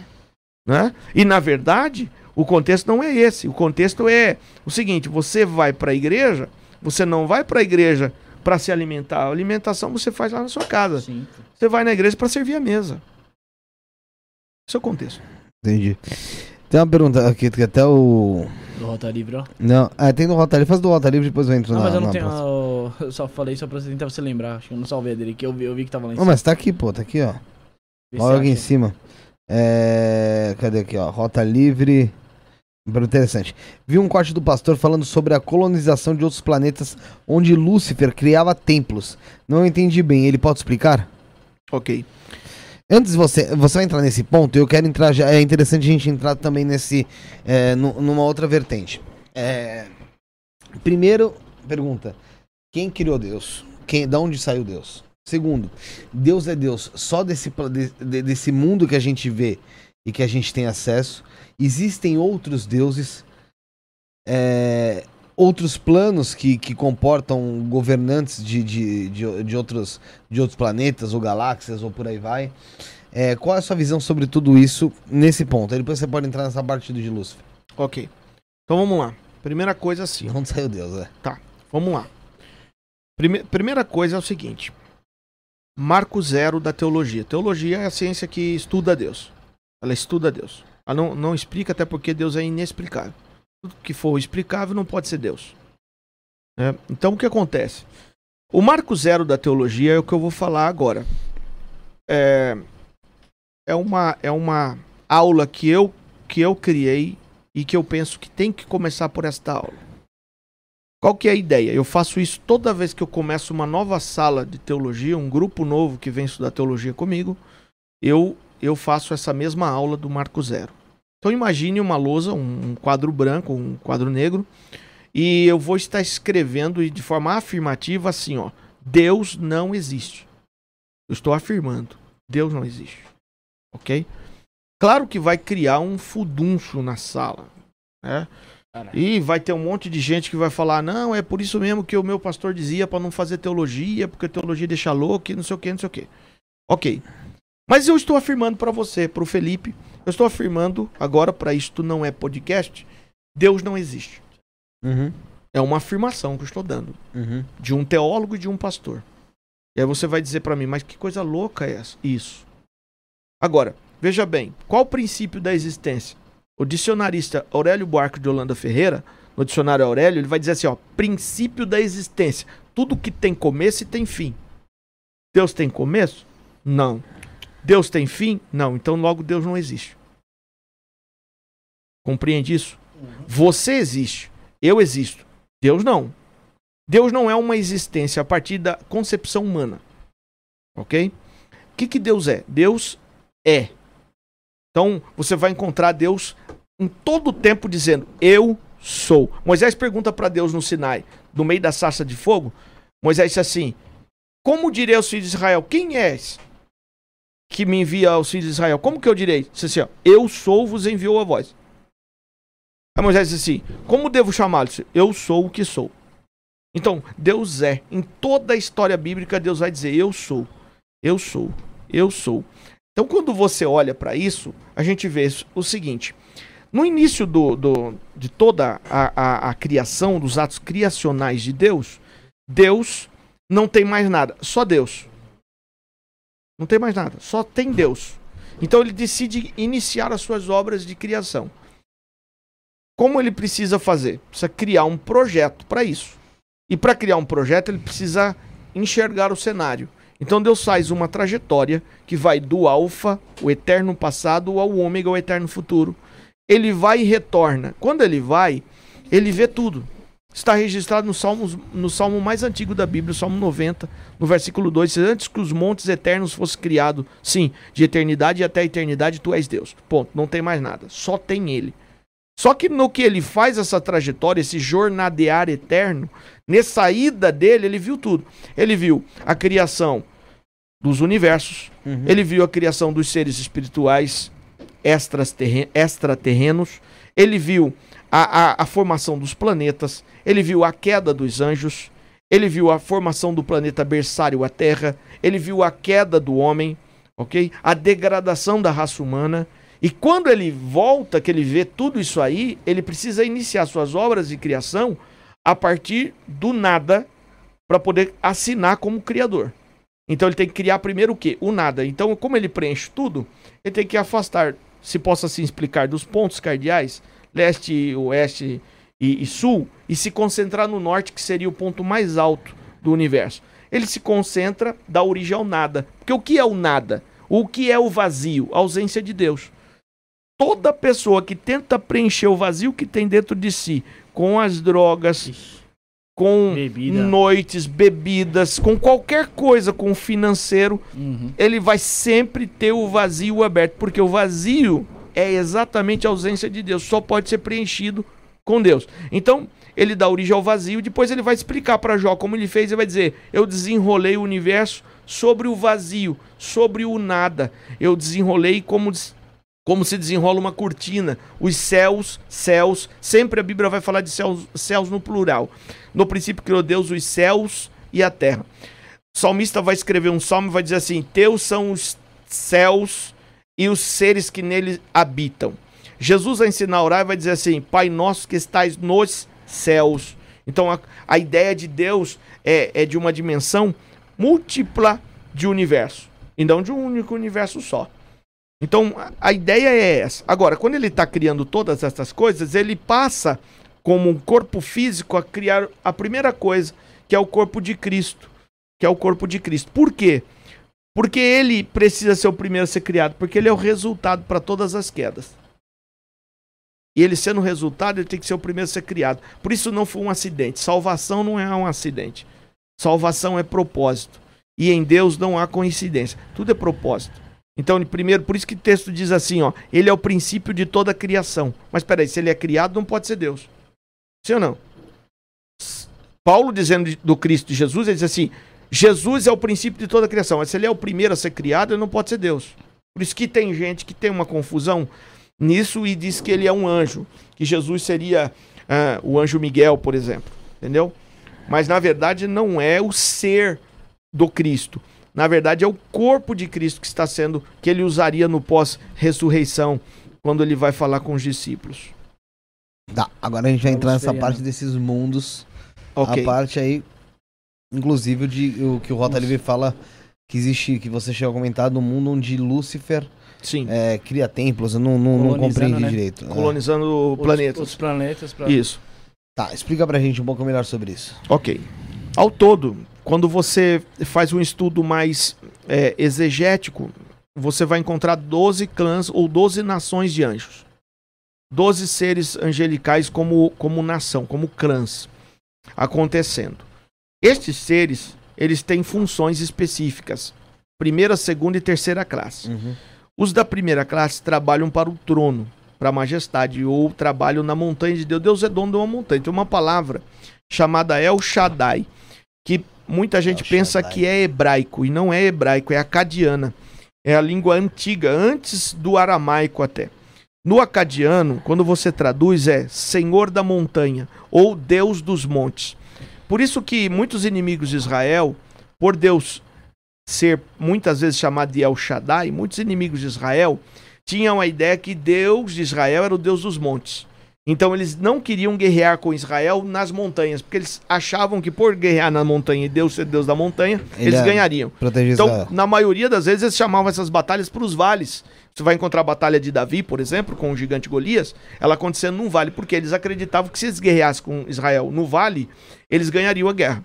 Só que o texto diz que o Senhor, que é Deus da montanha, também é Deus dos vales. Então, ele é Deus aonde, aon- qual qual é a região geográfica. Aí, quando a gente olha para esse contexto, a gente vai ver o seguinte: quando é criado os universos, quando esse momento de expansão, nós temos a primeira classe atuando para o trono, nessa montanha de Deus, onde está os palácios de Marfim, que é os palácios de Deus.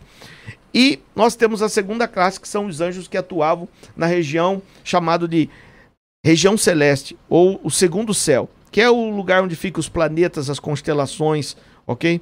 Então, eles estavam trabalhando para essa expansão. E a função de Rei Léo Ben era estabelecer seus templos, pois ele era sacerdote de anjos, dessas nações angelicais, que estão trabalhando com Deus nessa construção de tudo que está sendo construído. Qual a função dele? Estabelecer templo em todo o universo. Agora, estabelecer templo em, outras, em outros planetas, dentro do contexto título universo, para que você não tem mais nenhum game? Para que você não tem mais vida?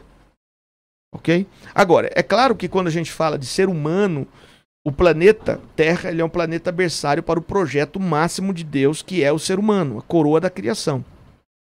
E aí, se você me perguntar, você acredita que tem vida em outros planetas? Eu vou dizer para você, eu acredito. 100%. Biblicamente falando, e eu digo para você, sim, biblicamente falando. Agora, você acredita que tem ser humano em outro planeta? Aí eu vou dizer para você que não acredito, porque a Bíblia ela vai retratar o planeta Terra como planeta berçário para este projeto. Os filhos do Altíssimo, progenie do Altíssimo, aqueles que seriam descendentes diretos de Deus. A centelha divina está dentro de cada um de nós. Por isso, quando Deus vai falar com Abraão, ele não manda Abraão buscar Deus em outros lugares, em outras regiões. Ele diz assim, ó: Disse Deus: Sai do meio da tua terra e da tua parentela, e na tradução, para um lugar que eu te mostrarei. Mas quando a gente pega esse mesmo texto do hebraico e traduz, ele diz assim, ó: Sai do meio da tua terra, da tua parentela, para uma viagem para dentro de você mesmo. Para uma terra que emana leite e mel. E por que uma terra que emana leite e mel? Porque é os dois únicos alimentos que é da vida para a vida. Todo o resto tá, está na morte. Todo o resto de alimentos está na morte. Ou se é vegetal, na morte do vegetal, se é animal, na morte do animal. Os únicos alimentos que é da vida para a vida é o leite e o mel. Não depende da morte do, do animal para que aconteça. Ok? Então ele está dizendo, traduzindo para nós, o que, que Deus está dizendo para Abraão? Olha, entra em uma viagem dentro de você mesmo, que você vai encontrar a centelha divina que vai dar vida aonde você passa. Mas esse seria o autoconhecimento? Sim. A percepção do sagrado, a percepção do divino. A centelha de Deus que foi soprada em Adão, que está dentro de cada um de nós. Esse é o contexto. As pessoas buscam Deus aonde? Na religião, nas práticas, em, em uma série de coisas, em um lugar, numa região geográfica. E, e- e, na verdade, você precisa olhar para dentro de você. Deus tá dentro de si. Sim. E essa parada do- do- dos templos, então, eles são, eles são construídos em outros... Sim, eles são construídos, mas ele corrompe com esse comércio da fé. Esse comércio das coisas santas, esse comércio do sagrado. Quando ele começa a trocar as pedras de cobertura e colocar ouro no lugar. Porque o ouro foi chancela divina, é uma chancela divina. Veja, Deus deu ao homem o reino vegetal e mandou o homem governar sobre ele. Deus deu ao homem o reino marítimo e mandou governar sobre ele. Deus deu ao homem o reino animal mandou governar sobre ele, mas Deus nunca deu o reino mineral na mão do homem. Sim. E em toda a história bíblica ele recobra para si, dizendo em Ageu 2:8, que é um talvez o texto mais conhecido, minha é a prata e meu é o ouro, diz o Senhor dos Exércitos. Então, veja, qual a ideia? Quem tem o ouro é Deus. Se você encontrar uma pessoa com um pouquinho mais de ouro, é bem capaz que ela se ache Deus. Entendeu? Essa é a ideia, essa é a vertente. Porque qual que é a razão de Deus? Deus nunca cobraria ou pediria uma oferta e Deus nunca pediria, por exemplo, o- a prática do dízimo se não houvesse a queda. Porque a, a, a queda houve a necessidade da oferta. Porque qual o propósito da oferta? É eu mostrar primeiro para mim, depois para o mundo espiritual, que, que eu não estou sendo governado por aquilo. Pelo contrário, sou eu que tenho a mentalidade de governo para gestar essas coisas. Então, a partir da queda, Deus vai pedir. Se você olhar o texto, você não vai encontrar ninguém ofertando nada para Deus antes da queda. Adão não fez, Eva não fez, ok? Mas após a queda, nasce Abel e Caim, ou Caim, na sequência Caim e Abel, e aí começa a prática de ofertar a Deus alguma coisa. Então, nesse contexto, ele estabeleceu esses templos, só que os templos foram corrompidos. E o texto lá de Ezequiel, capítulo 28, que de repente alguém fala, mas onde está e tal? Tem muito textos. E é necessário uma vertente teológica chamada projeção profética para entender muita coisa. Porque Deus vai falar em linguagem completamente alegórica. Deus vai chamar anjos de estrelas, por exemplo. A primeira classe. Deus vai chamar anjo de montes, a segunda classe. Deus vai chamar anjo de árvores, que são a terceira classe. Mas você precisa ter esse, essa, essa, essa projeção profética para entender. Então, às vezes, é necessário que o mestre pegue nas suas mãos e te leve até o endereço onde você consiga. Então, lá em Ezequiel 28, por exemplo, Deus vai dizer assim: ó, por causa da multiplicação do teu comércio, corrompesse os templos. Todos os teus templos foram corrompidos por isso. Ok? Então, essa primeira queda, essa primeira queda de anjo. Daí temos a segunda queda. A segunda queda acontece quando os anjos da segunda categoria eles voltam do serviço prestado no universo. Então eles voltam, chegam lá para prestar conta, porque eles tinham que de tempo em tempo prestar conta ao que estava sendo feito. Quando eles chegam para prestativa de conta, ok? O reino é, é organizado e eles descobrem que Rei Léo já não faz mais parte do, do serviço ao trono. Então eles dizem assim: nós não concordamos com a visão de Rei Léo, mas nós também não vamos mais ser fiel ao trono. Tipo assim, nós somos peça solta agora. Só que esses anjos, esses seres espirituais, são seres com capacidade de colocar um planeta em órbita. São seres que controlam a temperatura de uma estrela, como o Sol, por exemplo. Como que Deus vai deixar um ser desse solto sem nenhuma governância, sem um cabeça, sem uma orientação? Não pode. É um caos, porra. Então, ele- o que ele fez? Ele colocou estes anjos em cadeias eternas. Estão guardados para o juízo. Estão guardados, estão trancados. Esses anjos estão estão- presos. Ok? Depois temos as- a terceira queda de anjos, que são os anjos chamados de árvores, que são territoriais. Ok? Que perceberam que as mulheres ou as filhas dos homens eram mulheres donzelas muito bonitas, tomaram para si e, e coabitaram com ela, e dessa coabitação deu origem aos nefilins, a, a raça híbrida. O que, que são esses nefilins e a raça híbrida? Foram gigantes que nasceram a partir desta coabitação de seres espirituais, extraterrenos, com, com os seres humanos. Através de uma relação sexual comum? Então, não temos, não temos uma, uma, uma pauta para explicar exatamente como é essa coabitação. O que nós temos é a palavra. Eles viram a beleza dessas mulheres, tomaram para si como mulher, coabitaram com ela e deu origem a esses seres que eram homens com poderes extraordinários, que daí surge também a ideia toda da mitologia dos semideuses e tudo mais. E o texto, todos esses textos que eu estou dizendo, relatado biblicamente. Não, mas como, é, como eles eram? Como que eram os nefilins? Como que eram os híbridos? Tá. Os híbridos eram como, por exemplo? por exemplo? O, o híbrido, na verdade, é a somatória de um ser espiritual, como um anjo, por exemplo, e um ser humano. Tá? Então, a ideia era, era o seguinte: você tem, humanamente falando, uma similaridade conosco, porém aí a sua essência é diferenciada. Porque hoje, por exemplo, nós sabemos que nós somos feitos um pouco menor que os anjos. Né? Em que momento, por exemplo, já se sabe hoje que nós conseguimos usar apenas uma parte do nosso cérebro. Ok? Sim. Dizem os cientistas que estudam essa área que se conseguíssemos usar essa parte, nós conseguiríamos fazer ou termos aí a, a, a manifestação de poderes como é, a, a tele- telecinese, como a, a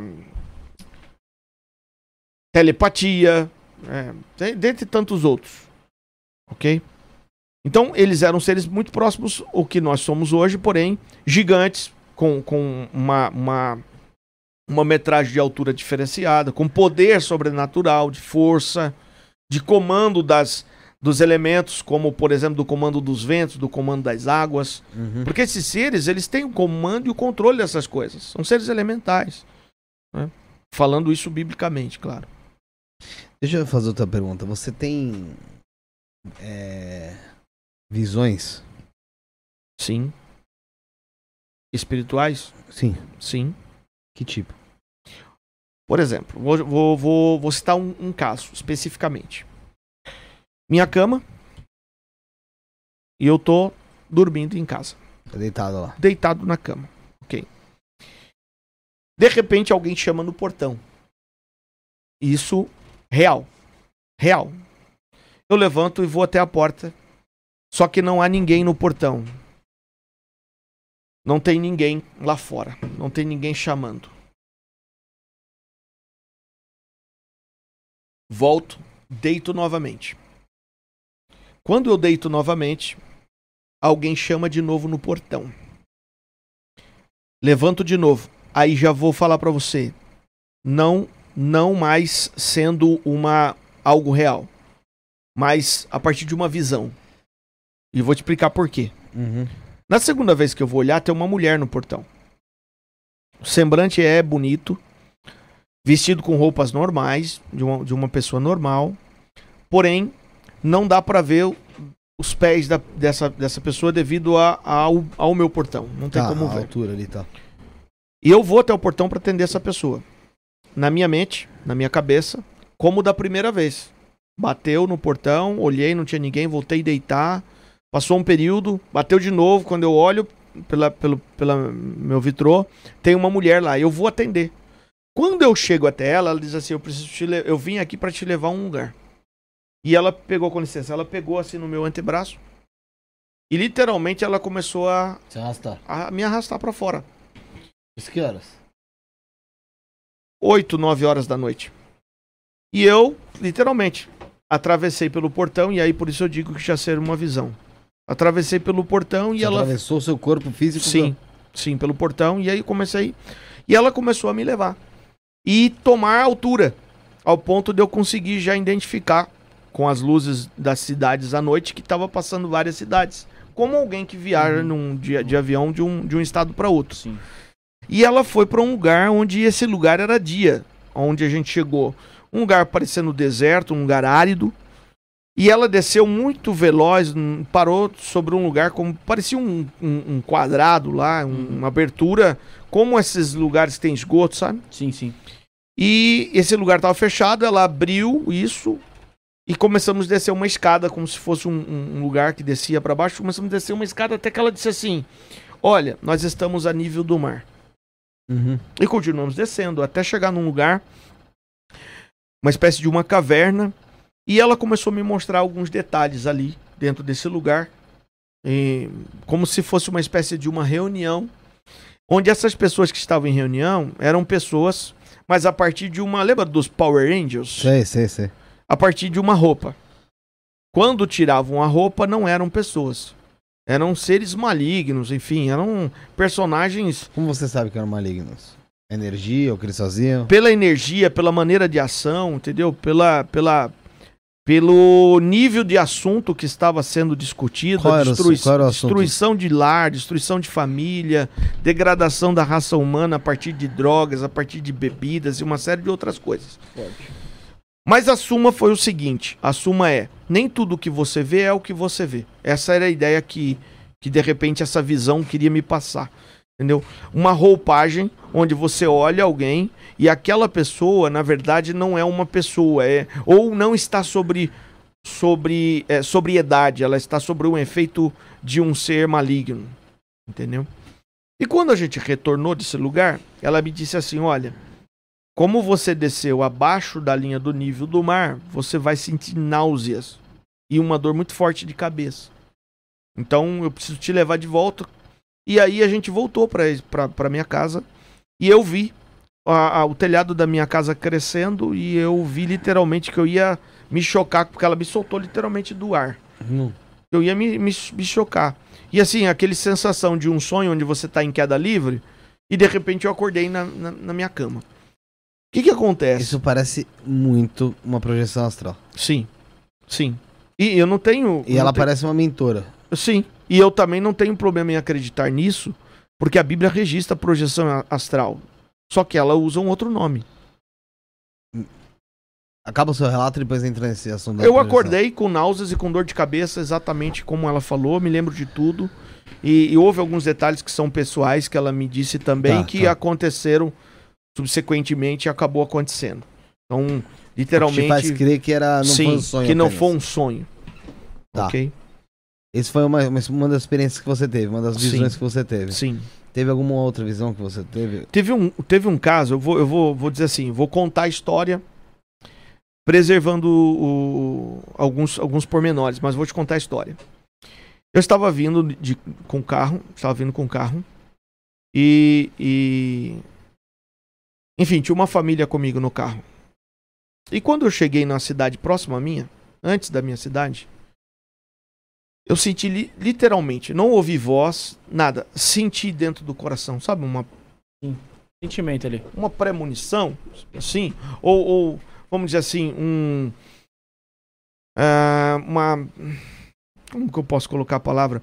Foi uma, Angústia. uma, uma percepção, não, não como uma angústia, mas uma percepção dentro, do, dentro da alma, dentro do coração, dentro da mente, assim. Isso, faça isso, ok? Faça isso. Como uma mensagem muito clara, Um sopro. um sopro de, de divino ali na hora. Tá. Sim, pegue uma pedra. Tá, mas ouvi isso entrando na rotatória para entrar dentro da cidade que antecede a minha cidade, cidade de Itatiba. Não, é loucura minha, não, não vou fazer isso, até porque eu não tô sozinho, Uhum. eu tô acompanhado, tem uma família comigo, eu não vou. Parar e pegar uma pedra. É, não, e outra, eu não- nem era eu que tava dirigindo, enfim. Aí seguimos caminho. Houve mais dois pontos desse primeiro ponto que isso soou de novo. Pá, Pega a pedra. pega uma pedra.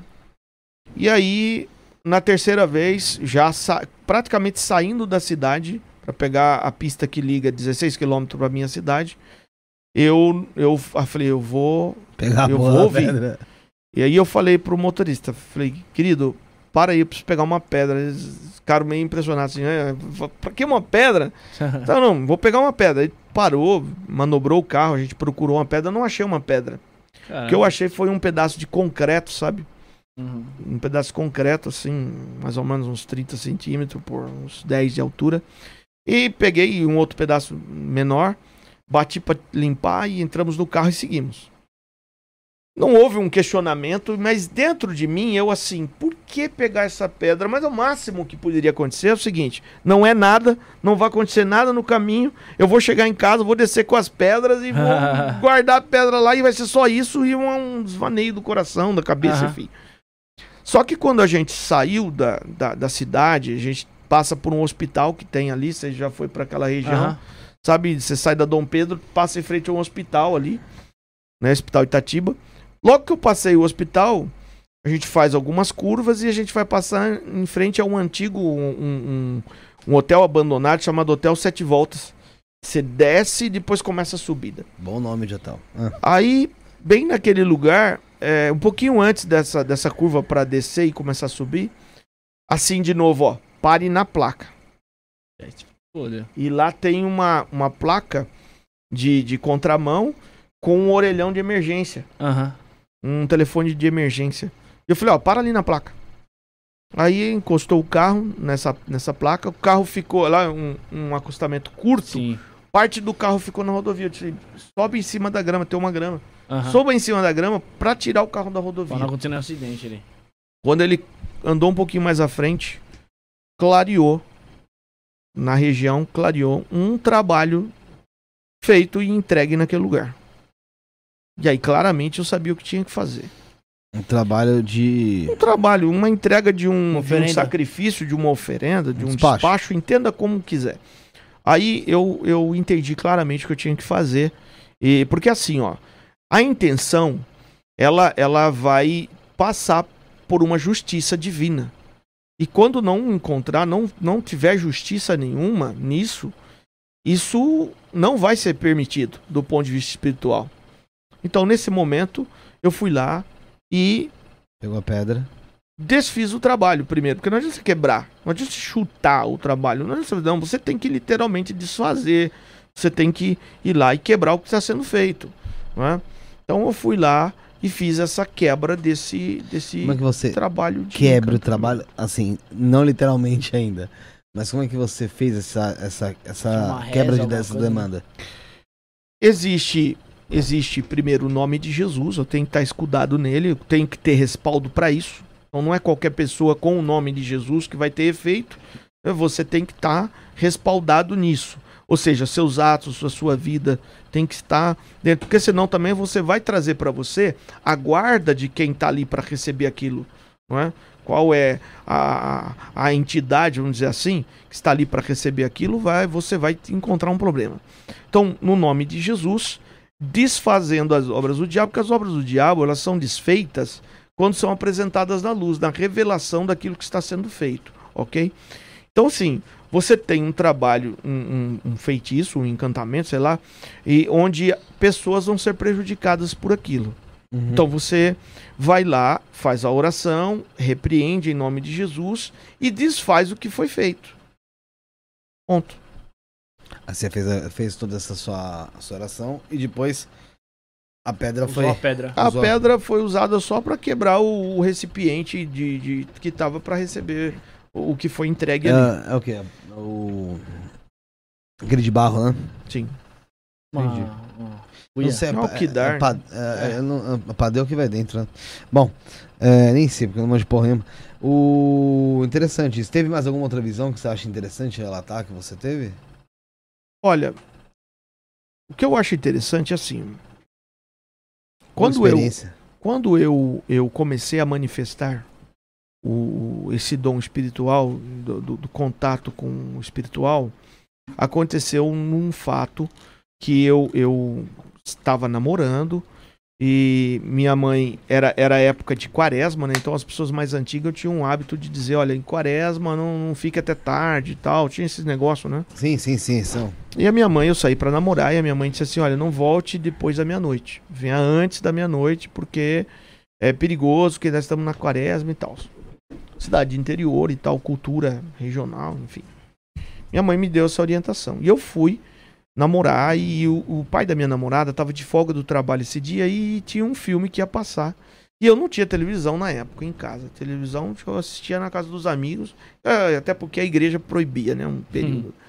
Então, ele falou: Não, fica aí com a gente, assiste o filme e tal. E eu gostava, literalmente, gosto de filme até hoje, né? Mas aí eu gostava de. Eu falei: Eu vou ficar mesmo e tal. E como havia o consentimento do meu, do meu sogro, né?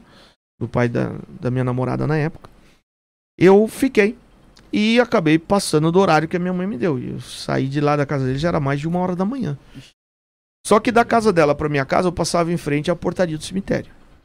Então eu tinha que passar, era o único caminho que tinha pra ir pra minha casa. Puta que pariu. Quando eu cheguei na direção da portaria do cemitério, é, agora eu tinha 14 anos de idade. eu senti um vento. Sabe? Um, literalmente como se pegasse um lençol grande e Aham. abanasse. E eu olhei pro lado, porque assustei e olhei pro lado. Quando eu olhei pro lado, a uns dois metros de mim e uns dois metros de altura acima da minha cabeça, um unicórnio. Unicórnio? É, unicórnio. Alado. Branco, mas Unicórnio? é, um unicórnio, unicórnio, unicórnio. Branco, ah, assim, ó. extremo, Cavalão, um brilhante. chifre só. Sim, e alado. E tipo assim, batendo asa assim, ó. Ah, Quando eu vi aquilo, a primeira reação foi correr. Alado ainda. Eu, eu meti o louco correr, corri, Porra. corri e tal. Eu tinha morrido.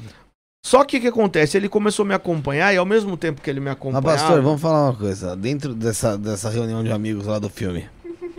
Antes de tudo. Entre nós aqui.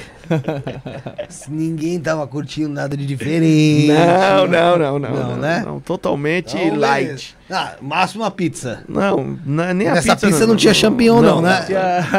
Nada. Então tá bom. Tá lá, pode seguir. Só que à medida que eu segui o meu caminho, eu comecei a perceber que, tipo, aquilo, ao invés de me trazer caos, medo, começou a me dar paz. E eu comecei a me sentir guar- guarnecido por Você aquilo. achou que ia morrer? Não, eu, no primeiro momento foi o, o É? choque, o susto, Caraca. e eu acelerei o passo, correr mesmo, correr mesmo, acelerado. Só que é uma região, hoje, hoje é um bairro, Sim. era uma região que só tinha pasto e gado, não tinha, não tinha mais nada. Então, o que que acontece? À medida que eu corria, eu fui, eu, eu continuava olhando para aquilo e eu comecei a sentir paz ao invés de sentir medo. Sim. E ele, mas ele vinha atrás? É, ele, ele me seguiu o tempo Meio que todo, voando ali. voando assim, Caralho, na moral. de forma muito calma assim. E aquilo me trouxe paz. E eu entendi que ele estava ali para fazer alguma proteção à minha pessoa. Sim. Quando eu entrei num lugar onde já tinha luz e é bairro, né? Eu, eu, ele hoje tem um posto de saúde nesse lugar na entrada desse bairro.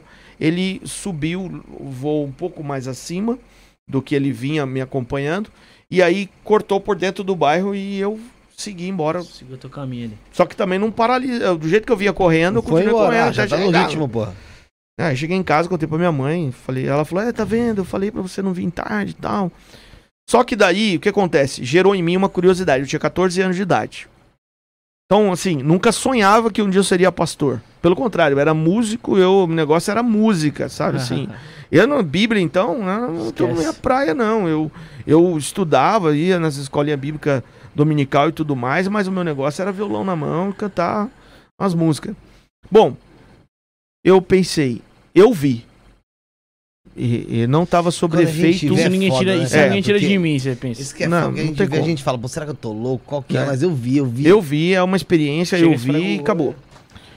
É lógico que eu contei pra pessoas religiosas da época que, sabe, Não ah, não, isso é mínima. coisa do demônio, é tal. Enfim, porque tudo que você desconhece é do demônio, Sim. né? Então o que acontece? O que, que eu fiz? Eu falei, eu vou pesquisar o que, que é o que, que é isso primeiro, com profundidade. Daí o que, que primeiro veio? Mitologia, É. tá? O que, que os unicórnios são para mitologia? Seres sagrados, ok? Seres sagrados. E qual era a comunicação desses seres? Havia um- um- uma vibração, das- posso chamar assim, chifres, do seu chifre ali, né? No terceiro olho, Uhum. ok? Havia uma vibração e era a partir dali que a comunicação dele acontecia, onde as pessoas ouviam a voz, porém não, não era a partir da da, da- do animal em si, mas da vibração do terceiro olho ali, do, do chifre do unicórnio. Isso é mitologia. E eu achei muito interessante, li bastante a respeito disso, até porque era algo que eu tinha visto, não tinha como fugir Você daquilo. entender, né? É. E aí, assim, tá, é mitologia. E aí, o que que todo mundo fala? A mitologia, ela é condenada a partir da Bíblia. Não é verdade? Uhum. Uma grande maioria. Então tá. Vamos ver onde que a Bíblia condena isso. Né, Quando eu fui pra Bíblia, eu descobri que a Bíblia relata esse ser sete vezes, pelo menos. Unicórnio. Você vai encontrar ele sendo citado em vários textos. Só que assim, a Bíblia tem várias traduções. As traduções mais antigas traz lá unicórnio. Você vai ler, você vai encontrar lá a palavra unicórnio. Quando você vai para traduções mais recentes, foi removida a palavra unicórnio e colocado no lugar boi selvagem. Qual a ideia? Proteger para que não surja uma, uma junção do texto sagrado bíblico com, Com os textos da mitologia. Então, já que eu tenho um ser mitológico que está na Bíblia, aliás, tem muitos, mas eu estou falando desse da minha, da minha visão. Como tem isso, então o que, que eu faço? Eu, para não dar margem, eu vou trocar esse nome. Eu tiro unicórnio e põe boi selvagem no lugar. E aí eu vou dizer para as pessoas: não, não é um unicórnio que está falando, é um boi selvagem. Mas o que, que eu faço com o texto onde o salmista diz: Seja as minhas orações apresentadas diante de ti, ó Deus, a partir dos chifres dos unicórnios. Quer dizer, eu tenho uma, uma similaridade entre o que a mitologia fala e o que o texto está falando. Que a comunicação é a partir do chifre desse ser. Tá. Aí eu troco, tiro o unicórnio e põe boi interessante- selvagem. É interessante você falar agora da comunicação. Não sei, eu posso estar falando merda. Mas tem alguma religião, não lembro qual que é, ou qual, ou qual culto, que ele vai, vai fazer algum tipo de prece, ou seja, oração. é, Mas eu não sei nem se é de matriz africana. E pega-se o chifre de um, de um animal e fica falando dentro do chifre. Ah, que O do. Mário Filho comentou, não foi? O próprio judaísmo O Mário faz Filho isso. aqui falou aqui, pô. O Mário Filho falou. Foi na Nigéria. Que isso aí. você fala lá e fica falando. Você Sim, sim. Do. E Tá tem, repetindo ali várias Como se fosse um mantra, tá ligado? Isso, É. e tem também das conchas, das conchas dos, dos oceanos, É, dos mares e tal, tem das conchas, da comunicação com as conchas e tal, com, com mundos, enfim. É, então o que acontece? Aí eu encontrei esse texto, do salmista.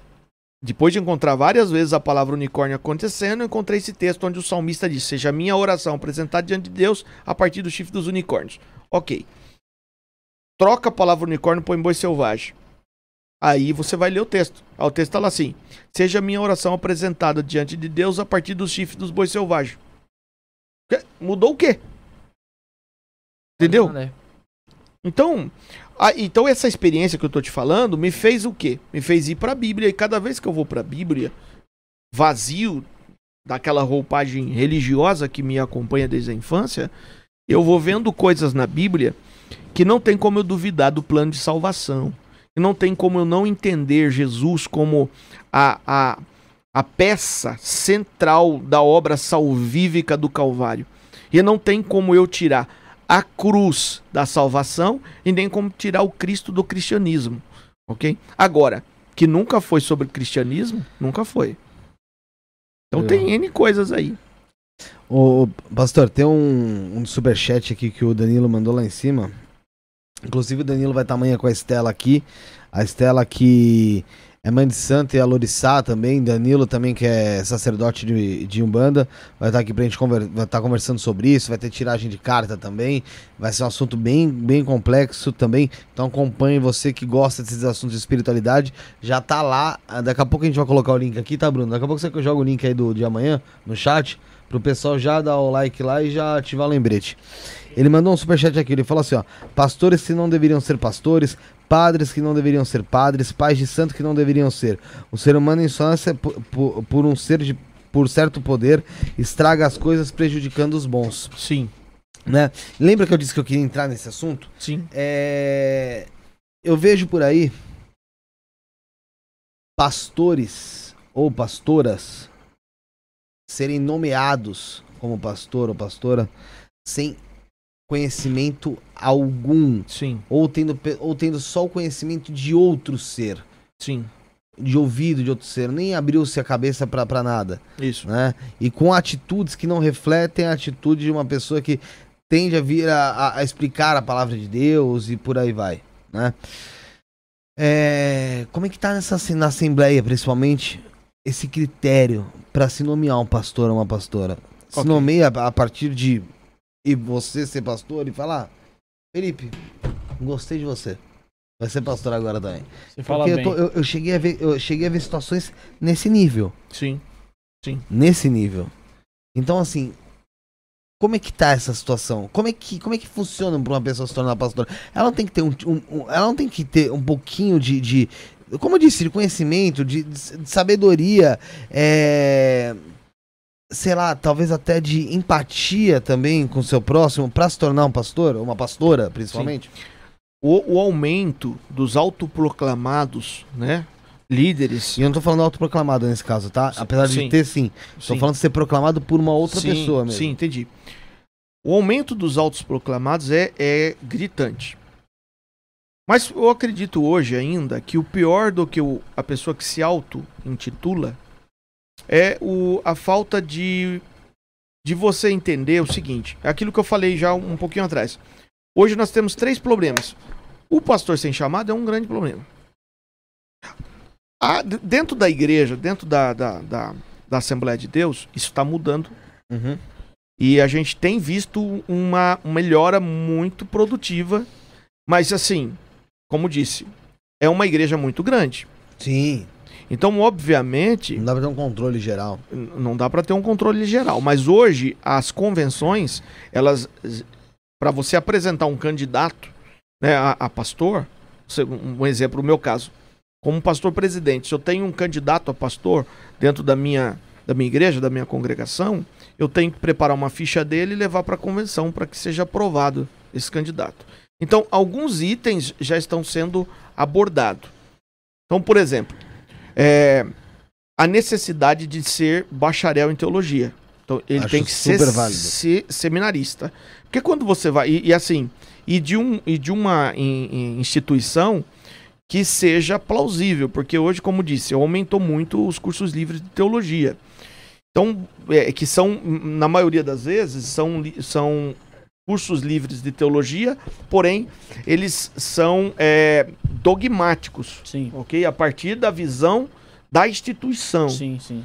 E, e claro que eu tenho que depois conhecer a visão da minha instituição, mas eu tenho que primeiro fazer uma teologia acadêmica, onde eu consigo enxergar o, o tudo, né? O, o amplo, Fora da caixa ali. fora da caixa. Exatamente. Então hoje já é necessário para você ter um candidato a- ao, ao ministério pastoral que ele tenha pelo menos o curso Isso é o básico. básico, bacharel em teologia. Eu também acho mínimo. Agora, depois tem algumas outras coisas que hoje já estão sendo observadas, que é a prática de vida na sociedade. Que é a vida ilibada na sociedade, que é necessário, né? De, de não ser uma pessoa de vida pregressa, né? É, antecedentes criminais, isso hoje é necessário, e a gente fala assim, ah, mas então tá excluindo, por exemplo, aquela pessoa que já, Teve já fez passagem coisa ali. errada na vida, já teve passagem. Sim, dane-se. A ideia é o seguinte: a ideia é o seguinte, eu não Ninguém posso ter no fazer. altar da minha igreja um pedófilo. Não. Eu não posso ter no altar da minha igreja alguém com, Um com abusador ali. dúvidas na sua integridade financeira.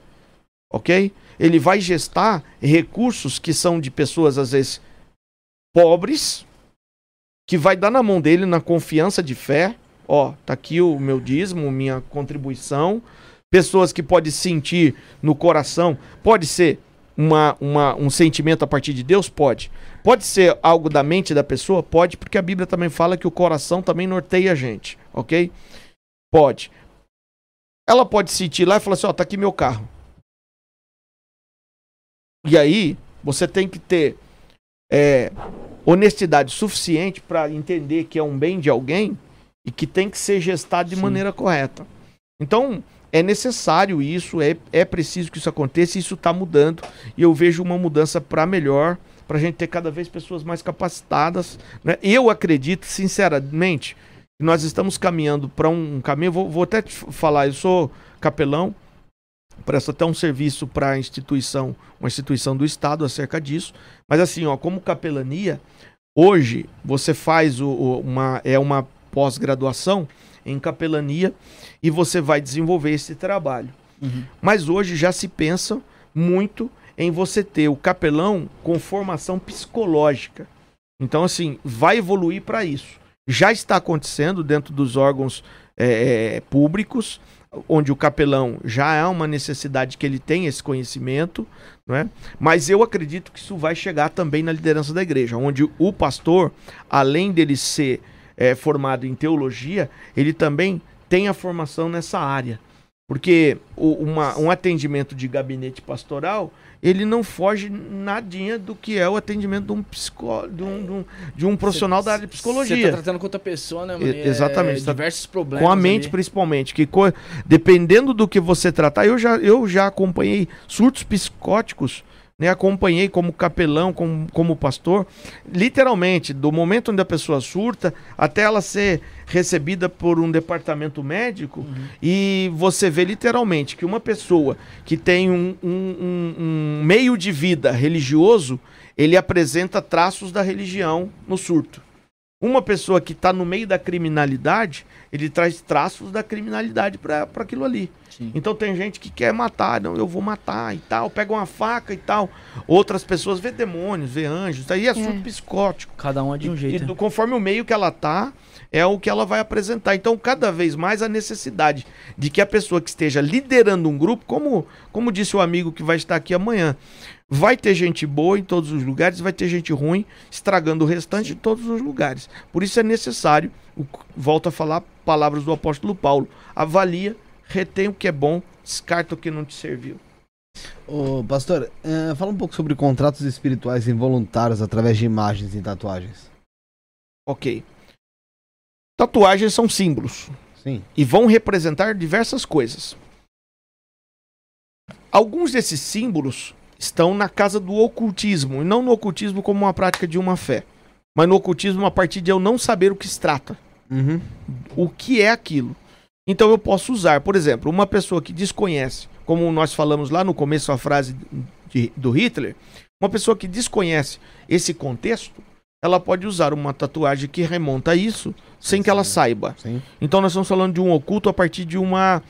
é, é, não, não do oculto do ponto de vista espiritual, mas do ponto de vista de falta de conhecimento, ok? Falta de conhecimento. E aí, o mundo espiritual ele reage aos símbolos. E ele não está preocupado se você sabe ou não sabe. Então, assim, ah, não sei, eu não sabia, não importa. Para o mundo espiritual, se você está usando aquele símbolo, ele vai reagir àquele símbolo, Uhum. ok? Então, na questão da tatuagem, assim, como você me perguntou, mas vai muito além da tatuagem. Pode estar sendo num, num- num símbolo de uma, de uma vestimenta, de uma roupa, ok? Num adesivo de um carro o logotipo. um logotipo de uma empresa, enfim. Por que isso é, é ruim? Na- no caso da tatuagem especificamente. Primeiro que isso está marcando teu corpo literalmente. Uhum. Então, de- dependendo do símbolo, ele pode estar te abrindo ou abrindo teu corpo para uma situação espiritual e que não seja boa. Ok? Pode estar te abrindo ali. Às vezes dando propriedade a seres, seja ele malignos ou benignos, enfim. Então, a necessidade de você ter o conhecimento. Como a gente tem dificuldade em conhecer tudo e a falta de conhecimento é, é que cria os grandes problemas, né? Então, é, aí está o perigo dessa, dessa, desse uso de imagens que você, de repente, quando falo de imagem, estou falando de símbolos etc, né? desenhos. E... Às vezes, al- alguns símbolos podem remeter a coisas não, não muito boas. E isso não está preso também só aos símbolos e só às tatuagens. Por exemplo, o nome de uma pessoa pode gerar nela um problema muito sério. né? Você vai encontrar pessoas em alguns personagens ar- artistas que trocam o nome. Qual a razão? Ela foi orientada por, por, por alguém, por um mentor espiritual, enfim, por um líder religioso, a trocar o nome, a mudar, às vezes, às vezes até uma pontuação Sim. que vai ter uma conotação Na diferente. numerologia. É. E isso é muito claro. Temos aí o Naldo Bene. Fez isso. Na Bíblia isso acontece Sim. também, né? Com Abraão. Com Abraão, você tem com Jacó, o mudando o tá nome de de. Jacó para Israel. né? Tem Então, o Marilyn Manson, que usa o nome artístico que é da Marilyn Melhorou. Monroe com o Charles Manson. então você tem, você tem essa circunstância Melhorou. acontecendo constantemente, né? E, e- e é uma questão interessante. Eu, eu conheço uma pessoa que me questionou uma vez. Olha, é, eu tive um acidente na família, a pessoa me, me falando, né? Eu tive um acidente na família onde eu perdi um ente querido. Uhum. De que forma? A pessoa desse esse, esse personagem, essa pessoa que, que, que acabou tendo a vida ceifada, sofreu um acidente de trabalho dentro de um poço. Um poço. Caramba. Poço artesiano ali? E aí, qual era a pergunta? Olha, eu, eu ouvi falar que o nome, o nome que, que a pessoa que faleceu tinha tem a ver com o acidente. Ok? E aí, quando eu fui questionar o nome, realmente, a tradução do nome é para dentro do poço. Caraca. Pode ser uma coincidência. Qual que era o nome? Pode, acontecer- pode ser uma co- coincidência. Qual era o nome? É, é, então, Vamos supor. J- Malaquias. Malaquias. Nem todo Malaquias vai morrer no poço. Sim. Por isso que eu digo que pode ter sido uma coincidência. Sim, é lógico claro. que a gente vai levar e falar, caraca, lógico, como aconteceu com o Guilherme de Pádua, né, que ele morreu, de, morreu, teve um ataque cardíaco, E aí? exatamente 27 anos, se não me engano, Ah, acho, não sei, as numerologias Apo- sabem me pegar agora. 27, 29 anos, não sei. É, Após o crime, uma não. data após o não após o, Ah. a estreia da novela Explode Coração que era a primeira novela que a Glória Pérez escrevia após a morte da filha Explode Coração ele infartou tanto tempo depois entendeu então assim tipo porra Coincidência. Cara é, é, é, um, é um deboche do, do, do, do mundo parece mas assim a gente trata ser pura coincidência, mas é, coincidência. é- mas é um, um- Mas é, então, mas aí que tá. Mas nós estamos falando de poderes místicos envolvendo todos esses cenários. Porque, na verdade, o que, que é uma, uma, uma novela? É, é uma intenção sendo colocada. Uhum. Sim, era médico, né? Você tá É. dizendo, a intenção que vem e você reproduz. Isso. Sim, mas é, é- eu tô falando, pode ser coincidência. Pode. Pode. Sem dúvida. Esse caso da Daniela Pérez, você tem conhecimento. Muita gente fala que foi ritual. Um ritual ali dentro. que aconteceu? E não um simples, apesar de bárbaro, é, homicídio. Ah, na sua opinião, você acha que houve alguma ritualística mesmo? Houve um trabalho de ritual? De acordo com, com o cenário apresentado na época e, enfim, com as pessoas que foram envolvidas na época e a maneira que foi contado, aí tô falando do. do- porque assim. Do que você vai ter, é, vai ter coisas que a gente não vai ter acesso, que está preso a questões de, de, de jurisprudência, de enfim, investigações justiça, criminais e tudo mais. A partir do momento do que eu tive acesso, sim, eu acredito muito que foi uma. Houve um ritual, sim. Por que, que você acha que te- te- te- tem uma, uma ideia pra que seria esse ritual? Por... Olha, geralmente, na, na maioria das vezes, nesse sentido, é para poder, para fama, dinheiro. Você encontra vários outros. Se você pesqui- fizer uma pesquisa, você vai ver vários outros acontecendo na. Alguns que a polícia conseguiu chegar e, e- e- e Quebrar. Evitar. chegar. Alguns não, alguns aconteceram e tal. Isso aí vai acontecer, sempre aconteceu e sempre vai acontecer esse tipo de, de ritual. Pessoas que se prestam a isso, né? Você teria o Guilherme de Pada como pastor da sua igreja? Se a gente analisar esse contexto que eu te falei, não. Do. do, do criminal. Exatamente. É, por isso que eu tô te falando. Agora, como pessoa frequentando a igreja, como um membro em busca pode, de cura, Você não pode. com certeza teria não só ele, como qualquer outra pessoa. É, você não pode segregar ele ali, né? Não, não. caso. Até Mas- porque eh, Jesus ele veio para buscar e salvar os que se haviam perdidos.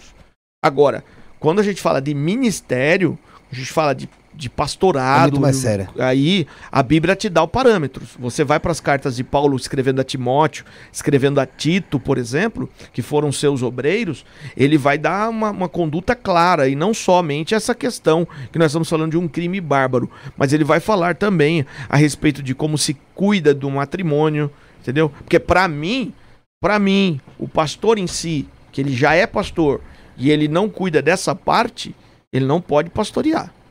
Ponto. É o que a Bíblia fala. Seja o, o, o, o bispo marido de uma só mulher. Que foge disso já tá, tá fora dos parâmetros. Entendeu? Ser um bom pagador na sociedade. Tem um bocado de pastor aí com o nome no SPC e Serasa. Entendeu? E, e tem que honrar os seus compromissos. Como que eu vou ser exemplo para alguém se eu não pratico aquilo? Apenas pela fala? Não, eu tenho que ser exemplo demonstrando aquelas obras. Por isso que Jesus ele diz assim, ó, vocês farão os que creem em mim as obras que eu faço. Não farão, não farão outras obras, farão o que eu faço. Vocês vão fazer o que eu faço. Né? Por exemplo, ou prática de exemplo. E aí você encontra ele fazendo uma, um bocado de coisa que os religiosos condenavam na época. Jesus vai para uma reunião onde tem um bocado de gente bebendo, bebendo vinho e, e- e bebendo com vontade. Entendeu? E aí eles vão falar para os discípulos assim: olha, o teu mestre tá, tá comendo com os beberrão. Entendeu? Os cachaceiros da época. E Jesus estava no meio deles. Em outro momento, você vai encontrar ele com os cobradores de impostos. Entendeu? Aí vão falar assim: olha, o seu mestre está com os cobradores de impostos. Gente que era mal vista pela sociedade da época. Mas aí ele, ele vai, vão, vai ser questionado e diz assim: Eu não vi, senão para as ovelhas perdidas da casa de Israel. Para o pessoal que está perdido. Então a igreja é um lugar para perdidos. Agora, ministério não é lugar para perdidos. Ministério é lugar para quem está já saudável. Você tem que estar curado para poder curar. Pastor, existe uma lacuna na Bíblia que dizem de Jesus, né? Que depois. Dos é, 12 aos 30. dos 12 aos 30. Sim. O que, que aconteceu? Que Jesus fez o quê? Descansou dos 12 Estava aos 30? estudando a lei. Era natural de um judeu, Ah, homem, dos 12 aos 30, estudar a Torá, estudar a lei. E ele está não estudando. tem nenhuma historinha dele, sei lá, foi jogar bola com os amiguinhos, não sei, não sei. Alguma historinha? Nada, nada. Não tem nada, mas ele. ele Não tem nada nem fora? Normal, ele viveu uma vida normal. Não, Em outros livros, nada? não, não tem nada. Ele viveu uma vida normal. Cristo é Lúcifer? Não. Lúcifer é opositor a Cristo. Você já ouviu falar nessa na teoria de Cristo é sim, Lúcifer? Sim. Não é. Vou te explicar por que não. Primeiro, primeiro ponto. Lúcifer é um ser criado. O nome dele é Rei Léo. Aliás, assim, o nome dele só aparece na tradução para o latim, como dele? Lúcifer. Rei Léo. Rei Léo é o nome hebraico desse anjo. Só letra pra mim, por favor. Porque, porque Ah, eu só entendi Rei Léo. Ok. H-E do hebraico, H-E. né? Então é o H tem o som de R. H-E-I-L-E-L. Rei Léo. Rei Léo. É, tem, tem um pão até inferno. Raio. É, é. É. E aí o que acontece? Ben Shahar é estrela da alva ou estrela da manhã. Lúcifer vem de Vênus, que é aquela estrela que acompanha o Sol com os primeiros raios. E depois é ofuscada pelo brilho do Sol. Então, que hoje já se sabe que é Vênus. Sim. Então, na tradução da Vulgata para o latim, traduziu-se essa palavra de Rei Léo para Lúcifer. Mas se você encontrar em algumas Bíblias, está em Isaías 14, 12, tá? Para quem quer encontrar o nome dele na Bíblia, está em Isaías 14, 12. É, o que que acontece? Algumas traduções, eu tô com duas traduções, eu, eu- que eu costumo dizer o seguinte: para estudar a Bíblia, fuja das línguas contemporâneas linguagem de hoje, nova versão internacional, todas essas linguagens contemporâneas, você vai perder o sentido totalmente do texto. Opta por versões mais antigas. Né? Então, por exemplo, Isaías, é o mesmo texto, vou mostrar de maneira diferente. Isaías 14, 12, ok? É, numa, numa tradução mais recente, ela vai, você vai ter o seguinte texto: Como caíste do céu, ó estrela da manhã. Na tradução pro latim, essa estrela da manhã traduziu-se como Lúcifer. Então, Isaías 14, 12, em uma outra tradução, nós teremos isso aqui, ó. Isaías, aqui da King, a King traz a mesma versão da Vulgata. No 14, 12, como caíste do céu, ó Lúcifer. Claramente fala Lúcifer. Isso. Aí ele diz assim: Filho da manhã. Então você tem essa- esse- dois textos diferentes em traduções diferentes, só para entender. Então o que acontece? Traduziu-se como Lúcifer. Agora, quem era esse personagem? Esse personagem compunha um, um conglomerado de, de seres angelicais chamado de querubins. Também chamado de estrela da manhã, estrelas da alva. E aí você vai ter ele falando com Jó, No momento que ele diz de Jó, ele fala assim, ó, para Jó, né? Ele vai falar a respeito disso. Ele diz assim: Onde você estava quando eu estava criando e as, os filhos da alva, os filhos da manhã, as, as estrelas da manhã juntos rejubilavam.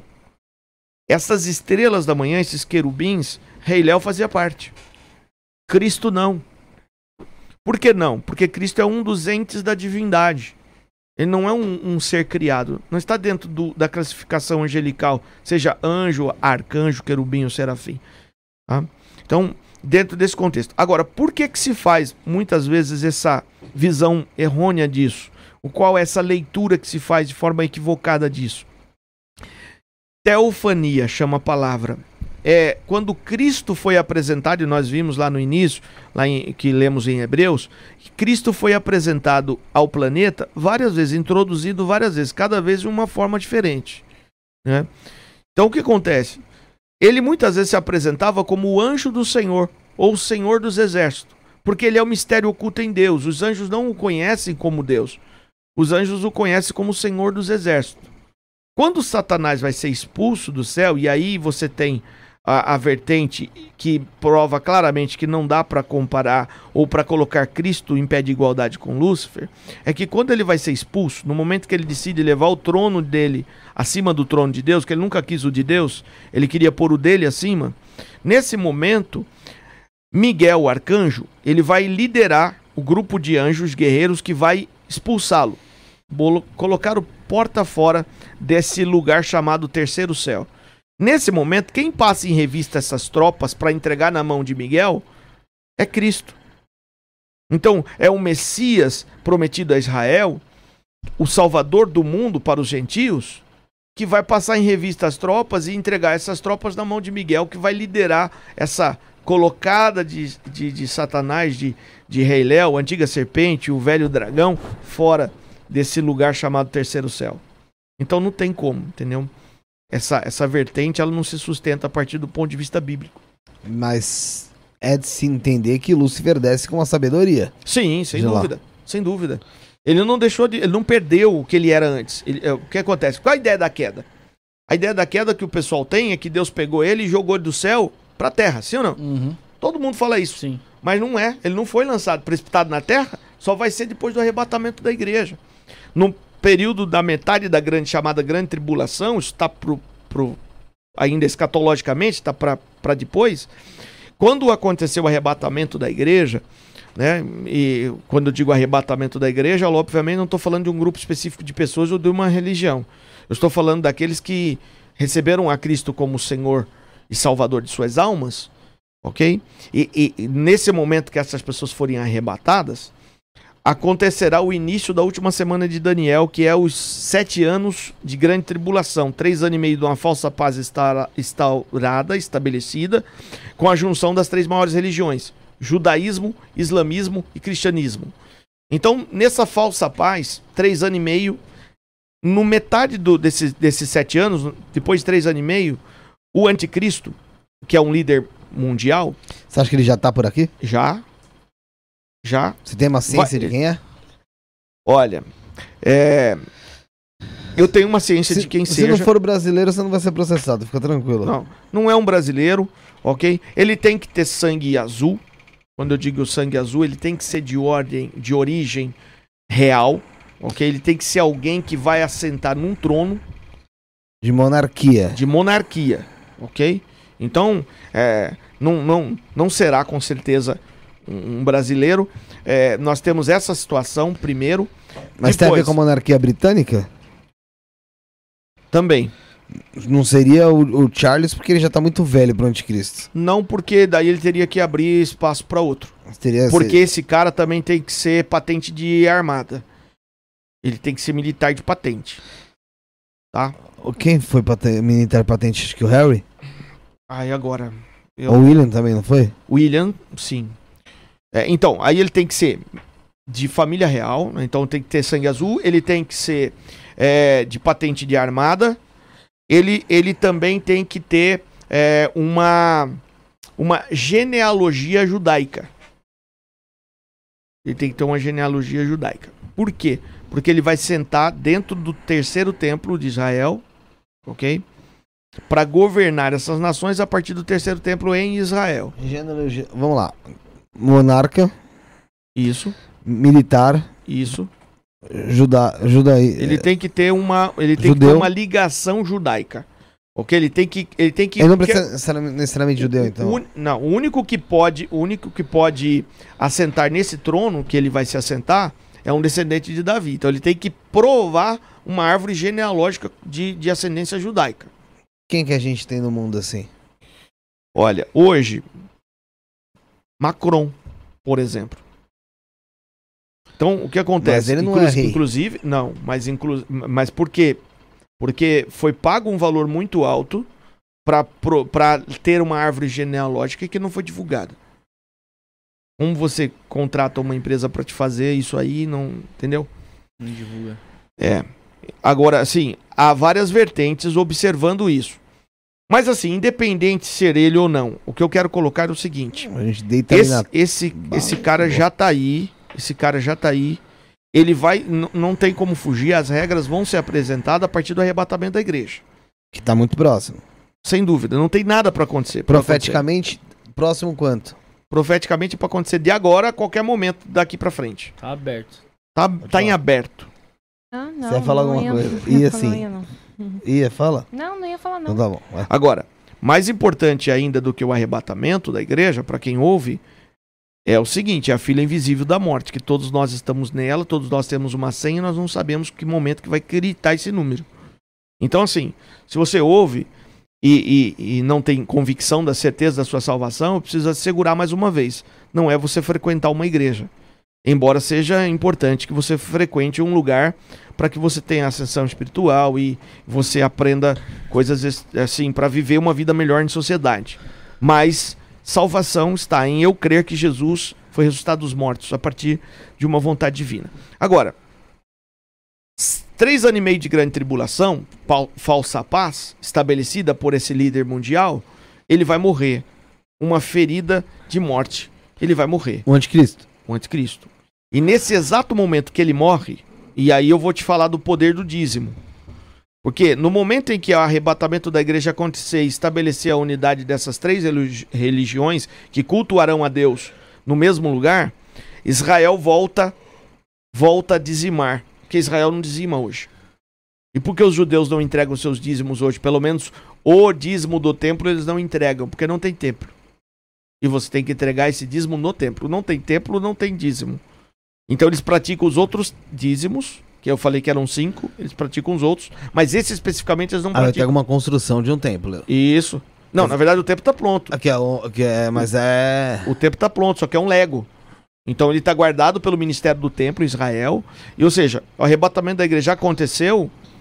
E, e o Ministério do Templo já falou que eles em 90 dias eles põem o templo montado, pronto. Eles têm Coloca em tudo. ali. É, só que é um Lego. Né? Agora imagina essas peças todas sendo montadas em ouro. E tem um lugar específico pra ele ser montado, né? Sim. Onde Sim. que é esse lugar específico? É exatamente aonde está ali a, a- o monte da esplanada das mesquitas. Onde tem o, onde tem o, o antigo muro das lamentações. Bem onde tem ali as, me- mes- as mesquitas ali. Isso. Só que aí o que acontece? Esse, esse Meu cara, esse amigo, líder você dá um mundial, chabu. Esse cara, ele vai conseguir trazer a paz porque ele vai juntar as três maiores religiões num único lugar. Então, ou seja, não vai haver problema. Agora, o que todo mundo falou, tem que destruir essas mesquitas para construir. Mas hoje os estudos geográficos já mostram que o espaço onde era o antigo templo, onde tem o muro das lamentações e as mesquitas, não vai precisar destruir nenhuma. Cabe ali, Cabe certinho ali. cabe certinho ali. Entendeu? Agora, É, porque se não caber, ferrou. Havendo acordo entre eles, e, e é um lego a ser montado, em 90 dias eles põem de pé o muro. Então, assim, o plano de fundo para acontecer vai acontecer. Agora, quando eles estabelecer isso, os judeus voltam a dizimar. E vão dizimar. Ok? Só que o que acontece? Esse é o prazer do judeu. Voltar a dizimar é um prazer para os judeus. Só que no três anos e meio, ele vai ser acometido de uma ferida mortal e vai morrer Uhum. esse líder mundial. E nessa hora é a hora que Satanás será expulso do segundo lugar onde ele está, Segundo céu. o segundo céu. E ele vai literalmente cair na terra. Aquele texto que diz assim: Ai dos que habitam na terra, porque Satanás desceu a eles com grande fúria. Aí ele desce em carne. Não, ele vai encarnar no anticristo. Então, o anticristo vai sofrer uma ferida de morte e vai morrer. Vai morrer. Ele vai descer nesse cara Vai e esse cara vai ressuscitar o cara? ressuscitar. Isso. E aí, aos olhos de todo mundo, fodeu. esse cara vai ressuscitar. Então todo mundo vai falar, realmente, o cara é um Deus. Sim. Só que os judeus vão falar, não é um Deus. E por quê? Porque ele não pode tocar naquilo que é consagrado a Deus. O dízimo. Então, no momento em que ele tomar a vida do anticristo, porque quem está recebendo até então o dízimo de toda a nação judaica e dos judeus espalhados pelo mundo inteiro é o anticristo. É um homem. No momento que ele morre e Satanás assume o corpo dele, Satanás não pode tocar mais nesse dízimo. Uhum. Então, nesse momento, ele vai dizer assim: vocês não podem mais trazer dízimo, porque ele não pode tocar. Como que o cara vai trazer um negócio que ele não pode mexer? Então, vocês estão proibidos de dizimar. Nessa hora, os judeus vão falar: não é Deus, porque Deus não invalida o mandamento que é perpétuo. Deus nunca vai contra o próprio Deus, então Deus não vai invalidar. Se é uma aliança perpétua e está dizendo para parar, não é Deus. E aí, três anos e meio de uma guerra violenta Mas, e uma caçada literalmente das bruxas aos judeus. mas, pastor, olha só que interessante. Isso tudo já tá falado. Sim. Vem desgraçado. Três anos, ah, isso aqui é uma bonança, juntou todo mundo, todo mundo feliz. Ok. Meu irmão, bota três cara fortemente armado do lado do, do, do túmulo desse arrombado. A hora que esse cara, pum, abriu o olhinho de volta, você senta ele bala nele, meu irmão. Ninguém vai nem saber que ele levantou, já tá falado, porra. Não vai ser pego de surpresa. Sim. Só fica lá, bum, acabou. Vamos construir um mundo novo, sem problema. É, seria bom se fosse assim. Mas, mas você concorda que assim, se tá falando, ou, ele é- ou vai ser mortal? Não, não. É, é possível de morte. Mas aí a, a questão é o seguinte. É, veja bem.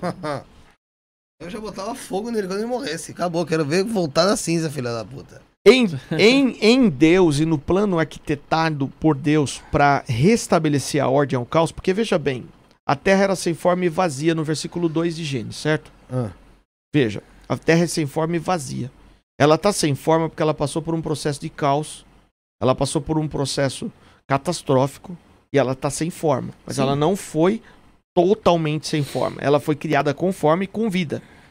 E, e está escrito isso, biblicamente. Olha, a terra, eu sou o Senhor que a fiz, a formei, a criei. Não a criei para ser vazia. Então, Ela foi já criada com vida. Só que agora ela está sem forma e vazia. Mas a terra está sem forma até hoje. Ela só não está vazia. Hoje ela tá, tem novos habitantes e povoada. Mas ela continua sem forma. Então, tira as águas do oceano e você vai ver uma terra totalmente informe, com crateras, de, pelo menos as catalogadas, de 13 km de profundidade. Ok? E picos altíssimos É, aí. não, é. não, não, não, não, A bolinha terra, a redondinha. terra sem o mar, sem o oceano, ela é igual o símbolo da, do, do- Não pode falar, né? Da doença aí agora. Entendeu? Ah, que acometeu o mundo. Sim. Então você pega o símbolo dele, pega a terra, seu oceano, seu. É a mesma coisa. É. É, É, mais alto, é- mais baixinho. é. Agora, tá sem forma até hoje. Quando passar pelo processo de reconstrução, novos céus, nova terra, não tem mais necessidade do mar. Porque o mar, ele foi uma correção necessária para que os planos de Deus não fossem invalidados com o planeta. Mas vamos lá, continuando aqui, é, pra, pra gente continuar o corte em relação a isso. É, veio aí o, o Cramunhão, pum, pegou o corpo do anticristo, tomou lá, agora Tomou en- posse. encarnou nele. Sim, É, aí ele vai tocar o terror. isso. Três anos e meio de guerra. Guerra generalizada.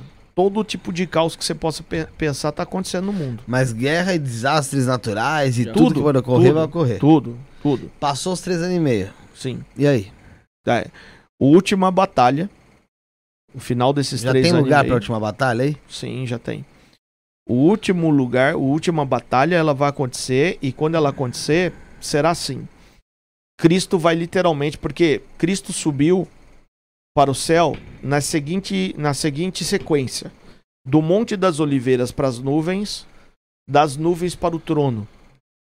A volta tem que ser exatamente igual, porque os seres angelicais que eu acompanhava disse assim, ó: "Este Jesus que dentre vós foi recebido acima no céu, voltará do mesmo modo que para o céu vestir, em dois estágios, do trono às nuvens, para receber a igreja no ato do arrebatamento, e depois das nuvens ao monte das oliveiras, para essa última batalha. Então, no momento em que ele descer, para o, o Monte das Oliveiras, é todos os exércitos da Terra, ok? Essa é a última batalha antes do milênio, ok? Ainda vai ter uma depois do milênio. É uma última batalha antes do milênio, o reinado de Cristo. Ele vem no Monte das, das Oliveiras, o monte se abre, salva a nação de Israel, o, o pouco de judeu que sobrou ali, Hum. ok? Mata todo o exército que existe do mundo todo reunido no entorno de Israel para subjugar os judeus e estabelece o reino milenar. E vai reinar de Israel do mesmo templo onde reinava o anticristo. Ele vai reinar por mil anos. Mil anos de paz. Satanás é preso, a morte é presa. Quem tiver vivo nesse período vai viver por mil anos, porque não tem morte. Nossa, Jesus. E ele vai estar cuidando disso tudo nesse período. Trampo, Ok? hein? Paz e tal. Por quê? Satanás no final de mil anos vai ser solto. Por que? A grande pergunta. Por que, que ele vai soltar de novo Satanás? Ah, Qual porque- a razão disso? Essa não tem graça, né? É, vou- Muito, muito, Pô, muita paz não. Mano, porque a maldade não tá no diabo. A maldade tá no coração do homem. Sabe aquela história? É, o diabo passou, viu um cavalo preso, soltou o cavalo, o cavalo entrou na, na horta da mulher, a mulher foi lá, deu um tiro no cavalo, o dono do cavalo veio, matou a família da mulher, e depois tudo perguntaram, por que, que você fez isso? O diabo falou, eu? Eu só soltei o cavalo. O Já viu foi essa consequência. É, ué, já viu essa historinha? Mas é verdade. Então a mesma coisa é isso. Qual a razão? Um povo foi arrebatado no arrebatamento. Que é o povo judeu, subiu. Não, Não é povo judeu. não, não. Ah, não, foi o arrebatamento, tá, desculpa. São nações gentílicas Troquei, que troquei. receberam Jesus como Senhor e eh, seu Salvador. Sim, o pessoal foi arrebatado no arrebatamento. do judeu foi no Monte das Oliveiras. Isso. O restante que ficou, que não foi arrebatado, e não tinham a salvação assegurada, porque vai ter gente que não vai ser arrebatado, mas vai ter a salvação assegurada, porque arrebatamento está diretamente ligado a reino e não a salvação. Lembra que eu falei do ladrão da cruz, que ele recebia salvação, mas não podia reinar, porque não teve obras. Então o que acontece? Esse pessoal que ficou e não tem a salvação assegurada, eles vão viver esse período, eles não morreram nos sete anos da grande tribulação, eles vão viver por mil anos. E eles vão ter essa concepção, ó, a gente não creu em nada, a gente não, não, não tomou partido nenhum e a gente está bem. Então, é a maneira de Deus mostrar para essas pessoas que o maldade está no coração das pessoas. Porque no momento que o diabo é solto, as pessoas já não suportam mais viver em paz. E que pessoas? Essas pessoas que estão fora da conexão com o reino. O texto bíblico diz que elas estão clamando por guerra, que elas não suportam mais a paz. São mil anos de paz, elas não suportam mais. E aí, qual é a fúria de Satanás? Limbo. Novamente, Israel. Juntar todo mundo para ir contra Israel. E aonde Aí é a batalha final. é a batalha final. Aí entre onde- Cristo. Sim, Cristo. Esse é o dia do Senhor. Seria Cristo É onde. Satanás. Sabe aquela passagem que diz que ele, ele tem uma, uma faixa escrito Senhor do Senhor, Rei dos Reis? Aquela passagem onde ele tem vestes res- é, é, brancas, mas salpicadas de sangue dos seus Sim. inimigos? É esse o dia do Senhor, dia do pisar do lagar, da fúria de- do, do, do Cristo. É nesse momento. E aí estabelece-se o juízo final. O juízo final, ele não é um juízo onde vai ter advogados e promotores. É só para proclamação de sentença. Então todos irão ser apresentados a esse juízo, vão receber a sentença. E aí, quem salvação, salvação, quem perdição, perdição. Nesse dia, no, no juízo final, o inferno, a morte, Satanás, o anticristo, o falso profeta e os falsos profetas, ok? E todos aqueles que não se acharam escrito no livro da vida do Cordeiro serão lançados no lago de fogo, que é a segunda morte. Aí você fala assim: ah, mas Deus é mau, vai deixar uma pessoa por toda a eternidade pagando, queimando. Não, o lago de fogo é o próprio Deus. Biblicamente falando, nós estamos vendo o seguinte: qual que é a segunda morte? A morte da consciência. É onde, literalmente, todos serão absolvidos. para Deus. Qual a grande maneira de você subjugar alguém que não crê em Deus? Trazendo essa pessoa para dentro de Deus. Agora, você não vai encontrar pastor nenhum, e você não vai encontrar a maioria dos, dos estudiosos dizendo isso. Primeiro, porque falta profundidade, e segundo, porque falta coragem de tocar nesse assunto. Porque as pessoas, por uma uma mentalidade aprisionada, elas não querem falar sobre isso. Elas têm medo de dizer isso e serem taxadas como hereges. Agora, eu mostro para você dentro da Bíblia isso acontecendo, quando o texto diz assim: o coração de quem for apresentado a esse lago de fogo, que sai debaixo do trono de Deus, é que vai determinar o que vai acontecer com ela. E o texto diz assim, de forma muito clara: o ímpio, diante de Deus, se derrete como cera, e o justo se alegra e fogo em justiça. Resumindo, pra pessoa ficar mesmo na merda ali, ela tem que ser bem filha da puta. né, mano? É, a maldade tem que estar nela. Ela tem que ser. Desgraçada mesmo, pô. É, porque vai se dando uma, duas, três, quatro chances e. Tantas chances, né, que foram dadas desde o início da trajetória humana, né? Entendi. Ah, Bom, Bruno, vamos, vamos, vamos encerrando, né, Sara, aqui também. De passar a pegar ali em cima, tá ali em cima o post-it e o. Caneta daí? Caneta não. Essa caneta. Tá lá sim, tá lá sim. Não sei se funciona essa. Pastor, aqui a gente tem um ritual. Sim. Vocês podem fazer, né? Brincadeira. Essa aqui. Essa daqui? Pegando uma raiva dessas canetas aqui, gente. já joga daí por isso, já pra não ficar confundindo. Pastor, todo convidado que vem aqui, a gente pede pra deixar um recado pra gente aqui, dobrar, colocar na nossa lâmpada mágica, que assim que completarmos 100 mil inscritos em um dos nossos dois canais, tá mais perto lá do canal de tá mais cortes. perto do, do Macron virar anticristo. Tá mais perto lá do canal de cortes, aí faltam um pouco mais de 20 mil inscritos aí pra gente bater os 100 mil inscritos. E a gente abrir e revelar todos os recados que foram deixados pelas pessoas que passaram aqui nesses mais de 180 programas, certo, Felipe? Mas Isso aí. porque a gente começou isso aí do 101 até agora, porque do, do 1 ao 100 a gente fez de outra forma. A gente teve a brilhante ideia de fazer dessa forma agora. Então vou pedir pro senhor colocar a hashtag 279, a data de hoje que é 28? 28 do 28. 12, ó, depois do Natal. E deixar o recado pra gente com a sua assinatura no final, dobrar e colocar na lâmpada mágica aí. Enquanto isso, vamos pedir as considerações finais da Sara? Vai lá, Sara. Você. Eu lembrei das considerações finais do Rafael agora. Gente, muito obrigada a todo mundo que acompanhou, que assistiu até aqui. Obrigada, Josiel. Obrigada, Bruno. Obrigada. Felipe. E obrigada, pastor, viu, pela conversa. Eu espero que você volte pra gente poder tratar de outros assuntos. Adorei o papo. E é isso, gente. Paz. Paz. Vai. Ah, Bruno, você tem que fazer- A agendinha, né? Amanhã teremos quem, Felipe? 29 do 12. Tem a Estela. Antivéspera, não, antes da antivéspera de ano novo, certo? 29 do 12. 29 do 12. Estela tem que Danilo- lembrar dessas datas, mano. Tem que, Estela- lembrar- você tem que ser mais, mais populista, cara. Tem que vender mais. Tem que ven- vende o programa de amanhã. Como você venderia o programa de amanhã?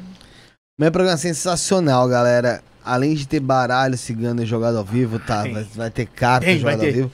Vai ter muitas dúvidas tiradas aí sobre a Umbanda, sobre também outras. Sobre muitos relatos, viu, Bruno? Muitos Pô, relatos. é bom, Tem eu relato gosto, eu aí gosto. paranormal, relato, cara, que as- o pessoal. Danilão, vai- Danilão, né, mano? É, relato sobrenatural. O Danilo vai trazer muita coisa aí, junto com a Estela. Que são pessoas de Aguiar. extrema, de extrema credibilidade, Sim, né? Que sim. tivemos, né? No... Sim, aí já teve na- lá na casa deles lá algumas vezes. E, meu, são pessoas queridas aí, amigas nossas. E também membros do canal. Estão sempre nas lives aí comentando. Vão estar vão estar aqui pra fechar o ano, praticamente no ao vivo aqui com a gente. Porque o fechar o ano mesmo vai ser com o Saulo Caldeirão, dia 31 de dezembro.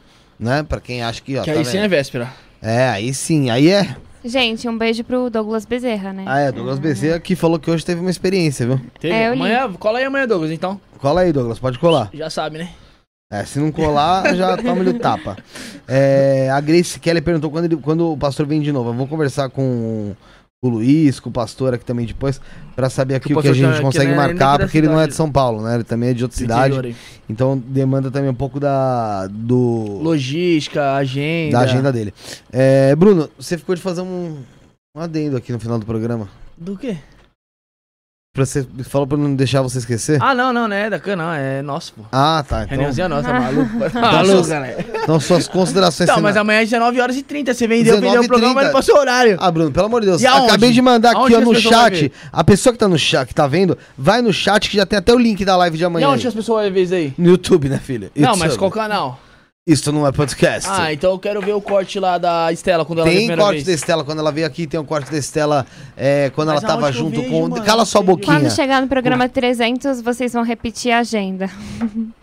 Também. Exatamente. A gente vai fazer do 1 ao 300 de novo até virar 600. Só que ele traz pra frente. Então, então Loucura, é, pra você ver os cortes do. Todos os cortes aqui do canal, referente à espiritualidade, tem muita, muito assunto. Você vai lá no Cortes do Stoner Podcast oficial, procura aí, tem também na descrição o link. Você quer entrar no nosso grupo do WhatsApp pra bater um papo, trocar uma ideia, já tá liberado lá. Entra, tem aqui na, na descrição também tem o link do grupo 1, do grupo 2. Acho que o grupo 1 tá cheio, então tem, pode entrar no grupo 2 lá que tem vaga ainda, tá? é, no 2 o pessoal conversa, viu? Putz, Nossa. você gosta de conversar? Bora lá, tá mais bom? de. Aqui já tá anotado aqui, ó. Mais de 999 mensagens que eu nem abro. No, tem nosso grupo do Telegram também, nosso canal do Telegram. Eu abro, eu converso com o pessoal. lá. Não, eu falo assim que eu, Eu mandei abro, pra acompanhar, Natal, pô, mas eu converso lá Natal. Eu converso, porque o pessoal ignora a gente, na verdade, lá, né? Mas É. tem problema, a gente cria o grupo e ignorar, é impressionante. Tô brincando. É, então entra no grupo do WhatsApp lá, pessoal. Tem o grupo do Telegram, canal do Telegram, Spotify também, que o nosso Kawaii, querido Josiel tá TikTok, dando Twitter. jeito aí. Cala a boquinha, Bruno, deixa eu terminar. é, Kawaii, TikTok, TikTok. Só vai lá no TikTok. Arroba Isto Não É Podcast. Vai no Kawaii, arroba Isto Não É Podcast. Twitter, arroba Isto Não É Podcast. Instagram, arroba Isto, arroba Isto Não É Podcast. E tem você também, ô, meu querido Joas o Teodoro. Qual que é o seu Instagram? É PR Joás Teodoro. Joás Teodoro. Eu vou Ou colocar aqui. Joás Teodoro. Para as demais redes, Pastor Joás Teodoro. Pastor Joás Teodoro. Ou no Instagram, PR Joás Teodoro. Tá bom? É, já tá aí no, no chat aí. Pra você ver, Pastor é, PR Joás Teodoro no Instagram. Mas se jogar pastor lendo. também, João Teodoro também acho. Acho que acha.